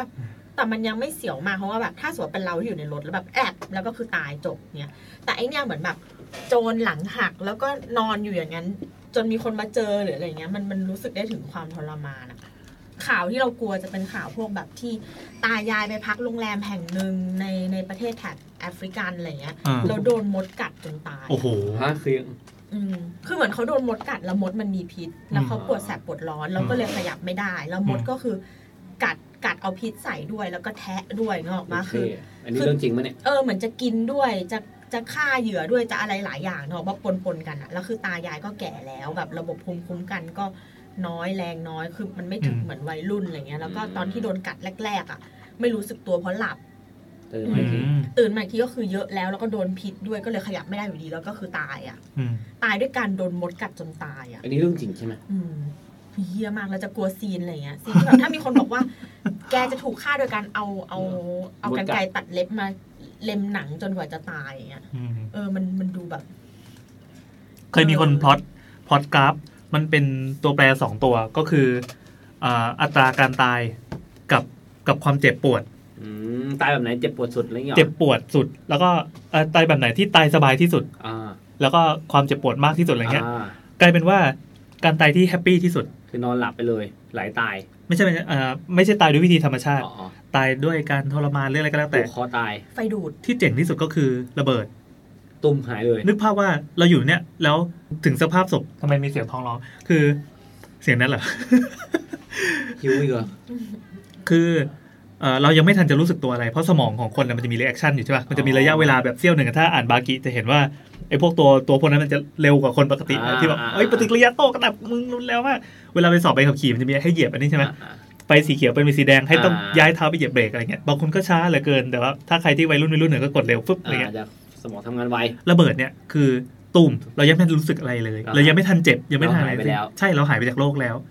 เออยังไม่รู้ไม่ทันรู้สึกตัวว่าตายแต่ว่าเช่นสภาพศพมันน่าเกลียดแค่นั้นแหละอ่าเช่นพวกระเบิดพีชีพอะไรเงี้ยแล้วปุ๊บหายไปเลย คือคือเราเห็น ที่ใกล้ที่สุดก็ตอนนั้นที่ระเบิดลาดปลาเขาจำได้ไหมที่ที่อ่าแถวบ้านอ่าที่โรงเก็บของเก่าที่แกะระเบิดอะใช่ที่ได้ระเบิดมาอันนึงแล้วก็ไม่รู้ว่าเป็นระเบิดก็อ่าไปสกัดไปหรือเอาไฟไปเอาไฟไปจี้อ่าไปไปที่ปุ้มทีเดียวหายหมดเลยแล้วหายเลยวันนั้นเราปั่นจักรยานไปดูที่จริงเป็นไงบ้างก็อันนี้เคยพี่เคยเล่าแล้วนี่เคยเล่าใน YouTube แต่แต่แรกๆเล่าอีกได้ไหมไม่เป็นไรคนฟังก็อะบางบางคนอาจจะไม่เคยได้ยินที่กระจกบ้านคนแถวนั้นแตกแตกเลยอ่าอะเราว่าไกลระยะแบบ 500 เมตรอะก็ยังก็ยังกระจกแตกอะอ่าคือแรงอัดของอากาศมันแรงขนาดนั้นอ่าบุบ กระจกที่มันเป็นบานเกล็ดนึกภาพว่าเป็นบ้านเป็นเป็นเป็นแฟลตของคนงานห้องเช่าแล้วห้องเช่าอะไรเงี้ยที่ไม่ได้ที่ปิดที่อะไรเป็นบางเก็ตอย่างเงี้ยบานเกล็ดเรียงกันนะนะอ่าหายหมดเลย เราไปดูโหแม่งหายหมดจริงอืมๆแล้วคือแถวนั้นอะอ่าแม้กระทั่งบ้านอิฐบ้านปูนอะบ้านบ้านแบบลูกหมูสามตัวไอตัวสุดท้ายที่มันแข็งแรงสุดอะยังแบบบึบบึบบึบบึบเข้าไปอะยังร้าวกระบงกระเบื้องปลิวหายอะไรเงี้ยแต่ซ่อมบ้านยังไงวะเนี่ยแล้วไอตัว original ก็คือตัวโรงโรงอ่าโรงเก็บโรงงานของเก่าอย่างเงี้ยอ่า ปกติขอบก็ลกอยู่แล้วใช่ไหมอ่านี่นี่คือหายไปเลยเกลี้ยงฟลุปแล้วก็ทุกอย่างแบบแม่งบินออกไปหมดเลย ทุกอย่างกลายเป็นเกล็ดสะเก็ดระเบิดอะนึกออกไหมอืมแล้วก็คนคนที่น่าจะเป็นคนงานหรือเป็นคนที่อยู่เหลืในอนั้อะไรนบ้างเนี่ยไม่เหลือไงก็อาจก็จะเป็นกระซากอะไรที่กระเด็ป่นนเออ น่าจะป่นแล้วก็หายไปรอบๆหมดเลยเออ คืออันนั้นอะถือว่าเป็นการตายที่ happy happy ละ happy ในสายตาว่าแบบไม่รู้ตัว เราทุกคนอะวันหนึ่งต้องตายใช่ไหมเออเราจะเลือกวิธีการตายแบบไหนเนี่ยการโดนระเบิดตู้มเนี่ยถือว่า happy ที่สุดแต่ศพจะไม่สวยไงเออคือคนมาดูอาจจะแบบเอ้ยสงสารตายอย่างอนาถเออแต่จริงๆอันนั้นคือการตายอย่าง happy แต่ว่าอ่ามัมันมีสิทธิ์ที่จะไม่ตายเนี่ยดิไอ้พวกเคสที่แบบเหยียบกับระเบิดอะไรเงี้ยขาขาดอะไรเงี้ยคือถ้าไม่ตายก็สวยเออใช่ใช่การการไม่ไม่ตายคือก็สวยตายซะดีกว่าอยู่อืมอยู่ดีผมมานั่งนึกไว้ว่าอยู่ดีวันหนึ่งอะพอตอนนี้มานั่งนับดูอะคือแบบไอ้ เชี่ยแมั่งหนึ่งปีผ่านไปไวมากเราไม่ก็สามสี่แล้วอะอืมอีกสามสิบปีกูยังอยู่ว่าสมมติเราตายอะไรเงี้ยตอนเราตายจะสภาพจะเป็นยังไงวะสมมติเราหลับนี่แสดงว่าตถึงวัยที่คิดเรื่องเรื่องเอควาอมตายแล้วอยู่ดีอะผมก็เลยคิดเร็วไปอยู่ดีถึงคิดเรื่องความตายทั้งที่แบบไม่ไม่มันอีกเป็นนานมันเป็นเป็นเรื่องปกติของคนที่เออออายุประมาณ 30 ที่แบบชีวิตเริ่มเสถียรละเออว่าเรายังไม่เสไม่ถียรเสถียรยังคิดอยู่เลยว่าแบบฉันจะทำ ยังไงกับแบบก็ยังไม่เสถียรบ้านไม่กับอ่าอะไรอย่างเงี้ยไอ้คำว่าเสถียรหมายความว่าตัวเองอะมีอ๋อมังานนอยู่มีตัวอยู่มีเซฟตัวโซนของตัวเองแล้วเออมันจะแบบเออสเต็ปต่อไปคืออะไรอยู่ดีความตายตอนแรกพอเราคิดข้ามลูกเพราะเราเราไม่มีลูกแล้วไงพี่อืมคิดแล้วคิดสมมติวันหนึ่งอะสมมติเราอยู่มาถึงเจ็ดสิบคือที่คิดเพราะว่าพอวางแผนการเงินไงว่าเดี๋ยวคุณจะมีเงินเท่าไหร่นี่ไงอะไรเห็นไหมเงี้ยมันต้องมาด้วยกันแซจะไม่มีลูกเหรอใช่ใช่ไม่ตั้งมีใจเหรอว่าจะไม่มีตั้งใจเลยตั้งใจเลยทำไมอะจะไม่สู้แล้วไม่ไม่คือไม่อยากคุยก็คือนิวก็ไม่อยากมีผมก็ไม่อยากมีอยู่แล้ว เพราะว่าอื มมีแล้วกลัวเลี้ยงลูกไม่ดีอะคือแบบเราก็คงเออมันเป็นนิสัยเออเออนิสัยมาตรฐานของมาคตนรฐานตคืออแบนบนี้กจลัริวงแบบเออๆกแล้วลัวเลี้ยงลูกไม่ดีคือกลัวกลัวไปก่อนใช่แล้วแบบพอมันโตขึ้นมาแล้วมันอยู่ในสังคมแบบนี้เป็นไงวะอะไรเงี้ยแล้วก็เออเสียดายเงินที่ต้องแบบเลี้ยงลูกขึ้นมาอะไรเงี้ยแบบว่าอ่าคือเราคงไม่ได้แบบอยากมีลูกให้ลูกมาเลี้ยงเราแน่ๆเพราะว่าเราเรารู้ว่ามันเป็นภาระมากที่เราต้องมาเลี้ยงพ่อแม่อะไรเงี้ยแบบเออมันมันคงไม่ได้ใช้ชีวิตที่มันต้องการหรอกถ้าต้องมาเลี้ยงดูเราอะไรเงี้ยอันนี้มีแม่งเลยแล้วกันเออคิดเออคิดในมุมนี้นะแล้วก็ แล้วก็วางแผนการเงินเลยว่าโอเค ในช่วงเนี้ยเราคงจะมีเงินเท่าไหร่ ถึงจะอยู่ยันยันวันสุดท้ายวันสุดท้ายเราจะไปอยู่ที่ไหนอะไรเงี้ยมเออคือใช้คิดกันปลายปลายทางแล้วกูวันนั้นกูต้องตายที่ไหนอะพอคิดถึงว่าต้องตายที่ไหนอะเสร็จปุ๊บแล้วตอนตายกูจะต้องสภาพเป็นไงมาสมมติว่าสมมติเราเกิดตายที่หลังเราอยู่คนเดียว สมมติเราตายก่อนเนี่ยก็ทิ้งนิวอยู่คนเดียวใช่ไหมแต่ถ้ากูตายที่หลังไงเงี้ยแล้วกูจะอยู่กับใครในวันนั้นเนี่ยก็คิดภาพตามว่าจะไปยังไงแล้วมานั่งคิดว่าวันที่กูตายกูต้องตายสภาพไหนวะสมมติว่าตอนตายอยู่บ้าน ตอนหลับตายไป เราจะรู้สึกไงวะหลับแล้วตื่นมาทีนึงคือกูตายแล้วหรือเปล่าอะไรเงี้ยเริ่มคิดเรื่องพวกนี้บ่อยมากกับกูเป็นที่อะไรมันใช่เอใช่อมันเป็นจุดที่คนอายุ30เออเศษๆจะเจออซึ่งซึ่งเราก็อ่านแบบเขาเรียกว่ามันเป็นช่วง mid life crisis ด้วยเนาะอืมที่เหมือน อย่างที่บอกว่ามันมีความเสถียรประมาณหนึ่งแต่มันมีความไม่มั่นคงที่อ่าเหมือนตัวเองก็กลัวว่าชีวิตครึ่งหลังเหมือนเราขึ้นมาสูงสุดของรถไฟเหาะแล้วกำลังจะหลลังงแล้วจากนี้จะเป็นยังไงต่อเออมันจะเป็นความกังวลแต่ คือคือเราเราไม่ค่อยได้คิดเรื่องนี้แต่ว่าเออลองคิดดูหน่อยก็ได้ว่าก็เลยแบบลองจินตนาการดู มันก็แต่ละคนก็มีวิธีการออกแบบการตายของตัวเองต่างซึ่งกันออกไป พอคิดเรื่องนี้เสร็จปุ๊บมันหาทางออกไม่ได้เว้ยแบบว่าเออตายจะเป็นยังไงวะอะไรเงี้ยจะต้องตายสภาพไหนอะไรเงี้ยแบบคือดีไซน์ไว้แล้วแต่แบบมันก็มีแบบหลายตายโจทคามกเตียงไอ้การตายคาเตียงไอ้การอะไรหเงี้ลัยบตายสำหรับเราไม่เคยรู้สึกว่าเป็นวิธีที่ไม่ทรมานอาจจะเพราะว่าเราอ่านการ์ตูนผีด้วยอะไรด้วยรู้สึกว่าบีบคอเออการการหลับตายคือการที่คุณเกรงคุณเออคุณโดนแบบผีอำจนตายขยับไม่ได้หายใจไม่ออกแล้วแบบ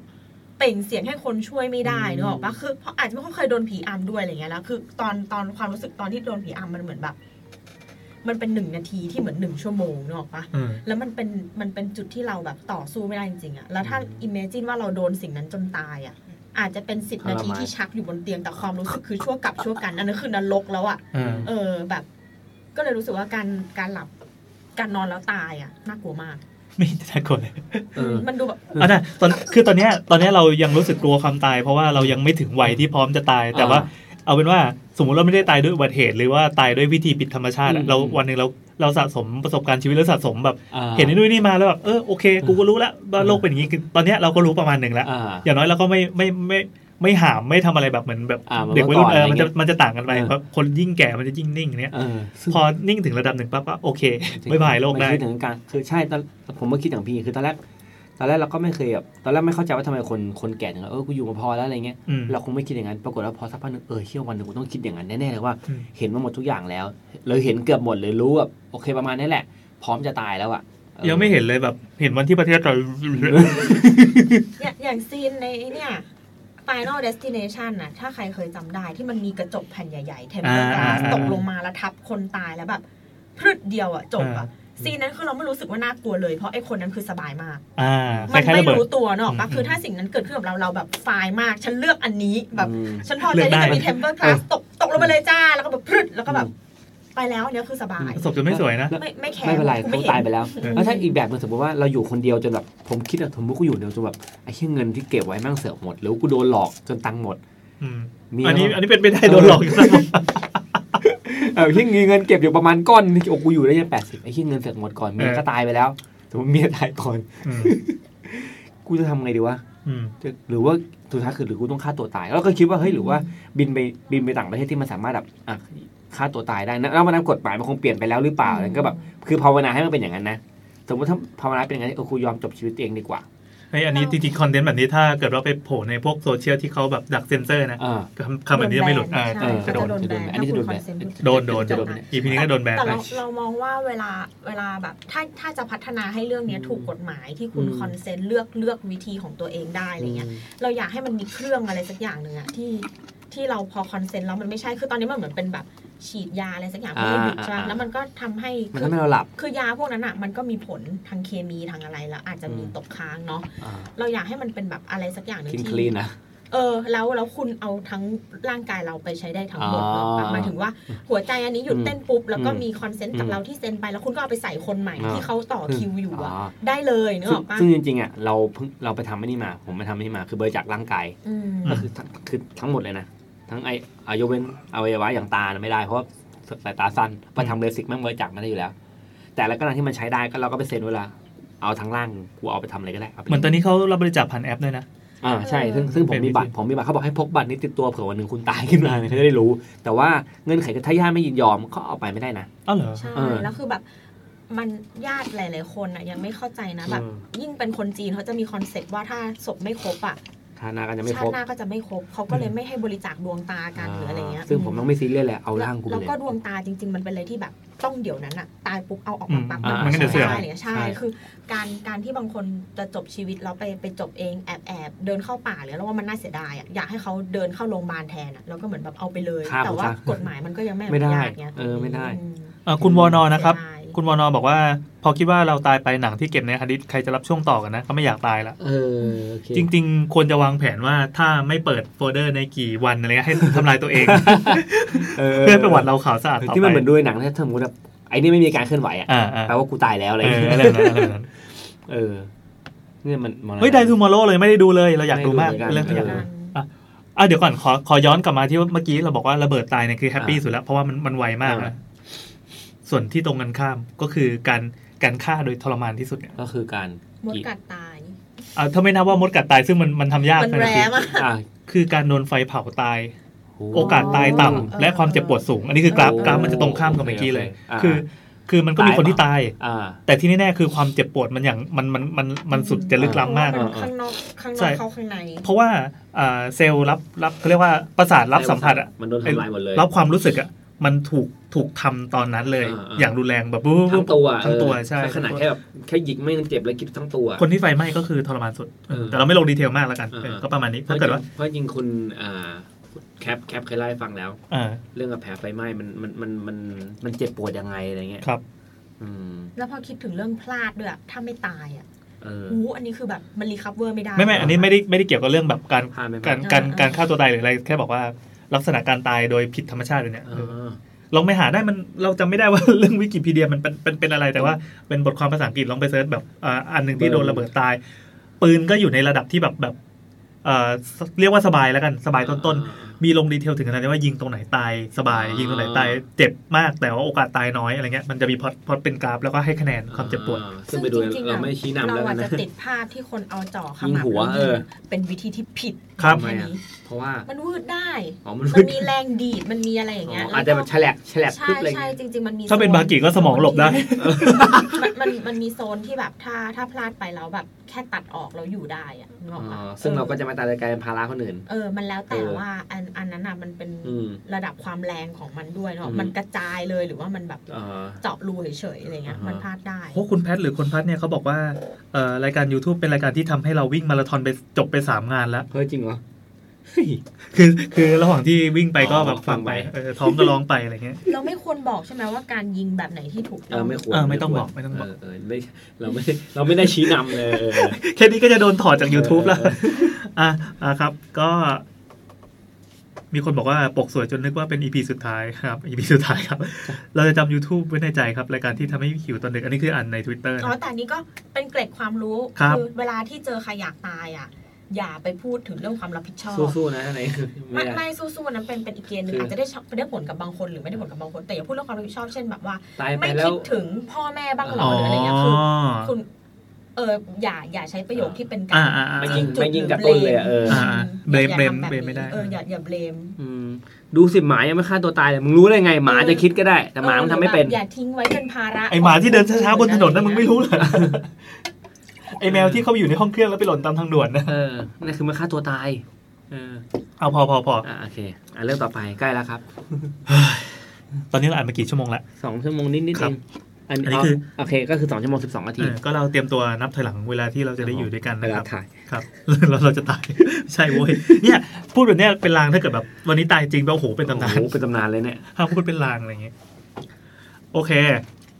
ขออ่านเรื่องนี้เองละกันเพราะเขามีเมนชั่นถึงเรา คุณอะไรวะอันนี้แซมกดกดลิงก์มาใช่ไหมเนี่ยอ๋อคุณส้มพกใช่ใช่ใช่ใช่ส้มโพะโอเค อ่า มหาลัยที่เราอยู่เป็นวิทยาเขตที่อยู่กลางนากุ้ง เรียกเลยว่าอย่าอ๋อget เลยใช่ไหมบางพี่แอนบางพี่แอนเคยไปสอน อ่า เราเราเคยไปเป็นเป็นสอนพิเศษอะไรนิดหน่อยาที่นั่นโอเคหนาวพี่แอนสาวตึงไหมใช่ได้ครับโอเคพี่แอนน่าจะพอเดาออก ถ้าเชื่อมโยงไม่ผิดน่าจะเป็นที่เดียวกับที่มีรุ่นพี่สถาปัตย์สติแตกกับ project เลยชวนกันออกไปตกหมึกตอนตีสองแล้วเจอผีเออเคยเล่าอืมที่มีคนเคยส่งมาเล่าในรายการ EP แรกๆค่ะค่ะแรกๆเลยเรื่องก็คือสักสองปีก่อน สมัยเรียนปีสี่ช่วงมหกรรมทีสิทธิ์แห่งชาติเนี่ย เราอยู่หอแล้วจะเดินไปกลับตึกประจำภาควิชาเพื่อใช้เน็ตทำงานบ่อยๆคือมันกันดานมากอะโทรส่งโทรศัพท์เลยไม่ต้องไปอาศัยเน็ตตามตึกการเดินออกจากหอคนเดียวตอนดึกๆเนี่ยถือเป็นเรื่องปกติมากๆ ด้วยความที่มหาลัยเนี่ยเป็นวิทยาเขตย่อย คนอยู่ฝั่งเนี้ยมีไม่เยอะเพราะใช้กันหลักๆก็แค่สองสามคณะเล็ก ๆ แถมหนี้ความเจริญมาอยู่สักกลางทุ่งนาเลยม่ควรไปตั้งสักไก่เดี๋ยววะไม่เข้าใจ ที่นี่มันถูกมั้ยมีคนบริจาคที่ให้เหรอคือคือที่มหาลัยหรืออะไรวะเวลาเขาใช้ที่เขาแบบโป้งยิ่งใหญ่ร้อยไร่พันไร่อะไรเงี้ยเขาต้องใช้ที่ที่มันมันถูกหน่อยบางทีก็อาจจะมีสรรหามาได้อะไรเงี้ยไม่กลัวน้ำทะเลขึ้นแล้วซัดหายเลยวะแต่โอเคนะแถวนั้น เราจำได้ว่าตอนตอนที่เคยไปแรกๆอะก็คือไปสอนที่นั่นอะนั่งรถตู้ไป แล้วทางมันเป็นทางแบบสองข้างเป็นบ่อกุ้ง แล้วก็เลนก็แคบมาก พอเจอรถสวนทีหนึ่งก็จะแบบตลกเขมแมวตลกกล้องคือ เราก็ใจเต้นตุ้มต่อมมองไปข้างๆก็แบบเป็นครูแล้วอะแล้วรถตู้แม่งอะไรนะครับ โอเคคือไหนวะลืมๆเลยข้าแมวอะใครอยู่ที่นั่นหรือว่าใครที่เรียนมหาลัยเดียวกันแต่คนละวิทยาเขตก็น่าจะเคยข้ามไปดูมาบ้าง อ่า ปกติเนี่ยที่นั่นนะมันจะมืดมากเงียบมาก ไม่มีร้านรวงอะไรเปิดให้คึกคักเหมือนมอหลัก ตึกแต่ละตึกเนี่ยจะเชื่อมกันด้วยทางเดินยาว เป็นเป็นเขาเรียกว่าอะไรเป็นคอริดอร์ ที่มีหลังคาตลอดทางก็มีหลังคาคุม อาจจะเป็นโค้งหรือเป็นอะไรจำไม่ได้ละถ้าเป็นตอนดึกๆหน่อยสองฝั่งข้างตัวก็คือมืดตื้อๆเลย แสงสว่างจะมีแค่จากไฟบนตึก ไฟส่องถนน สนามฟุตบอล แล้วก็ไฟเหนือหัวที่อยู่ติดใต้หลังคาทางเดินเท่านั้นเอง เราชอบคนที่เล่าเรื่องผีแล้วแบบปูบรรยากาศแบบเงี้ยคนที่เขามีรูปมาด้วยนะคนเนี้ยอ่ามีรูปตอนนั้นน่าจะสักตีสองหรือตีสามเออดึกจริง หลังจากกลั้นหายใจเดินฉายเดี่ยวไปดีลงานที่ตึกภาควิชาเสร็จแล้ว คือเดินจะขอไปตึกเนี่ยโชคดีที่เราได้เพื่อนชาวหอเดินกลับมาเป็นเพื่อนกันหนึ่งคนให้พออุ่นใจ ก็เดินต๊อกแต๊กกลับกันมาสองคนคุยอะไรกันไปเรื่อยเปื่อยทางเดิมเชื่อมตึกมันค่อนข้างยาวมากๆ แล้วด้วยความที่สองข้างเนี่ยมืดตึ๊บอะไรอะไรที่อยู่บนทางเดินก็เลยดูสว่างเด่นขึ้นมา ระหว่างที่คุยเล่นกัน เรามองตรงไปข้างหน้า เห็นกลุ่มคนสองสามหรือสี่คนเนี่ยเดินนำอยู่ไกลๆ ไม่ได้ไกลขนาดเห็น เหลือเป็นขีดขีดๆแท่งๆนะ แต่ก็ไกลพอที่ใส่แว่นแล้วยังเห็นเป็นเงาร่างดำๆมีขาสองขาเดินกันเป็นกลุ่ม นึกในใจว่าเอ้ยก็ไม่ได้มีใครออกมาจากที่ทำงานที่ตึกก่อนพวกเรานี่นา แต่ก็ไม่ได้คิดอะไรมาก เรามองกลุ่มคนด้านหน้าอยู่พักหนึ่ง ก่อนจะละสายตาหันไปหาเพื่อนขำเรื่องอะไรกันสักอย่าง แล้วก็หันกลับมามองทางเดินข้างหน้าเหมือนเดิม แต่แค่แวบเดียวเท่านั้นนึกภาพนะ มองข้างหน้าปั๊บละสายตาหันไปหาเพื่อนขำขำปั๊บแล้วก็หันกลับมาหันมาฟึบ แวบเดียวเท่านั้นกลุ่มคนข้างหน้าหายไปแล้วโอเคเหลือแค่ถนนว่างๆโล่งๆ ยาวไปจนสุดทางเลี้ยวก่อนเข้าหอพักนึกภาพว่าถนนโล่งๆยาวๆนอกนั้นมืดหมดเลยนะ อย่างที่บอกค่ะ ทางเดินนะมันยาวมากๆ ยาวเท่าความยาวตึกเรียน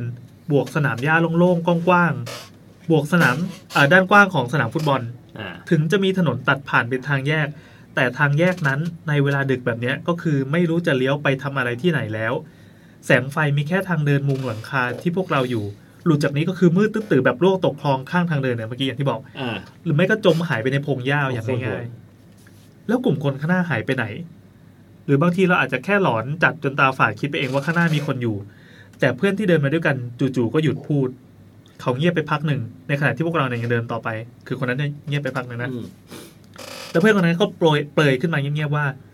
เฮ้ยเมื่อกี้ข้างหน้ามีคนอยู่ใช่ปะอ่าแปลว่าเห็นอะโอเค รู้เรื่องจ้า เราก็ตอบรับแค่ว่าอ่าอืม แล้วก็ไม่ได้พูดอะไรต่อ รู้สึกแค่ว่าความยาวในการก้าวของขาของเราทั้งคู่อะมันเพิ่มขึ้นโดยอัตโนมัติ เริ่มแบบเริ่มเริ่มเพิ่มเพสอะพวกเราก้าวฉับฉับฉับฉับแบบไม่ได้คุยจ้อแจ๊อะไรกันมาก จนพาตัวเองไปถึงใต้หอพักที่มีคนนั่งทำงานอยู่ประปรายให้อุ่นใจได้มากกว่าเดิมอีกนิดหน่อย แล้วถึงค่อยดิสคัสกันว่าเมื่อกี้มันอะไรกันวะแก ได้ความว่าเห็นคล้ายกัน คือเป็นร่างของคนที่น่าจะเดินจับกลุ่มกันอยู่จริงๆเนี่ยคือสองถึงสี่คน จริง ๆ ที่เราเห็นเนี่ยคือเห็นว่าท่อนล่างเนี่ยเป็นสีดำอืมส่วนอ่าด้านบนเนยเป็นเสื้อที่ดูจะมีสีสันหน่อยฟิลแบบใส่เสื้อยืดสีๆอะไรเงี้ยแล้วอ๋อท่อนล่างเป็นอ่าวอร์มขายาวสีเข้มอ่าก็เป็นกลุ่มคน ส่วนของเพื่อนสารภาพว่าจำไม่ได้ว่าเขาบรรยายภาพที่เห็นไว้ละเอียดแค่ไหน แต่ก็น่าจะเป็นชุดสีดำๆไม่ต่างกันมาก คือมันเหมือนคนมาก แล้วอย่างที่บอกไปว่าถึงจะไม่ค่อยมีคนเนี่ย แต่ในช่วงเนี้ยทำโปรเจกต์แบบเนี้ยจะมีกลุ่มคนเดินไปกับระหว่างหอพักดื่นๆๆก็ไม่ใช่เรื่องแปลก แต่นี่คือแป๊บเดียวจริง ๆ ที่ละสายตาจากทางเดินแล้วพวกเขาก็หายไป แล้วดันเห็นพร้อมกันทั้งสองคน ตัวเราเนี่ยเป็นคนเซนส์บอร์ดค่ะ ไม่เคยได้ยิน หรืออะไรใดๆทั้งนั้น แต่ก็กลัวผีมาก แล้วก็จะถนัดด้านคิดไปเองจนหลอนซะมากกว่า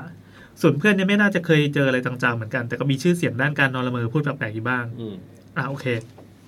ทีเนี้ยเขาขึ้นหน้าใหม่เขาพิมพ์มาแบบจัดย่อหน้าเนี่ยอย่างดีเลยนะใช้ฟอนต์คอเดียอะไรเงี้ยคือมันเป็นเรื่องสั้นแหละเป็นภาพประกอบด้วยทางเดินนี่เอง ก็เคยมีเพื่อนมาเล่าให้ฟังว่า ระหว่างเดินตอนกลางคืน เห็นคนนั่งอยู่แถวแถวๆทางจักรยานมืดๆ แต่พอเดินเข้ามาใกล้ก็ไม่มีใครอยู่ตรงนั้น คือชอบชอบแอบกันนะ อาจจะเป็นความมืดกับสิ่งของที่กองอยู่ทำให้มองผิดไปทั้งสามคนเลยก็ได้นะคะอืมทุกวันนี้ก็ยังไม่รู้ว่าทางเดินนั้นจะมีอะไรจริง ๆ หรือเปล่า แต่เมื่อเป็นแฟนรายการ YouTube ก็ต้องบอกว่าขอแต่งตั้งอีเวนต์นี้เป็นการเจอผีครั้งแรกแล้วกันค่ะโอเคเราก็มีภาพประกอบอะไรตรงนี้อะไรมากมายโหแต่เขามันเอาเป็นภาพวาดแล้วว่าภาพจริงด้วยเขียนไดอะแกรมแล้วก็ข้างใต้ภาพเขาเขียนว่าภาพภาพประกอบอธิบายโดยใช้ฟอนต์สองพันหก a n d k k โอเค เอ้ยเดี๋ยววันหนึ่งเราอาจจะกลับมาทำฟอนต์ใหม่ จุดสีน้ำเงินก็คือเรากับเพื่อนโอ๊ตแบบเขาอธิบาย แต่เราเราเราพอจะ get แล้วนะ โอเค เดี๋ยวเราเราเราขออนุญาตข้ามส่วนที่เป็นอธิบายอ่าโอเค แล้วก็มีภาพประกอบก็คือ มีไม่ใช่ภาพผีเป็นภาพเพิ่มเติมว่าอ่าสถานที่จริงก็จะมืดๆอ่ามืดตื้อๆอะไรเงี้ยมีแค่ไฟทางเดินที่สว่างโอเค จบครับ เราชอบเรื่องผีที่บรรยายบรรยากาศโอเค แล้วก็มีของคุณ ของคุณอะไรวะที่เป็นภาคต่อด้วยน่าจะอ่านไหมน่าชอบอ่านผีภาคต่อได้เขาบอกว่าเป็นภาคต่อของผีรจนาเดี๋ยวขอดูก่อนนะว่าเป็นเป็นวันที่ที่หน้าเท่าไหร่คืออะไรวะตึงตึงตึงตึงอะโอเคเขามีรีแคปไปด้วยเขาเขารู้ว่าเราจะลืม อะแนทอะลุย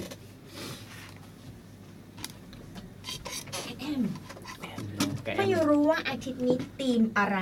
เอาไว้เล่าเวลาไม่รู้จะเล่าอะไรแล้วกันนะคะ ใช่เลยครับ อันนี้เราใช่เลยสวัสเหมาะดีที่สุดอีแล้วกรอบค่ะพี่พี่ยูทูบต่อจากผีเพื่อนรจนาเช่นเคย เดี๋ยวน้องย้อนเองเผื่อกลับไปอ่านแล้วงง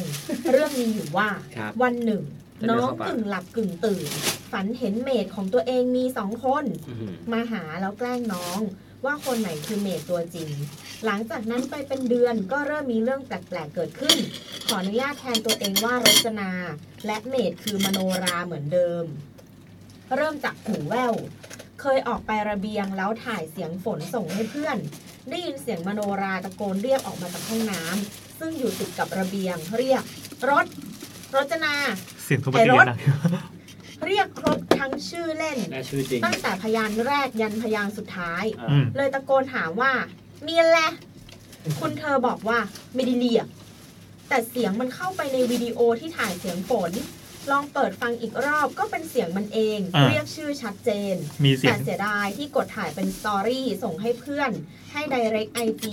คนถ่ายกดดูได้แค่ครั้งเดียว เลยไม่ทันได้ screenshot cap เก็บไว้ อะมัน saveไม่ได้เหรอ เป็น story อะ คือเราเราเราสามารถเหมือนจะ save เป็นอะไรสักอย่างเป็นวิดีโอถาวรไว้ดูส่วนตัวได้ปะ ไม่รู้มันเกิดนานยังแต่ว่าเดี๋ยวนี้ได้ มันอืม มันจะมีแบบเหมือน bookmark ไว้อะไรเงี้ยอ่าแต่ข้อแตกต่างก็คือ story ที่เรา publish บน IG ที่เป็นวงวงๆบนโปรไฟล์เราอะ เวลาใครเข้ามาดูอะเราดูได้ใช่ว่าใครดูของเราบ้างอ่าแต่พอเราเก็บเป็นแบบอาชีพที่อยู่ข้างล่างอะที่ที่มันเป็นแท็บที่อยู่กับอ่าประวัติศาสตร์อะเราจะดูไม่ได้แล้วว่าใครมาดูของเราบ้างอืมนึกออกปะว่ามันปรับใหม่เหรอเหมือนรู้สึกว่าเพียงแค่ 24 ชั่วโมงหลังอัปโหลดอะที่เราดูได้ว่าใครมาดูใน 24 ชั่วโมงนั้นอ่าหลังจากนั้นเลยไปแบบ 3 เดือน 6 เดือนก็คือดูไม่ได้แล้วอืมอ๋อ ไม่ไม่งงเนาะอ่าไม่งงไม่งงอะต่อ รอบถัดๆมาเริ่มเยอะ เคยมีครั้งหนึ่งมันพาเพื่อนที่คณะมันนั่งเล่นที่ห้อง ก่อนเราจะไปกดน้ำร้อน อยู่ด้านนอกห้อง เป็นตู้ส่วนรวม ต้องเดินอ้อมลิฟต์เป็นมุมหลืบเลย ไม่เห็นทางเดินหน้าห้องตัวเอง ได้ยินว่าเพื่อนมันจะกลับแล้ว พอกดน้ำได้สักพักได้ยินเสียงนางมโนราเนี่ยแหละร่ำลาเพื่อนมันเป็นเรื่องเป็นราว พูดชื่อเพื่อนที่พามาเนี่ยแหละ เลยมั่นใจว่าใช่ต้องใช่แน่ๆเลยตะโกนไปว่า เออ กลับดีๆนะมึง พอกลับเข้าไปในห้อง เห็นเพื่อนคนที่ว่าอยู่ในห้องเหมือนเดิม และยังไม่มีใครกลับ ตัวมโนราเองก็เข้าห้องน้ำอยู่ สรุปเสียงใครก็ไม่รู้ แต่เหมือนเสียงมโนรามากๆ แถมมีชื่อเพื่อนที่มาห้องอีก แต่ทุกคนบอกว่าคิดมาก ทนมาสองสามเดือน อยู่มาวันหนึ่ง ระหว่างที่มันจะซ้อนมอไซค์กลับหอ เรารู้สึกว่ารถมันหนักแปลกๆ มันยวบกว่าปกติ เลยหันหลังไปดู เผื่อมันเล่นพิเรนอะไร ปรากฏว่าเห็นหัวมันอีกหัวซ้อนหลังมันอยู่ ซุหัวหัวอะไรนะ มีหัวแล้วก็มีหัวซ้อน ใช่ มีหัวมโนราซ้อนหัวมโนราอ่าอ่าอ่าเผื่ออะไรนะ แต่ซ้อนแบบชิดเหมือนเอาหน้าจมเข้ามากับหลังหัวมันทำไมต้องใส่ เลยหันกลับมามองทางสบายใจละ นึกว่ามันเล่นพิเรนที่แท้ผีนี่เอง แต่พอมองกระจกหลังจะไม่เห็นอะไรผิดปกติเลยอ่าตอนนี้นางมโนรา ตั้งชื่อผู้หญิงคนนั้นให้แล้วว่า คุณลูกเกดเหมือนว่าจะเคยมีพี่สาวฝาแฝดที่ตายก่อนเกิด แต่คุณเธอชอบจะมาหาแต่ดิฉัน ถ้าคุณลูกเกดมาอีก ไว้จะมาเล่าให้ฟังอีกนะคะ อืมอืมจบแหละ ไม่นะ YouTube ตามมาตั้งแต่นึกว่ารายการนี้จัดใน YouTube มันมันตามจริงหรือเปล่าวะทำไมทำไมฟังแล้วมันแปลกๆเหมือนแบบชอบรายการพี่มากเลยค่ะ ที่อยู่ในช่อง AM อย่างเงี้ยเออจะปิดรายการอ๋อแบบ YouTube เนี่ยทำให้เราผ่านวันเวลาตอนฝึกงานที่โคตรเหนื่อยโคตรล้าเนี่ยแบบทำไมทำไมอยู่ๆมีซีนดราม่าแบบนี้คนเหนื่อยโคตรล้ามาได้เพราะเรื่องผีฮาๆทุกวันเลยนะ ฟังทุกเช้าไม่เหงาเพราะนายนายจะปล่อยให้เราเหงาอีกครั้งเหรอนี่คือยังเรียนไม่จบใช่ไหม YouTube เรื่องจริงดิฟังมาตั้งแต่เข้าปีหนึ่งจนตอนนี้ปีสามแล้วอะทำใจไม่ถูกนี่พูดจริงหรือพูดเล่น ไม่มี YouTube แล้วเราจะฟังอะไรอะ คือ ไปฟังอะไรครับ ไปฟังแนทนางนวลได้ค่ะสำหรับคนที่ยังรอคอยแนทนางนวลแต่ไม่รู้จะไปโผล่ที่ไหนอะแล้วก็มีคนถามหาดออบรอะอืมจริง ๆอะถ้าสมมติว่าอยากติดตามข่าวแนทนางนวลอะสามารถตามได้ทั้งสองที่ก็คือ ทวิตเตอร์ของแนทเอง at s i g h a r t s i q h e a r ใส่ของรวมมากนะคะ ก็คือหรือเซิร์ชคำว่าแนตเต้ก็ได้สระแอนอหนูต่อเต่าสระสระแอนอหนูททหารสระเอต่อเต่าไม่โทรคือพูดชื่อตัวเองผิดอืมแล้วก็หรือฉายาใหม่ของแนทนะครับนั่ก็นคืคืออแนทนางนวลเป็นแฮชแท็กแนทนางนวลได้เลยแนททอทหารนะคะครับเออแล้วก็ถ้าสมมติว่าใครอยาก ฟังดออบรย้อนหลังเนี่ย ก็สามารถเข้าที่แฮชแท็กดอเด็กออ่างบอใบไม้รอเรือได้เลย บางคนยังสะกดผิดเป็นรอลิงอ่าดออบรก็คือย่อมาจาก death and berries ซึ่งเออก็สะกดตรงตัวเลยอะ death แล้วก็ and berries เมื่อกี้เหมือนยิงไปให้นิดเดียวนะขายรัวมากชื่อทวิตเตอร์แต่ครับว่านั่นแหละหาหาทวิตเตอร์ได้ง่ายๆจากแฮชแท็กดอเด็กออ่างบอใบไม้รอเรือครับก็คือสามารถกด for อันใดอันหนึ่งหรือทั้งสองอันเลยก็ได้ แล้วก็เดี๋ยวถ้าแนทนางนวลมาก็จะแจ้งทั้งสองช่องทางนี้เลยครับอืมจบ ไม่ได้หายใจเลยอะมีคนถามว่าจะเออมันมันถามว่าอะไรบ้าง ก็ทวิตเตอร์ทวิตเตอร์ยูทูบยังไงแนทหมอกอ่าทวิตเตอร์ YouTube เป็นเลกาซีของพี่แอนมั้งไม่รู้อืมหรือพี่แอนจะขายต่อให้พี่แซม เอาไงทวิตเตอร์ ก็ไม่รู้เหมือนกัน เราเราก็คงให้มันไปอย่างนี้แหละจริงๆภาพสุดท้ายเราตั้งใจจะให้มันคงไว้อย่างเงี้ย โอเค ก็ไหนวะ ตึ้งตึ้งตึ้งตึ้งตึ้งแนทหมอก ต่อครับอืมเอ้ยเหมือนจะเป็นเรื่องสุดท้ายแล้วเรื่องสุดท้ายละ อ่าอุ้ยทำไมเร็วจัง EP ก็เราอ่านสั้นสิเราอ่านเร็วเราอ่านเร็ว มีคนว่ามันจะยาว อ๋อจริงๆมันมีมันมีเกร็ดอะไรอีกนิดหน่อยเดี๋ยวลองลองหยิบมาอ่านก็ได้ เพราะว่าเราเมมไว้ในไฟล์ชื่อว่าสต็อกเรื่องและธีมนะ มันมีแบบพ วกผีที่ทำงานแล้วก็พวกเกร็ดผี พวกตอนนั้นเราจัด EP ผีไทยแล้วมันยาวมากอะเราก็เลยแบบเหลือเหลือเศษแบบนางตะนีนางตะเคียนอะไรไว้อย่างงี้ แล้วก็เรื่องเล่าที่ที่เกี่ยวกับบ้านเมืองด้วยโอเคใครจะอ่านเรื่องนี้ครับเรื่องสุดท้ายเรื่องสุดท้าย มามาอันนี้อ่าไป อันนี้คุณเฟิร์สคุณเฟิร์สอาจจะช้าอาจจะช้าโอเคส่งเรื่องทันไหมคะ เรื่องเออน่ากลัวที่ที่ไม่ใช่ผีส่งมารังป่าช้าเป็นครั้งสุดท้ายจริงเหรอครับเฮ้ยไม่หรอกอ่า เป็นเรื่องของพ่อตอนสมัยเรียนวิทยาลัยครูเข้าเรื่องเลยนะคะ สมัยก่อน มีข่าวว่าพ่อมีข่าวว่าพ่อเสียอาจารย์ที่สนิทกับพ่อเลยไปดูศพที่ที่โรงพยาบาลแล้วบอกย่าว่าให้ทำใจดีไว้ พ่อเสียแล้ว ทุกคนในบ้านพ่อก็เลยเก็บกวาดบ้านเพื่อเตรียมงานตามสไตล์ต่างจังหวัด หลังจากนั้นพี่ๆน้องๆของพ่อก็ไปหาเพื่อนพ่อที่อยู่ด้วยกัน แล้วถามเหตุการณ์ว่าเป็นยังไง พอไปถึงบ้านเพื่อนพ่อ พ่อก็เดินออกมาเฉยเลย คือตอนนั้นกินเหล้าเมากันอยู่สรุปคือพ่อไม่ได้ตายค่ะ แต่คนที่ตายหน้าเหมือนกันอ้าวเอาแล้วเขาเรียนอยู่มหาวิทยาลัยครูที่เดียวกับพ่อ แล้วเดินมาแล้วเดินขึ้นบันไดอยู่ดีก็ล้มลงไปเลยเสียชีวิต อาจารย์ได้ข่าวไปดูศพที่โรงพยาบาลกับแฟนของพ่อสมัยเรียน แล้วเขาก็ว่าใช่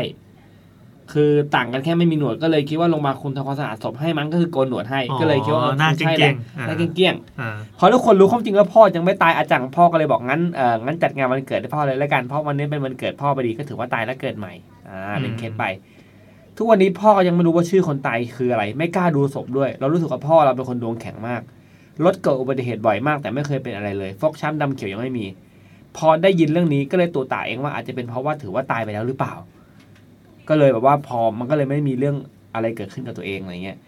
จังหวะที่เราอึ้งคือวันที่ทุกคนเข้าใจว่าพ่อเสียดันตรงกับวันเกิดพอดีอืมจริง ๆ หาจังหวะเล่าเรื่องนี้มานานมาก เห็นว่ากำลังจะล้างป่าช้าครั้งสุดท้ายกลัวรายการจะหายไปเลยรีบพิมพ์มาเล่าก่อนค่ะ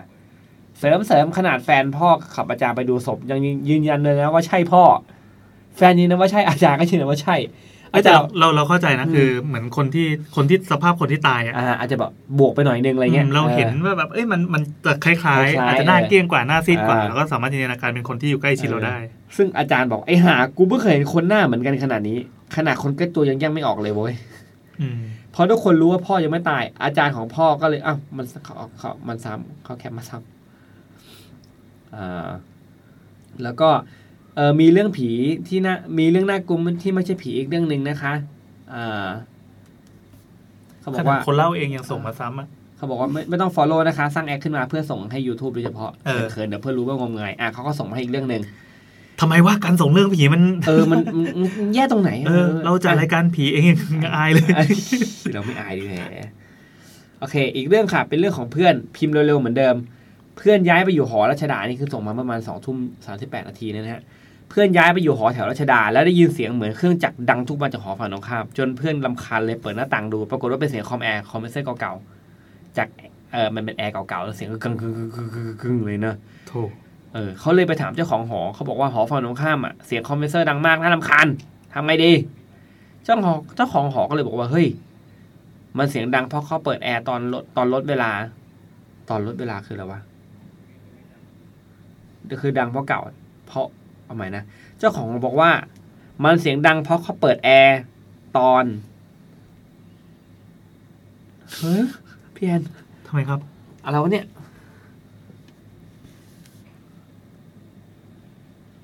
เปิดแอร์ตลอดเวลา อ๋อ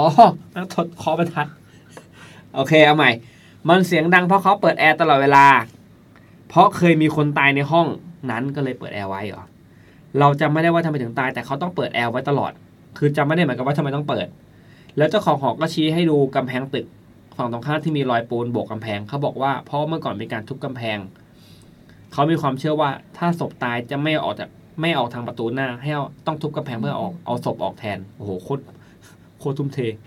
ทุกวันนี้เพื่อนก็ยังอยู่นะคะ แต่ก็ไม่เคยเจออะไรแค่เสียงมันน่ารำคาญเฉยๆคือเสียงคอมแอร์มันเก่ากึกกึกกึกกึกอะไรเงี้ยอืมเออ บอกเล่าไม่ค่อยน่ากลัวนะ แต่ชอบเรื่องที่เล่ายังเป็นปัจจุบันและได้ยินเสียงคอมเพรสเซอร์เก่าๆจนถึงทุกวันนี้ จบแล้วค่ะ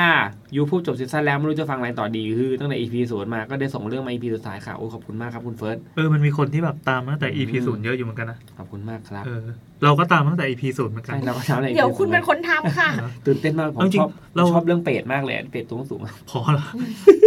อันนี้ครับก็สาเหตุที่เราแกรดนะครับ เพราะว่าแซมไม่ให้เล่าเรื่องเป็ดหลายรอบ เราไม่พอใจโกรธแซมเออก็คือแตกกัน วงแตกนะครับ ใส่แฮชแท็กได้ วงแตกยูทูบวงแตก เดี๋ยวไหนอะๆขอขอแทรกแบบเอ่อเรื่องผีนิดนึงที่ที่เก็บไว้ในสต็อกว่าจะเล่าตั้งนานแล้วว่าพอดีไปเจอซอสอันหนึ่งที่เล่าแล้วก็สนุกดีคือ เอางี้เวลาเราจับพอดแคสต์อันนี้ส่วนตัวคือ เราฟังรายการที่ที่ พูดเรื่องการพัฒนาตัวเองอะไม่ค่อยได้ เป็นคนเพราะเราไม่ productive เป็นคนที่ไม่อินกับ how to ต่างอ่ผมแบบไม่ฟังๆแบบใครคุณเคยถอดรองเท้าให้ใครที่ไม่มีหรือไม่ การถอดรองเท้าให้เขาคู่หนึ่งคุณต้องให้เขาคู่หนึ่งหรืออะไรก็แล้วแต่ที่มันเป็นการแนวแนวแบบ จงสวัสดีครับทำสิ่งนั้นแล้วคุณจะประสบคสวาวัมสดีครับสำวันเร็นี้จผมจะมาพูดถึงเรื่องทำบ็อกซิ่งพอพอพอพอเดี๋ยวเดี๋ยวก็ด่าเอาแต่เราจะชอบแบบเอ่อการเล่าเล่าเล่าเรื่องเกร็ดความรู้หรือไม่รู้ก็แล้วแต่ อาจจะเป็นเรื่องที่เรารู้ก็แล้วแต่ แต่ว่าเล่าในมุมมองเขาเนี่ย มันจะสนุกอืมเอออีกอย่างหนึงที่ไม่ค่อยไม่ค่อยชอบเท่าไหร่ก็คือ เล่าเรื่องแบบเออเหมันหยิบประเด็นมาประเด็นหนึ่งอ่าแล้วก็บอกฉันเกี่ยวข้องกับเรื่องนี้ยังไงฉันเกี่ยวข้องกับเรื่องนี้ยังไงอ่าเช่นเช่นเนี่ยอันนี้นึกภาพเหมือนตามเรา reac tion video เหรอคล้ายๆอย่างนั้นนะอันนั้นอันนั้นจะไม่ค่อยชอบดู MV นี้ออกมาใหม่แล้วรู้สึกยังไงแบบเออเออ reaction หรือไม่ก็ to MV หรือไม่ก็รีวิวหนังเออตัวอย่างก็คือรีวิวหนังอ่าสมมติว่าเราไปดูมาแล้วแล้วก็ ก็เอาวันนี้ผมไปดูโจ๊กเกอร์มาแล้วผมค้นเออพบว่าโจ๊กเกอร์มีเรื่องอะไรที่น่าสนใจกับคนสองคนมีห้าเรื่องที่อยากไล่ฟังอะไรประมาณนี้ป่ะเหมือนจริงๆกับคุณไม่ชอบคนวันละบีหรือเปล่า ก็ด้วยก็ด้วยคือเพราะว่าถ้าเป็นก็ด้วยรีวิวที่เป็นเท็กซ์อะนะรู้สึกว่าพี่แอนใช่โอใช่เพนเออเราอ่าแต่นเวลาที่มันมีหน้าออกมาเป็นกรอบ แล้วก็มีหนังมาเดินเรื่องข้างๆเล็กๆแต่ว่าเหมือนให้ดูหน้าฉันเป็นหลักอะเหมือนแบบว่าว้าววันนี้ไปดูโจ๊กเกอร์มาแล้วแบบสิ่งที่ทำให้รู้สึกก็คือแบบโอ้โหอย่างเงี้ยพี่แอนจะเหมือนแบบกดปิดอะยกเว้นหน้าเรื่องนั้นมันแบบไอ้หนังเรื่องนั้นมันจะมีเสน่ห์จริงๆจนยกแบบเว้นเป็นน้องปั่นนั่นแหละอ่าถ้าเป็นน้องปัดพูดอะไรก็ได้อ๋อโอเคเป็นข้อดงเกนเราอืมเราทวิตไม่ได้เป็นท่านเขาเลยนะแล้วเขาไม่ได้ follow เราด้วยทำไมเขามาตอบเราวะใครไปฟ้องวะอะโอเคอะ เรื่องนี้อ๋อที่เราจะบอกก็คือเราชอบฟังพอดแคสต์ที่ที่มันให้ข้อมูลแบบที่เปิดหัว เปิดเปิดกระบาลเราอะดังนั้นแน่นางนวลมันจะเข้าข่ายนี้คือแบบ มึงมันเล่าทำไมว่าตุ่นปากเป็ดที่แบบ ไม่มีหัวนม เออแล้วนมจะไหลออกมาเปียกๆตลอดเวลาแล้วนมมันก็จะมีเชื้อโรคหน่อยๆใช่ป่ะเวลาไปกินมันก็เลยตุ่นปากเป็ดก็เลยมีภูมิคุ้มกันเยอะกว่าปกติ เพราะมันต้องเลียนมที่มันไหลออกมาโดยไม่มีท่อปิด มาหัวเป็ดหัวหัวนมมีหน้าที่ทำเป็นฝาปิดนมเฮ้ยนะคุณฝาจำเปิได้ปินี่ พูดครั้งเดียวจำได้เลยเอ้ยจริงๆอะสารภาพเลยว่าแบบพอฟังแล้วเออเออแบบก็ได้วะก็ได้วะไม่เหมือนไม่ตั้งใจฟังแต่ก็คือจำได้ทั้งหมดกูไม่สามารถหนีออกจากสถานการณ์นั้นได้ เดินก็เดินมาด้วยกันเป็นกิโลแล้วไอ้แบจะบหยิบมือถือมาเล่นก็ไม่ได้นะก็พยายามจะบอกใจก็พยายามชี้ร้านเซ็งสิเออบอกผีให้เอดูอว่ะร้านก็ยังร้านแบบไอ้นี่มันมาเปิดตัวนี้ได้ป่ะทีนี้หัวนมตุ่นปากเป็ดมันเป็นอย่างนี้มันไม่มี อะไรเลยมันเป็นท่อเปล่าๆแล้วนมก็จะค่อยๆ ซึมซึมๆออกแล้วมาแล้วลูกก็ต้องไปเลียเลียๆเอาเองแล้วคือยังไงรู้ไหมวันไหนที่แบบนั่งอยู่แบบนั่งทำงานอยู่เดียวไอ้ตุ่นปากเป็ดแม่งก็จะงอกขึ้นมาในหัวกูจะรู้ว่าทำไมวะรู้ไหมว่ามันไม่มีหัวนมเลยมันเป็นซึมซึมๆออกมา ลูกต้องหาที่แล้วเลียแล้วเองปากมันอย่างนี้มันจะเลียลิ้นอยู่ไหนแลบลิ้นได้เคยเห็นลิ้นเป็ดปะล่ะมันมีเออแล้วก็มีลิ้นออกมาจากปาอืกมอืมอะอะไรก็แล้วแต่ เรื่องนี้ก็เข้าข่ายเหมือนกันเหมือนเป็นเรื่องของแนะนำนนแต่อันนี้เป็นเกี่ยวกับ YouTube โดยตรงนะอ่าขอบอกว่ามาจากสำนักข่าวที่เราให้การเคารพนับถือก็คือนั่นคือ T News เฮ้ยทีนิวส์สำนักข่าวในฝันผมเขาเนี่ยครับเขาทีนี้คือคนที่เวลาโพสต์อะไรต้องมีแฮชแท็กข่าวจริงป่ะหรืออันนั้นอีกอันนึงมันคืมีออะไรวะใครสักคนหนึ่งอะข่าวจริงที่สเวลปริงนิวอ๋ออาอันนี้เป็น T News ทีนิวทีนิวคนละคนละเกรดกันนิวเป็นข่าวเนี่ยข่าวไอดอลโอเคร้อนหนักมาก เรื่องคนหัวลุกพิธีกรรมสุดแปลก เกี้ยวนางตานี เคยได้ยินไหม ผมสงสัยว่าอันเนี้ยเขาไปเขาใช้ออริจินอลคอนเทนต์ป่ะ ไม่ใช่ครับเขาเรียบเรียงใหม่ทีว่าเขาแล้วตอนสุดท้ายเขาจะให้เครดิตว่าเรียบเรียงมาจากอินเทอร์เน็ตอ่าคือก็คือเน็ตกล้วยห่อแป้งออกมาเป็นเกี้ยวนางตานีนั่นเกี้ยวครับ อะมาครับทำได้จริงหรือแค่มโน พิธีกรรมนี้ คือการเอานางตานีมาเป็นเมียเย่ อะฟังไว้นะครับน้องๆครับเมื่อกี้แบบกูอยากแบบเราจะตายด้วยวิธีไหนดีชีวิตที่เหลือจะเป็นยังไง แต่ตอนนี้คุณจะมีเมียเป็นผีนางตานีครับลองดูนะคถ้ารับใครได้แล้วยังไงแฮชแท็กอะแท็กยูทูบมาครับ คนโบราณเนี่ยเขามีคติความเชื่อที่คล้ายๆ กันว่าไอ้ตัวต้นกล้วยนางตานีเนี่ยมันมีพรายอยู่ คือผีนางตานีอะพรายมันแปลว่าเอลฟ์ได้ไหมคือมันพูดชนิดหนึ่งอ่าเราอนุญาตอะก็ได้ ก็คือคนเก่าๆอะจะรู้จักกัน เดี๋ยวนี้เราเคยถามแบบคนที่แบบเด็กๆอะแบบ น้องรู้จักผีนางตานีไหมคือ ไม่เก็ตไว้คือรู้ว่าเป็นแค่คนที่ใส่ชุดสีเขียวมาคอสเพย์เดินอ่าสบายผิวๆ แต่ไม่รู้ว่าดีเทลมันคือผีที่เซ็กซี่ อืม ก็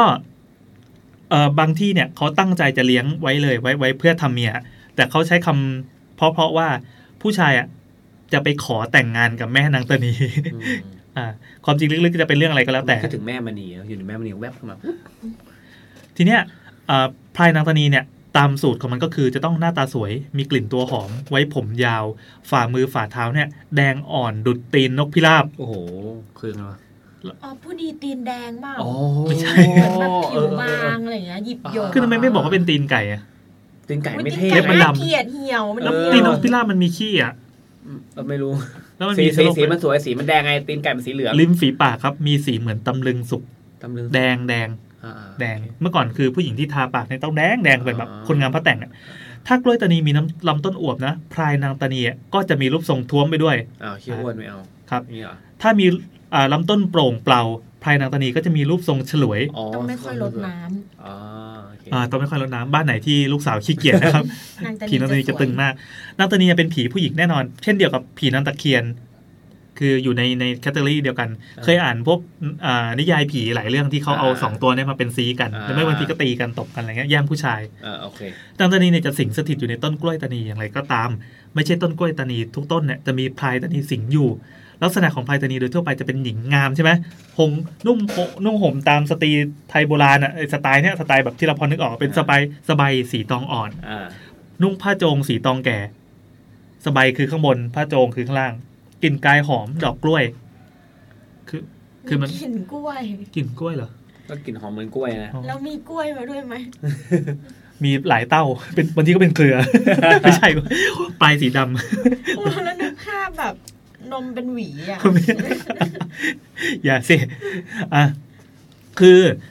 อะเราจะเข้าเรื่องเรื่องการเรียกพลายตานีเนี่ยคือเขาบอกว่ามันมีหลายตำนาน คือบางตำนาบางตำราก็บอกว่าให้ชายที่ต้องการเรียกเนี่ย ให้ เดินมาปัสสาวะลดโคนต้นกล้วยเย้ชอบใครนะครับ เดินไปเยี่ยวใส่ใส่เอ้ยเยี่ยมฉันใครชเดิอนบเธอจังเลยเหมือนหมาเลยวะหมาเยี่ยวแล้วหล่อไฟฟ้านะครับก็แต่ต้องต้องเป็นต้นกล้วยที่กำลังออกปลีใหม่ๆด้วยนะอืมบ้างก็ว่าให้เอาของลับถูกับโคนต้นกล้วย เช่น ไอ้หินรับมีดเอออะไรแบบนั้นนะอ่าถูโคนต้นกล้วยนะครับ ของเราคือสมุดบัญชีอ๋อสมุดบัญชีไว้โอให้เคถูโอเค กระดาษกระดาษข้อสอบศูนย์คะแนนอ่าของลับของลับ ของที่แอบเมียซื้อครับ ก็แบบบางทีซื้อซื้อแกดเจ็ตมาอะไรอย่างเงี้ยไม่กล้าบอกไม่กล้าบอกเออเรื่องก็หรือไม่ก็จะพี่แอนลำบากนะต้องเอาคอนโดไปถูนางตานีงั้นเราเอาต้นกล้วยไปถูคอนโดดีกว่าไหมอ๋อไม่มีโว้ยไม่มีคอนโด ไม่มีอะทีนี้คุณเจริญอินทรเกษตรนะครับ มี อธิบายไว้ในสารอนุกรมไทยฉบับราชบัณฑิตยสถานเลยนะ เล่มสิบสามคือมีมีมีมี define ด้วยทำไมดูมีสาระอันนี้เผื่อดีเผื่อน้องสลัดผักนะครับเออก็เถียงกันเรื่องนิยามครับผมหมดไปหนึ่ง EP เราสรุปให้เลยว่าต้นกล้วยตานีเนี่ยเป็น นี่มันเหมือนเรียบเรียงแล้วก็เอาข้อความที่แบบ search ใน Google มาแปะแปะแปะอ่าโอเค เป็นที่สิงสถิตของพรายนางตานี เป็นที่รู้จักกันดีในคนหมู่เก่า มีหน้าตาสวยมีกลิ่นตัวหอมไหมเฮ้ยเขียนซ้ำนี่ อะซ้ำอีกแล้วซ้ำยังไงทีสุดท้ายคุณนะแซมหรือเปล่าคนเขียนข่าวก็คือคุณวาสนา ครับ คือ เหตุที่นางตานีเนี่ยเขาเป็นผีชาวบ้านจึงไม่กล้าปลูกกล้วยตานีไว้ใกล้เรือน คือยังกลัวอยู่ เพราะว่าคนไทยจะจะกลัวผีกันมา มาแต่โบราณแล้วคือ เชื่อว่าผีสูงกว่าตัวเองอ่าแม้จะปลูกไว้ใกล้เรือนคือ ถ้าจะตัดเอาใบตองไปใช้ก็ห้ามไม่ให้ตัดเอาไปทั้งใบ คือแค่เจียนเอาแค่ใบตองเท่านั้นคือแบบที่เหลือก็เหลือไว้อะไรเงี้ย หรือไม่ก็ต้องหักก้านซะก่อน เพราะว่าถ้าตัดเอามาใช้ใช้ในเรือนทั้งใบก็คือฟึบฟันตรงโคนนะถือเป็นลางร้าย อันนี้คือกล้วยตานีนะ ว่าใครในบ้านนั้นนะจะต้องตายลงในไม่ช้าเอ้า เนื่องจากคติเดิมที่ใช้ใบตองกล้วยตานีสามใบไปรองก้นโลงศพอ๋อเออเมื่อก่อนเมื่อก่อนเขาจะต้องทำอย่างนี้อ่าถ้าคราวออกปลีเนี่ยจะมีพิธีพลีพรายนางตานี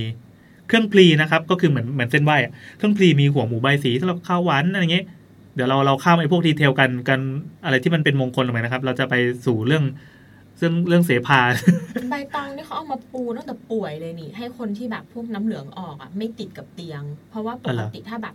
เอ่อน้ำเหลืองหรือสารอะไรเลือดอะไรของคุณอะจากแผลอะมันออกมาโดนไอ้ผ้าฝ้ายผ้าปูเตียงอะ พอมันแห้งอะ มันจะติดแล้วมันจะเจ็บเวลาพลิกขยับอืตัวมก็เลยต้องลองบนเอใบอตองแต่ถ้าเอาลองบนใบตองมันไม่เจ็บใบตองมันเหมือนพลาสติกธรรมชาตินะอ่าเวลาเราลองจานซูชิให้ไม่ติดกับกล่องโฟมอะไรเงี้ยอ่าเออเขาก็เอามาลองหาคนง่ายเหดีมืด้วยอนกัน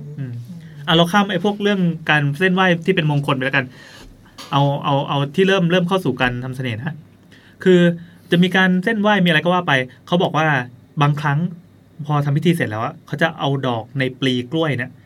ของที่มันเพิ่งออกดอกเนี่ยเอาไปตากแดดให้แห้งแล้วก็บดให้เป็นผงผสมกับผงอิทเจ คือคืออะไรวะผงของดินสอขาวที่ลงยัน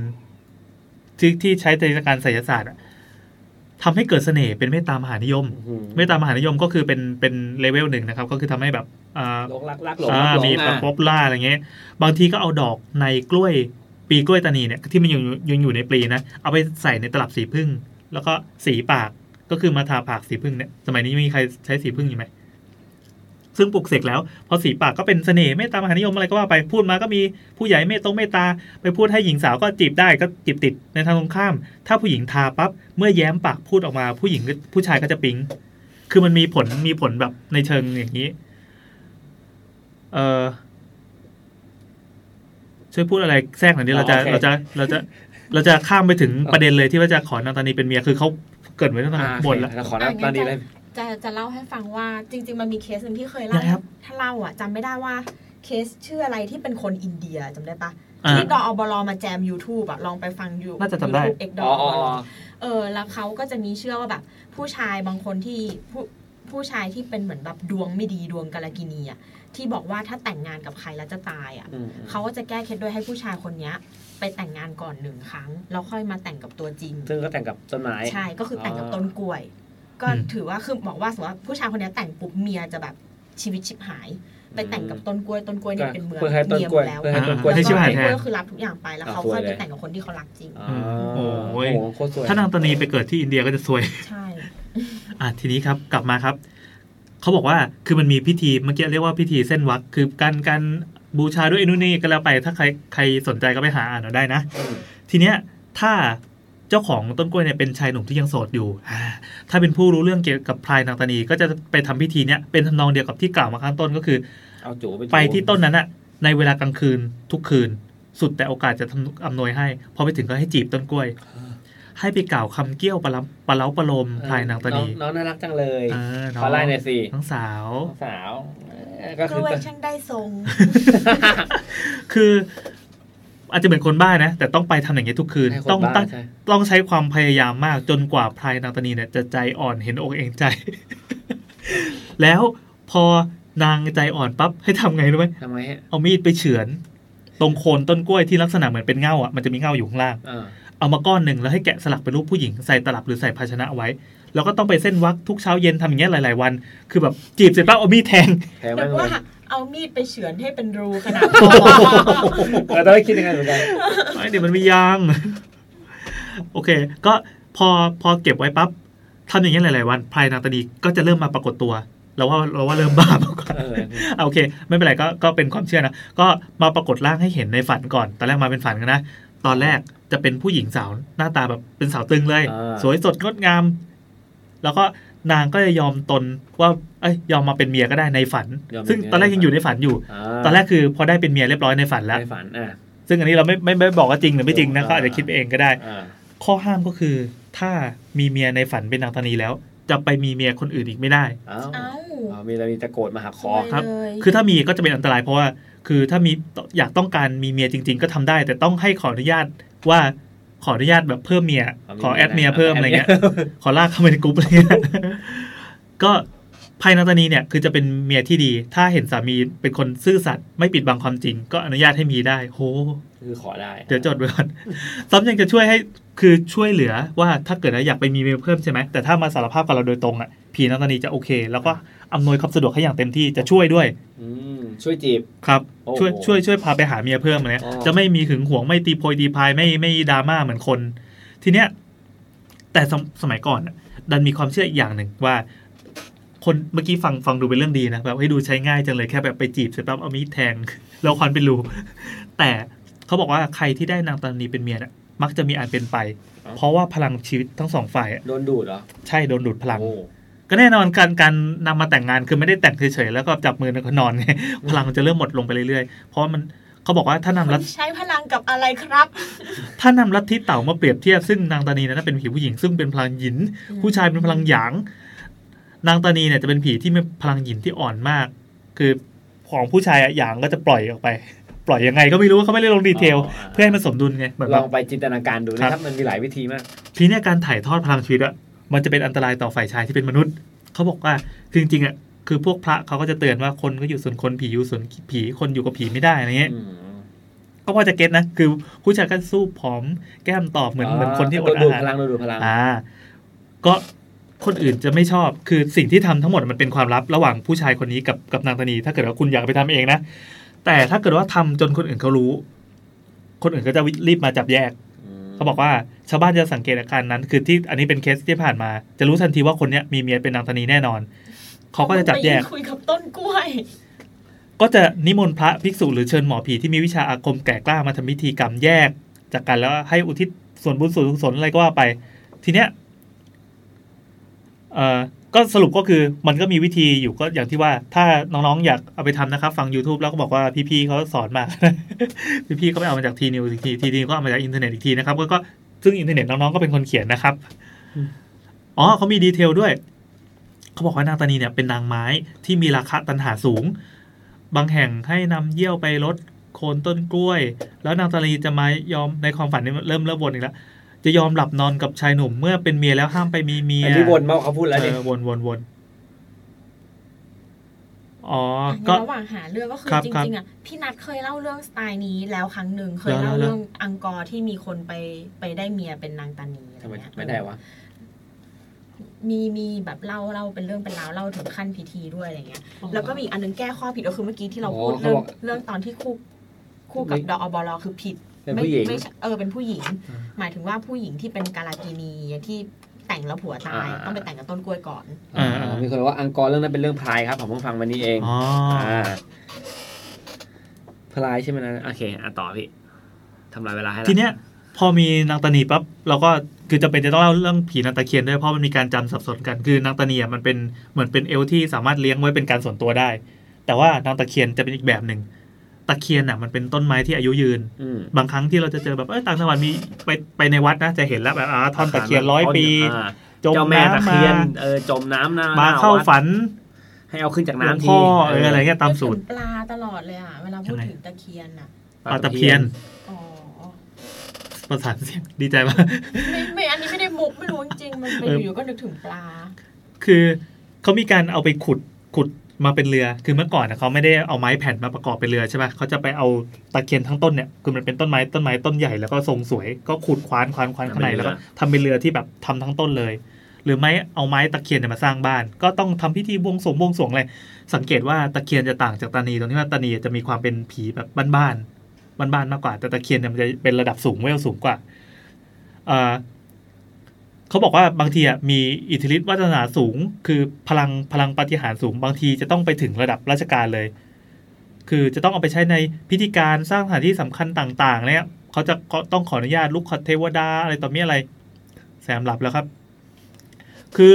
จะมียังไม่หลับจะมีสรรพคุณของนางตะเคียนทองเนี่ยเมื่อก่อนก็คือเป็นไม้มงคลสังเกตว่าเขาจะไม่มีเรื่องเรื่องบนเตียงเลยนะของอันเนี้ยคือใช้กับ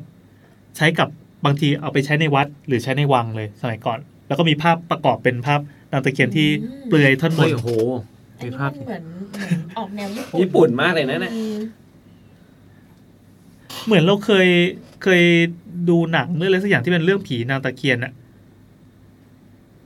อ่านี่ไง แล้วเราก็เลยสนใจว่า ถ้าเขาเอาไปทำงานในในระดับสูง เช่นไปอยู่ในวังในอะไรเงี้ย คนสมัยก่อนเขามีเรื่องเล่าบ้างไหม ก็มีคุณน้อยหนาลมณ์ดีที่ไปเล่าในพันทิปเขาตั้งชื่อกระทู้ว่า กษัตริย์ไทยในสมัยก่อน ไม่โดนผีนางตะเคียนอารวาสบ้างเหรอเคยเห็นในพิพิธภัณฑ์เนี่ยมีเครื่องใช้ไม้สอยจากตะเคียนเนี่ยเยอะแยะเลย เขาบอกว่าเคยไปพิพิธภัณฑ์เนี่ยเห็นพวกเครื่องใช้ในรั้ววังเป็นไม้ตะเคียนบานประตูอะไรก็ว่าไปจำได้ว่าพระราชยานคานหามบางตัวเนี่ยเป็นไม้ตะเคียนเลย แล้วก็สมัยก่อนเนี่ยเขาไม่ได้เจอโดนผีลงผีหลอกอะไรบ้างเหรอคือก็มีคนมาตอบว่าคือสมัยก่อนอะเอ่อตามความเชื่อผีจะมีชนชั้นอ๋อแล้วนี่เป็นผีไม้นางตะเคียนเนี่ยเป็นเป็นผีบ้านอืม ยังเป็นเลเวลบ้านอยู่ แต่กษัตริย์เนี่ยก็จะมีผีซึ่งเป็นเป็นเวอร์ชันเทวดาอ่าคือศักดิ์สูงกว่าคอยคุ้มครองแล้วก็อ๋อคุ้มครองคือพระสยามเทวทิราช ถือว่าเป็นผีเทวดาที่ใหญ่ที่สุดในอาณาจักรไทยเลย เพราะฉะนั้นผีอันนี้คือตามตามความเชื่อที่เขาจัดสักไว้ให้นะ ผีก็เลยไม่สามารถทำอะไรได้ แต่จริงๆๆเลยว่าต่อ่าก็มีคนมีคนมาแย้งว่าจริง ๆ พระสยามเทวทิราชเนี่ยเป็นผีที่ที่ถูกตั้งไว้ตอนรอสี่ตอนประมาณรอสี่ำนะครับอ๋อก็ ก่อนก่อนหน้านั้นนะคนไทยก็เชื่อเรื่องผีมานานแล้วเพราะเราอยู่กับผีมานาน ก็สมัยก่อนจะมีพระมีผีที่เป็นระดับระดับเลเวลอาณาจักรไทยอะอาณาจักรสยามอาณาจักรอะไรเมื่อก่อนอะคือพระเสื้อเมืองพระทรงเมืองคือมีมาอยู่แล้ว ก็ไม่ไม่ได้เป็น god แต่เป็นผีเหรอะก็จริงๆกับผีไทยอะอ่าคำว่าผีมันก็คือ god มันก็คือ god แล้วแต่ว่า god นี่จะเป็นแบบแบบไหน แต่ถ้าเกิดว่าเป็นแบบเลเวลบ้านๆเหมือนญี่ปุ่นใช่ไหมญี่ปุ่นแม่งทุกอย่างเป็น god หมดเลย แล้วแต่ว่าเราจะเรียกนิยามว่าไอ้ god อันนี้เป็นเป็นเป็น godอะไรก๊อตซิลล่านี่นับไหมเอาตามสบายเลยนะก็จักรพันธ์เออตามสบายเลยเนอะมีอีกไหมหมดมีหใคมรดให้มากกว่านี้ไหมไม่มีละโอเคอะโอเคเป็นประมาณนั้น เอ๊ะจริง ๆ เราจำได้ว่ามันเคยเคยพยายามจะหาเรื่องที่แบบนางตะเคียนที่มันไปอยู่ ที่ไปอยู่ในรั้วในวังจำได้ว่าเคยเจอแล้วสนุกด้วย แต่ก็หาไม่เจอนะครับช่างมันแล้วกันนะครับหาไม่เจอนะฮะเฮ้ยตะเคียนมึงอะเฮ้ยเดี๋ยวนี้ไปอยู่ในวังเหรอหาเรื่องตะเคียนเออแอร์มันดังจริงด้วยจริงๆเพราะใส่หูฟังนะชัดเจนมากเลยอืมอืมอืมต้องลบน้อยออกไปโอเค ก็ประมาณนี้ครับประมาณนี้ครับ อันนี้ก็เคลียร์พวกเรื่องที่ค้างไว้ในสต็อกหมดแล้วอืมเป็นสต็อกเรื่อง จริง ๆ เราจะมีไฟล์ไว้ไฟล์หนึ่งนะไว้แบบเป็นเรื่องสต็อก คนที่ส่งมาก็ ก็ถือว่าเราได้ขุดได้ขึ้นเคมาลียอ่านร์หหมมดดแล้แล้ววเออถือว่าบางคนได้อ่านถึงสองครั้งนะครับหลายคนด้วยอะอายจังก็โอเคหมดก็แล้วตอนนี้ก็ถือว่าเราก็ได้เดินทางมาถึงจุดใกล้ใกล้ใกล้จบละวินาทีสุดท้ายตอนนี้เวลาในโลกแห่งความจริงคือประมาณห้าทุ่มรถไฟฟ้าหมดยัง ยังเรามาเที่ยงคืนก็ก็อย่างที่แจ้งไว้ตอนต้นนะ ว่าเรามีการประกาศจบการศึกษากันนะคครัรับบผมก็ขอบคุณมากทุกคนอย่างน้อย member ทั้งสามคนเราไปเติบโตในวงอื่น วงอื่นวงอื่นอะวงสามโคกอืมอ่า SK อะไรดีโอเคอะไรวะมันต้องมีชื่อย่อไงอะนั่นแหละ SK มาจากไหนอะก็สามโคกไงอ๋อคืออย่างนี้นึกว่าต้องอ่า YT YouTube ไม่ไม่ไม่หมายถึงว่าไปสามโคกก็จะเป็นอีกวงหนึ่งไงอ๋อ SKK สมมตินะอ่าโอดีเอ SKK เลยก็ว่าไป ก็ว่าไปอ่า เรายังเหมือนเดิมที่ว่าเราชอบฟังพอดแคสต์ที่เรามาจัดพอดแคสต์ทุกวันนี้เราไม่ได้อยากจะมามาพูดเอง เราอยากมาฟังคนอื่นเล่าอยากมาฟังแบบเออแล้วเรานั่งอยู่ในเหตุการณ์มีถามมีอะไรเงี้ยอ่าก็คิดว่าคงจะได้ทำหน้าที่นี้ต่อไป อย่างสาวๆที่ไปอยู่ในช่องสามโคกเรดิโอไป follow กันได้นะครับ Twitter ไว้ก่อนตอนนี้ช่องยังไม่เสร็จอืมก็ ก็ทำหน้าที่อย่างนี้ต่อไปอย่างหนุกหนานอืมแล้วคิดว่าน่าจะมีงอกเป็นผลงานอื่น ๆ ต่อมา ตอนนี้ก็กำลังคุยอยู่ ก็มีอืมส่วนแนท ก็แนะนางนวลนั้นก็นางนวลเมื่อกี้ขายไปแล้วหนึ่งรอบอย่างยาวด้วยรอบแล้วอย่างพอแล้วยาวเอออย่างยาวก็นั่นแหละครับก็อยู่เราอะจะเหมือนไม่ให้ขายแล้วขอความช่วยเหลือ ไม่ให้ขายพอด้แล้ววยพอแล้วก็คือตอนเนี้ยเหมือนแนะนางนวลอะมันยังไม่ได้เริ่มอ๋อแต่ว่าเราอะโอเคมีโอเคคลิปโอเคในใจแล้วนึกออกปะอ่าอืมก็ก็คือมีคนถามมาเยอะว่าแล้วดอบลคือยังไงก็คือดอบลอะเรียกว่าไงดีอะเจ๊งออ เออก็เรียกว่าคือเลิกกันดีกว่า คิดว่าไม่เลิกทำแล้วแหละ ในเออในใจตอนนี้คือคิดว่าไม่ทำทำแล้วไมแหละอะคุณทะเลาะอะไรกับเขาไม่ไม่คือมันอ๋อมันอันนี้ถนัดปฏิเสธที่จะทำคนเดียวมากกว่าอ๋ออยากะไรคืออยากเงี้อยู่คนเดียวคือเขาไม่อยากทำด้วยอ๋อไม่ใช่เขาไม่อยากยุ่งด้วยเป็น way ของเขารเขาไม่ไปมีของเขาหมายถึงในเรื่องของพอดแคสต์อ๋เท่าอนั้นฉันจะไม่หาเรื่องตะเคียนแล้วฉันจะหาเรื่องแกเนี่ยแหละ อะแล้วก็พอพอเสร็จแล้วอะก็คงมาในรูปแบบของแนทนางนวลซึ่งอ่าดอบลเส้นเรื่องหลักมันคือเรื่องฆาตกรด ไอแนะนางนวลเนี่ยมันก็จะบอกว่าคล้ายดออบลก็ไม่เชิง แต่จะบอกว่าไม่ใช่มันก็ไม่ใช่เนาะเพราะว่าดออบลมันมีส่วนผสมหลักแค่สองสองส่วนเองก็คือแนะนางนวลกับฆาตกร คือแน่นางนวลมันเป็นรายการกาวฝากเว้ย ใช่คือจริงๆอะเรื่องเนี้ยเราก็มีคุยกับพี่แกงว่า นัดนางนวลมันไม่ควรเป็นรายการ เพราะมันเป็นช่วงอ่ามัมันมันจะต้องเป็นสิ่งที่มาอินเทอร์รับอย่างอื่นแนะอะไรนำว่าเงี้ยทำทุกวันได้แนะนางนวลไม่แต่คือเราเราเข้าใจว่าไอ้ตัวก้อนก้อนกาวฝากก้อนเนี้ยแม่งไปอยู่ที่ไหนมันก็สามารถเบลนไปอยู่ได้ทุกที่อืมแม้กระทั่งอยู่กับตัวเอง แต่ทีเนี้ยในในความนัดนางนวลมันจะมีตอนที่ทำให้รู้สึกถึงเป็นดออบลไหมมี เพราะว่ามันก็จะมีบางเรื่องที่เกี่ยวกับฆาตกรอะมีบางเรื่องก็แล้วแต่ที่เกี่ยวกับอาหารอะมีบางเรื่องที่เกี่ยวกับอะไรอย่างเงี้ยมันก็จะอยู่ในทุกวงการ ซึ่งเราอ่าคิดว่า คนที่ชอบดออบลอาจจะไม่ได้ชอบทุกตอนของนัดนางนวลหรือเปล่าไม่รู้ แต่ก็จะมีตอนที่ทำให้คุณอะหายคิดถึงดออบลได้เหมือนกันอะไรอย่างเงี้ยใครคิดถึงทำจริงมีอ๋อแล้วก็ในอ๋อส่วนของเรื่องปกอะ ดีใจด้วยเราไม่ได้เป็นคนทำพี่แอนทำพี่แอนจะทำให้เรานั่นเราเราสัญญาไปส่งๆอะแต่ก็แต่ก็ใช่ทำได้ทำได้ก็ทำได้ก็พี่แอนจะเป็นคนออกแบบปกให้พวกคุณก็ไม่ต้องทนดูภาพศิลปะเด็กอนุบาลอย่างเงี้ยส่วนเรื่องเสียงเราก็จะมี sound engineer คู่บุญของเราเหมือนเดิมก็นั่นคือคือคนเดียวกับที่ทำดอกอบรก็คือณสเก็ตตี้ขิงอ้าวคุณจริงคุณขิงจะมาจะมาดูแลให้ก็คืออมไปไปจีบเขาไว้แล้วเออครับแบบก็ตกลงกับเขาอะไรเงี้ยอืมแล้วก็ด้วยการไปไปแบบไปเกี่ยวพาราสีทุกคืนแล้วค่อยเอามีดเจาะแทงดูเอามีดแทงคุณขิงแทงตรงเน่าออกมา ส่วนส่วนส่วนจริงๆอะก็ยังมีหลายอย่างที่อยากทำเช่นแบบไลฟ์หรืออะไรเงี้ยแต่ว่าคอมเราอย่างเงี้ยก็คือกล้องมืดมากแล้วก็ซื้อใหม่ไม่รู้ซื้อทำใหม่ยังไง แล้วก็ไม่รู้ใช้โปรแกรมอะไรที่จะเหมือนแบบเหมือนสตรีมเมอร์ที่แบบอยากให้อยากให้ comment กับจออะไรขึ้นมาพร้อมกันหรืออะไรซึ่งถ้าใครแบบมีอะไรแนะนำอะไรเงี้ย เออขอแบบจับมือทำอะอย่ามาเหมือนแบบพี่นัทลองอ่านบทความนี้กูไม่อ่าน ช่วยทำให้กูหน่อยอะไรวะเกูต้องการเรียนรู้คืออย่าให้ป้อนเออแต่ว่าถ้าสมมติแบบมาเจอกันอะไรวะแล้วแบบเฮ้ยผมทำงานแถวนี้พอดีเลยครับเออพี่อยู่เออแถวเส้น BTS วันนี้มาเจอเออไหมเดี๋ยวแบบแนะนำรายการเลยหรือแบบ ไปซื้อกล้องรุ่นนี้มาหนีบผมเอาเลยเอาตามนี้ก็คืผอมเอาตามพี่มานานแล้วพี่ไปฉี่ห้องสามเสมอคือแบบจับจับมือทำได้แล้วก็เหมือนแบบมาอ่าฮะมาคุยกัน หรือว่าถ้าอยากมาเป็นส่วนหนึ่งของทีมงานเนี่ยมาเป็นคู่บุญกันก็คือเปิดรับอือืมมอืม เพราะอีกคนนึงเขาจากไปแล้วแล้วกันเออเขาไม่ยังเขาไม่ยุ่งเขาไม่ยุ่งแล้วเขาไม่อยู่ในหน้าที่ของโปรดิวเซอร์ไงเขาเป็นแฟนก็พอแล้วอ่ามาตีเลยกูฝากที่นะคะแฮชแท็กแนทนางนวลเข้ามาสื่อสารกันได้ค่ะอยากแบบติดต่ออะไรอะไรอย่างเงี้ยเออเออครับผมอะอะมีคนถามว่าอ่า YouTube ซีซั่นใหม่จะมาเมื่อไหร่อ่าผมจริงผมวางไว้คิดว่าน่าจะเป็นมกราเอาจริงๆคือเรายังไม่รู้กันเลยนะอ่าใช่ก็ผมเพิ่งวางไว้ไม่เก่งแซมแซมจะเป็นอย่างนี้ครับแซมชอบชอบแบบอยู่ๆก็ประกาศเรารู้อะพร้อมคนอื่นอืมอืมอ่า เอาสรุปว่าทำต่อใช่ไหมก็ทำต่อ แต่ว่าเดี๋ยวขอไปหารูปแบบรายการก่อนอ่าว่าจะทำยังไงดี เพราะว่าพอมันมี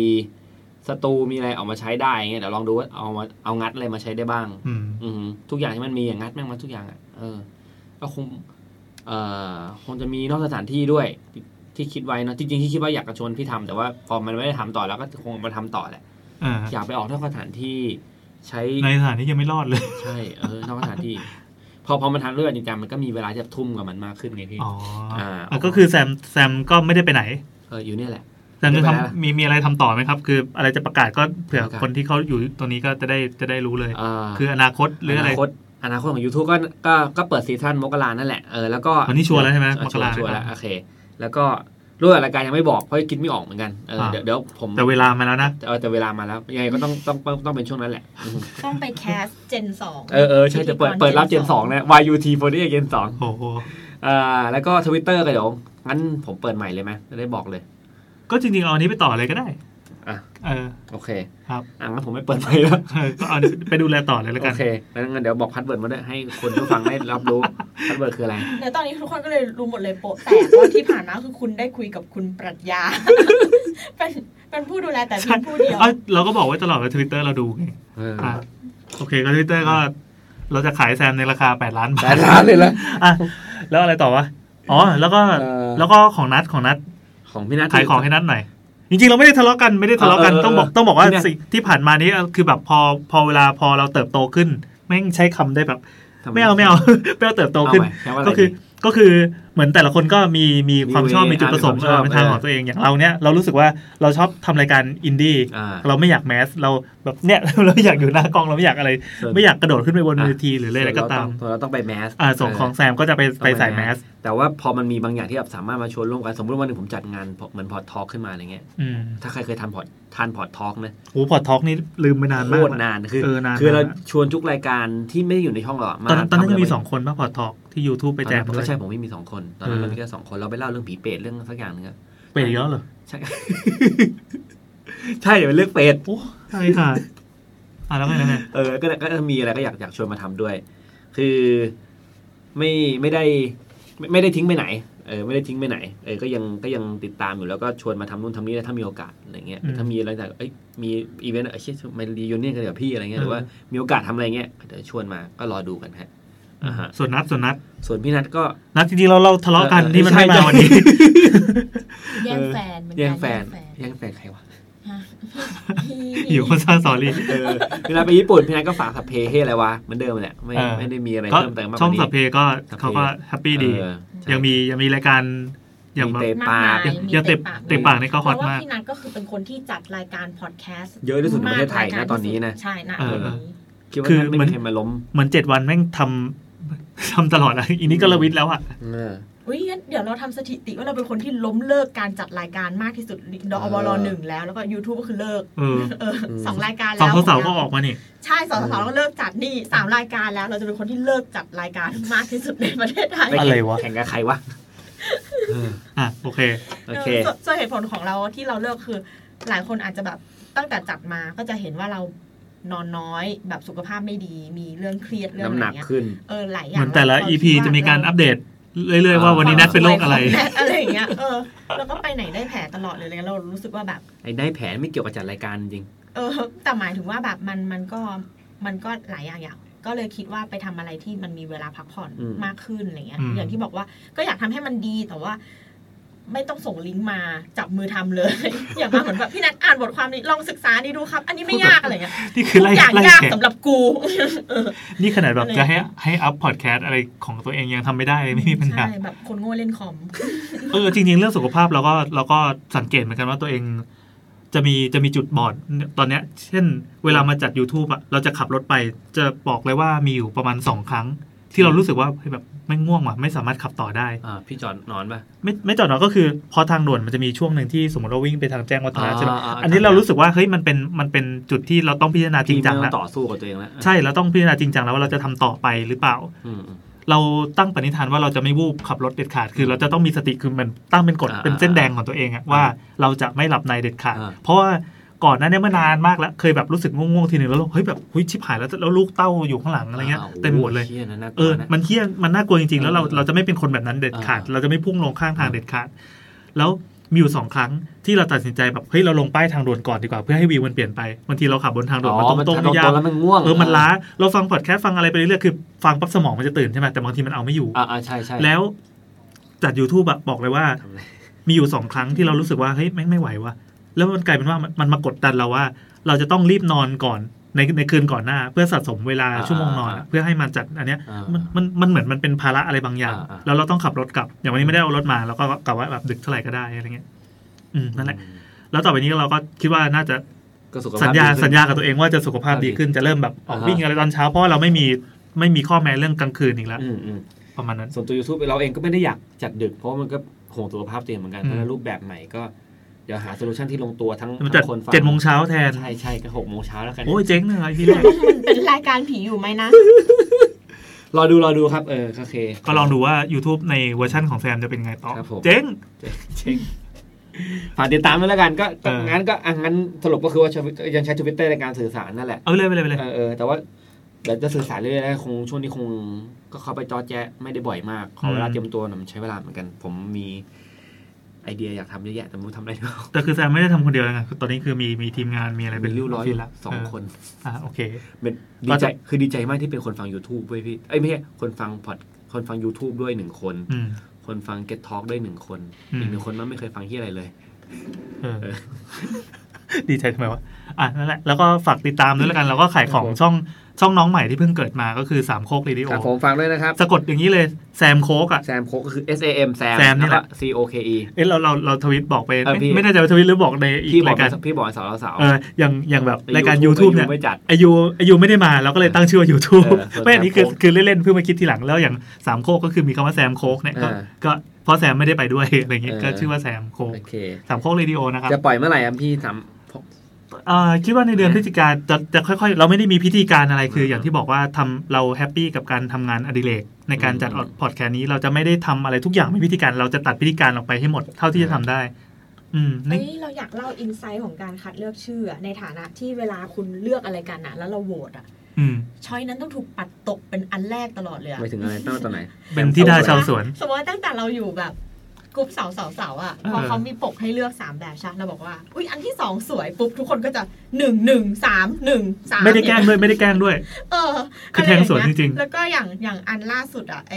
สถานีอะก็อ่ามีมีคุยกันแล้วเราคือพี่แอนก็เป็นคนอินิเชตขึ้นมาแหละว่าเราอยากเราชอบชื่อบ้านๆเราเป็นคนบ้านๆอะไรเงี้ยนึกออกปะเออพี่แอนก็จะไม่เอาคำแบบหรูเท่ๆะหไรล่อๆอะไรเงี้ยเงี้ยแบบเอียกัสตัมเลยจะไม่จะไม่มีอะไรอย่างนี้หลุดออกเจมาจากท่าพิงเขาดิ